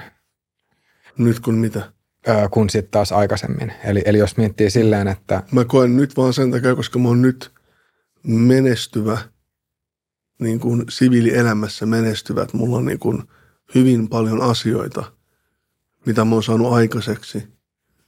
Just nämä kaikki, mistä mulla on mainittu, niin totta kai ne on nostanut mun itsearvoa ja semmoista. Ja sitten kun sä tavallaan tiedät ja että sä niin kuin kykenet ja olet hyvä, niin en mä tiedä, ehkä se jopa tappaa sitä sun egoa vähän, kun sulla ei ole, koska tavallaan sä tiedät sen, että sä oot Mä en tiedä, tuliko toi niin kuin millään lailla? Joo, kyllä tuosta saa kiinni. Että niin, jos, mutta, jos jotenkin, tarkoitatko että jos sisäisesti no, kokee... San, sanot, niin, sanotaan näin, että ennenhän oli hirveä... No tässä on hyvä esimerkki. Silloin kun mulla ei ollut niin paljon rahaa ja mulla oli hirveä tarve, tai mulla oli rahaa, mutta mulla oli just päässyt vankilasta. Mulla oli hirveä tarve näyttää, että mä oon menestyvä ja mä ostin just nämä hirveät takit ja elin tosi leveästi ja aina menin baaria tahalleen niin kuin näytin sitä, että on. Mutta sitten kun jossain vaiheessa oikeasti niin kuin on rahaa, niin mä suunnilleen kävelin paskasilla vaatteilla ja haisin koiralle. Ja olin vaan koirani kanssa, koska tavallaan mulla ei ollut mitään tarvetta näyttää mulle, kun mä tiesin, että mulla on. Niin onko sulla nyt semmoinen fiilis, että jotenkin tarvis vähemmän näyttää. todistella Joo, tai näyttää koska asioita Koska mä oon todistanut itselleni, että mä pärjään myös siviilielämässä. Että mä oon todistanut sen joskus, että, ihan, että pärjään. Mä ymmärrän, että monet pitää sitä, että okei, on ollut vankilassa, että ei ole pärjännyt hyvin, mutta, mutta se on sitten heidän mielipiteensä. Mutta mä oon todistanut kumminkin itselleni sen, että tavallaan Suomen alakulttuurissa tai alamaailmassa kaupalla olen pärjännyt, olen pystynyt elättää itseäni – pystyn olla tässä sunkaan puhua sillä, että mun ei tarvitse miettiä, että joku tulee sanomaan, että nyt tämä ihminen on vaikka velkaa tai että multa leikattaisiin sormia tai mitään. Pystyn kävellä ihan missä vaan miten haluan, että mulla ei ole mitään hämminkiä tai hätää. Se nostattaa jollain lailla sitä itsetuntoa, mutta se nostattaa huomattavasti enemmän, että sä niin kuin pärjäät niin kuin normi ihminen vieläkin niistä lähtökohdista, että mistä mä oon lähtenyt. Mä lähdin vankilasta käsin tekemään sitä työtä. Itse asiassa, mitä sanoisit tähän, että kum, kumpaa sä pidät kovempana suorituksena tai jos nyt vähän tälleen tähän käy, vähän kärjestää, että kumpi on, kumpi on kovempi jätkä? Se, joka menestyy rikollisena alamaailmassa vai se, joka elää tavallista elämää siviilissä? Se, joka elää tavallista elämää siviilissä. Se on kovempi jätkä. Helposti. Mutta, mä, mutta se on, tiedätkö miksi mä sanon näin? Koska musta ei ole ollut siihen alun perin. Se on ollut vaikeampaa. Se on ollut hito vaikea. Se, että niin kuin mä muistan joskus, kun piletti ja teki huumekauppaa ja kello oli vaikka kuusi ja se on vielä samoilla silmillä tossa ja joidenkin jätkien kanssa ja naisten kanssa siinä. Ja sitten sä näet jonkun nolmi duunari, että se on menossa jos duuniin. Niin kyllä mä mietin, että no on nää vittu. Että kyllä se vaatii erilaista tuota, tiedätkö, sisua, että pystyy tähän noin. Mutta sen mä haluan sanoa, että, että kyllä mä niin kuin nyt, kyllä mä pidän itteni tosi ennäs kovana jätkänä siitä, että mä olen vähän aikaa sitten ollut vielä vankilassa, elänyt jonkinnäköistä elämää. Mä oon tehnyt täyskäännöksen. Ja varsinkin kun mä näen niin kuin ihmisiä, jotka yrittää vaikka samaan ja mä näen, miten vaikeaa se on, niin sitä enemmän mulla vahvistuu se, että, että, niin kuin, että tämä on oikeasti poikkeuksellistakin joten, jo, jo, niin kuin jollain tavalla. Ja rehellisesti esimerkiksi nyt puhutaan immusta ja immukin on niin kuin jatkanut tota, moni luulee, että mä oon immusta monta mieltä, mutta kyllä mä niin kuin nostan hattua, että sekä ei juo, sekin niin kuin pysyy tuossa sen jutussa, sillä on omat tapansa tehdä se, mutta siis ei tämä ole helppoa. Se, että sun koko, niin kuin, sun koko niin kuin identiteetti pohjautuu johonkin ja sit sä teet vaan muutoksen, niin se on tosi kova jätkä. Hmm. Mikä olisi sun viesti hmm. taas niille nuorille, jotka sanotaan niille 12-vuotiaille nuorille, hmm. jotka sitten tekee sitä, mitä sä teit itse 12-vuotiaana. Mä, mä luulen, että me, meillä todennäköisesti kauheasti 12-vuotiaita ei ole, mutta että jos kuvitellaan, että jos joku 12-vuotias kuulisi tätä. Joo, no just, mä, mä itse, aina jos joku kysyy, mutta mä itse niin kuin aina puhun, että mä kannatan ennaltaehkäisevää työtä. Koska mun mielestä sitten, kun ihminen on jo niin syvällä sitä, niin sitten se vaan mun mielestä, tämä on vaan mun mielipide, koska mulla on omakohtainen, tai mä itse on kokenut, että mulla on itselle mennyt näin, että – sitten vaan piti antaa tämän opan vetää loppuun saakka, että se itse tajuaa. Mutta mä itse niin kun uskon ennaltaehkäisemään työhön ja silloin kun ihminen alkaa oireilemaan, niin se pitää heti lopettaa. Ja siinä vaiheessa sanoa, että on monia muita tapoja. Mä haluan tähän vielä sanoa tänne, että, että esim. muakinhan ollaan, niin kuin mä sanoin, että mua vähän niin kuin opetettiin myöskin tähän tapaan. Että mulla oli kumminkin semmoinen vähän niin kuin mentori, joka opetti, niin onhan se hieno juttu, jos olisi niin kuin nuorille myös semmoisia, jotka opettaa heidät niin kuin vaikka yrittäjiksi tai jotain, koska mulle se normi esim. duunin teko, niin ei ollut silloin mulle niin kuin edes mahdollisuus. Mä en vaan niin kuin sietänyt sitä tai ja tänä päivänäkään niin kuin mä oon silleen, niin kuin, että ei, että mun pitää tehdä oma juttu. Mä haluan työstää sitä mun omaa juttua. Niin mun... viittaat normityöllä nyt siis siihen, no sanotaan että nyt, että... Että olisi palkkatöissä sen niin, sijaan, että olisi sitä yrittänyt. Sanon vähän, mm. vaikka monet mun niin kuin, ihmikavereista, vaikka on Raksalla, niin kyllähän sun pitää olla ihan niin kuin – supermies, että sä pystyt koko elämässä tähän raksaduuniin. Sitten nämä jotkut vielä vetää kännejä siinä samalla menee kännessä duuniin, niin mun mielestä se on ihan, niin kuin, ihan uskomatonta. Mä monesti on ihmetellyt, kun mulla on paljon, varsinkin siellä alueella, missä mä asun, niin siellä on paljon ihmisiä, jotka on Raksalla töissä, niin ne juo joka päivä. Sitten ne menee vielä aamulla töihin ja mä oon silleen, että ihan kamalaa. Ja sitten mä aina mietin sitä, että mitenköhän nopeasti nämä tulee kuolee tämän kaiken takia. Niin kyllähän sun pitää olla ihan teräsmies, että sä tuommoista teet. Niin ei musta oo siihen. Entä sitten taas, jos miettii vähän semmoisia vanhempia, mm. niitä, jotka sitten miettii ensimmäistä kertaa elämässään, että Muutosta. ottaako, ei, ei vielä ehkä ihan niin pitkälle, mutta että niitä, niitä nyt, joilla on sitten ensimmäinen kokaini viiva mm. Mm. nenän edessä. Oikeastaan riippumatta siitä, että minkä ikä siinä on. Joo.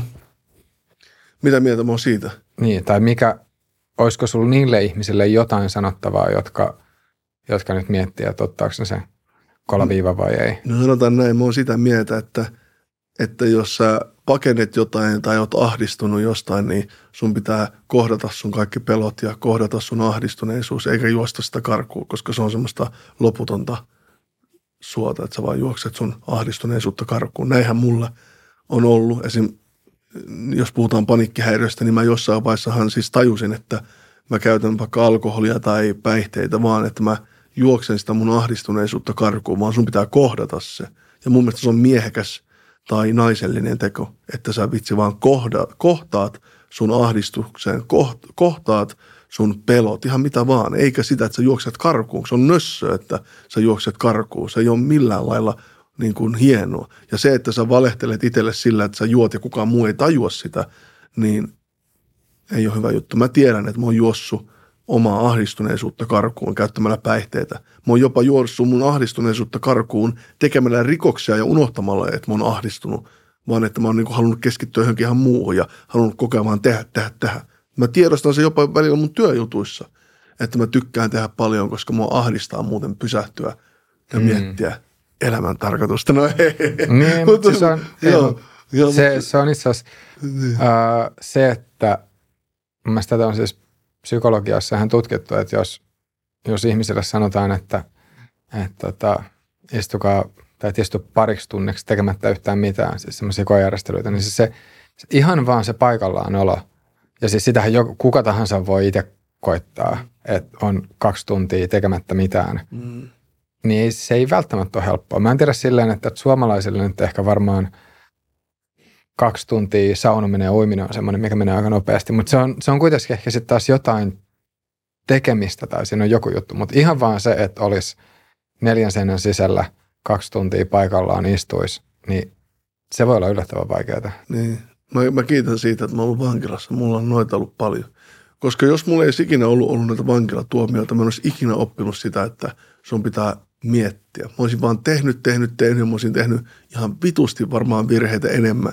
Mutta aina kun mä oon mennyt vankilaan, niin kaikki ne, mitä mä oon ennen sitä tuomiota tehnyt, niin mä oon niinku käynyt läpi ne ja miettinyt, että et sä voi noin tehdä. Ja mä oon vähän niin kuin, tiedät, muistatko sä äh, Pokemonit?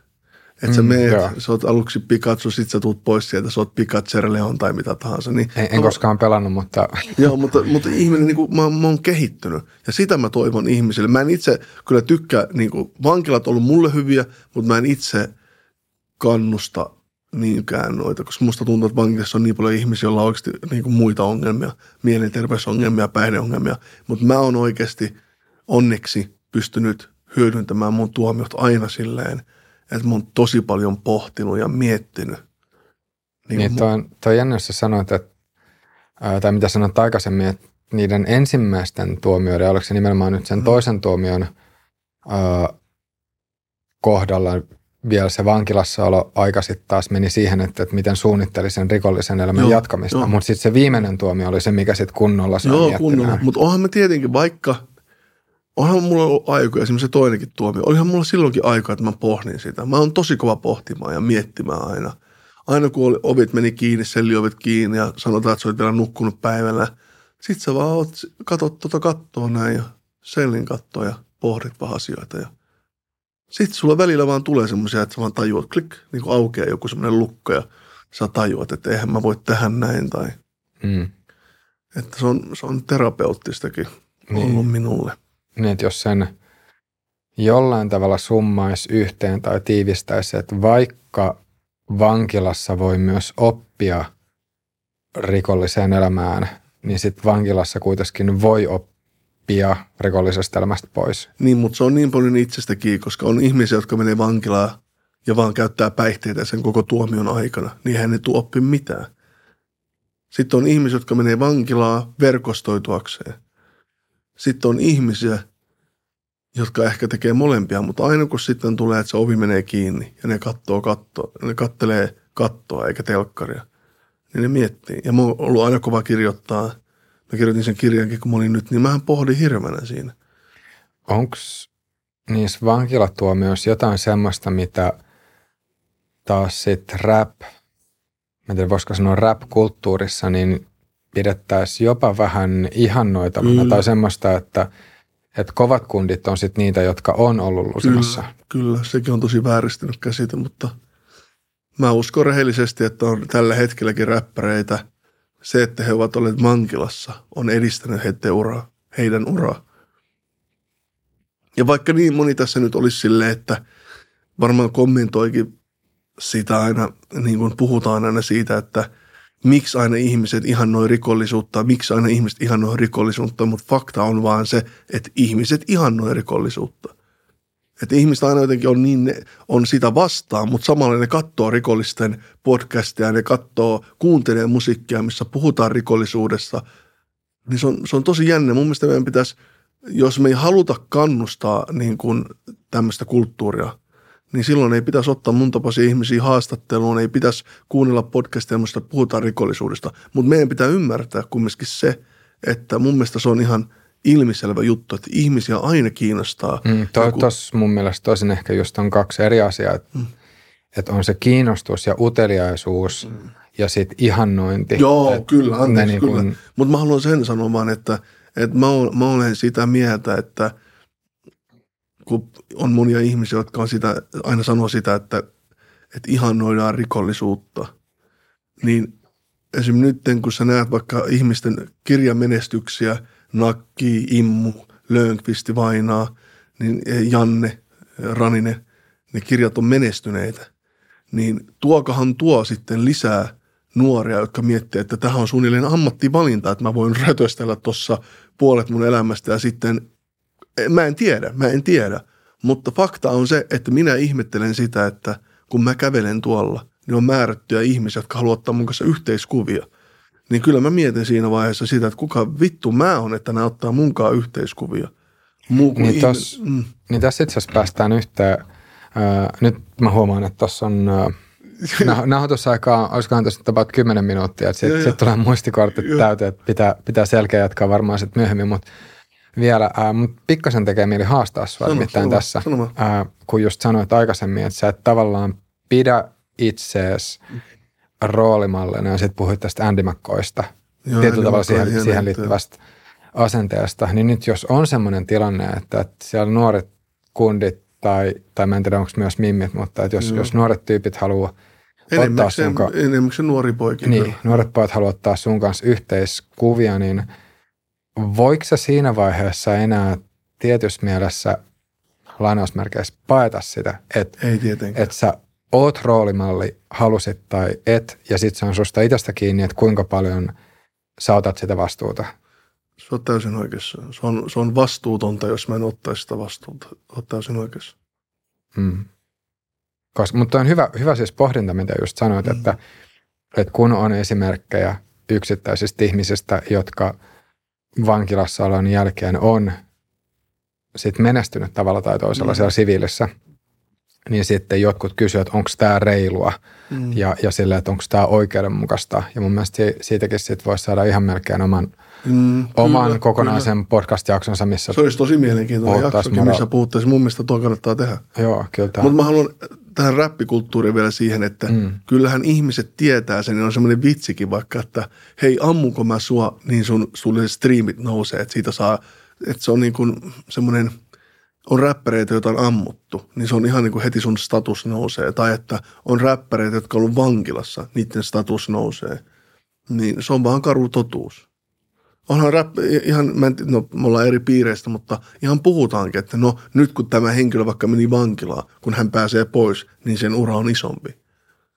Mm. Mm, niin sitten voi miettiä, että mistä toi juontaa juurensa ja se, että onko tolle mitään, mitä sitten voisi tehdä tai, tai näin, koska sitten taas jos miettii sosiaalista mediaa, missä kuka mm. tahansa voi sitten Kyllä. lähteä tekemään sisältöä ja, ja kerätä itsellään yleisöä, niin sitten sitä on, voi olla aika vaikea, vaikea kontrolloida mitenkään. Tai no okei, totta kai taas sosiaalisen median alustat voisi periaatteessa bännätä ihmisiä tai näin, mm, mutta, mm. mutta tämä on tavallaan just vielä se, tai kun kysyt, että, että onko oikein, että, että sun kaltaisia mm. ihmisiä kutsutaan vieraaksi. Ja se on asia, mitä, mistä esimerkiksi Levikin kanssa ollaan silleen keskusteltu, ja mietitty. Ja voi sanoa, että ei se ole mitenkään ollut semmoinen itsestäänselvyys, että no totta mm. kai kutsutaan mm. kaikki vaan vieraaksi, koska siinä yhtä lailla ajattelee, että, että meilläkin, on, meilläkin on vastuu siitä, minkälaista sisältöä me tuotetaan. Mm. Ja en tiedä, onko itse naivi ää, tai jotenkin idealisti tässä suhteessa, mutta mut jollain tavalla sitten taas ajattelee, että, että jos, jos ihmiset mahdollisimman paljon kertoo kokemuksistaan ja myös niistä elämän nurista kokemuksista, mm. niin se jollain tavalla lisäisi ymmärrystä ja se ymmärryksen kasvaminen sitten taas johtaisi parempaan lopputulokseen. No, sitten taas joku toinen ihminen saattaa sanoa, että mä oon biosoitunut ajattelemaan niin, jos, jos on niin, että, että silloin kun me kutsutaan joku linnakundi vieraaksi, niin semmoinen jakso saa paljon näkyvyyttä ja sitten taas me hyödytään siitä mm. sen näkyvyyden kasvamisen myötä.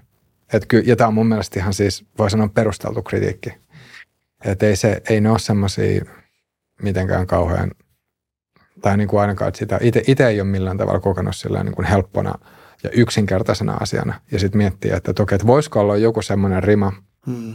mistä ajattelee, että nyt on parempi, että, että tämmöinen ihminen ei saa näkyvyyttä. Mm. Joko sen mm. takia, että, että, se jaks, että sillä jaksolla olisi äh, negatiiviset vaikutukset ympäröivään, tai että sillä jaksolla olisi negatiiviset vaikutukset ihmisiin tai ympäröivään yhteiskuntaan, tai sitten vaihtoehtoisesti sillä tavalla, että, että se ihminen ei ikään kuin ansaitsisi mm. sitä näkyvyyttä. Mm. Mutta mut sitten voin myös miettiä, miettiä tavallaan siitä vinkkelistä, että, että jos me halutaan, jos me halutaan elää semmoisessa yhteiskunnassa, missä ajatellaan, että, että ihmisillä on mahdollisuus mm. tehdä muutos parempaan, niin – sit, niin kuin, että mitä, mitä se sitten niin kuin tarkoittaa ja mitä, mitä kaikkia seurannaista, tai että mi, mihin kaikkeen se sitten niin kuin johtaa. Et, mm.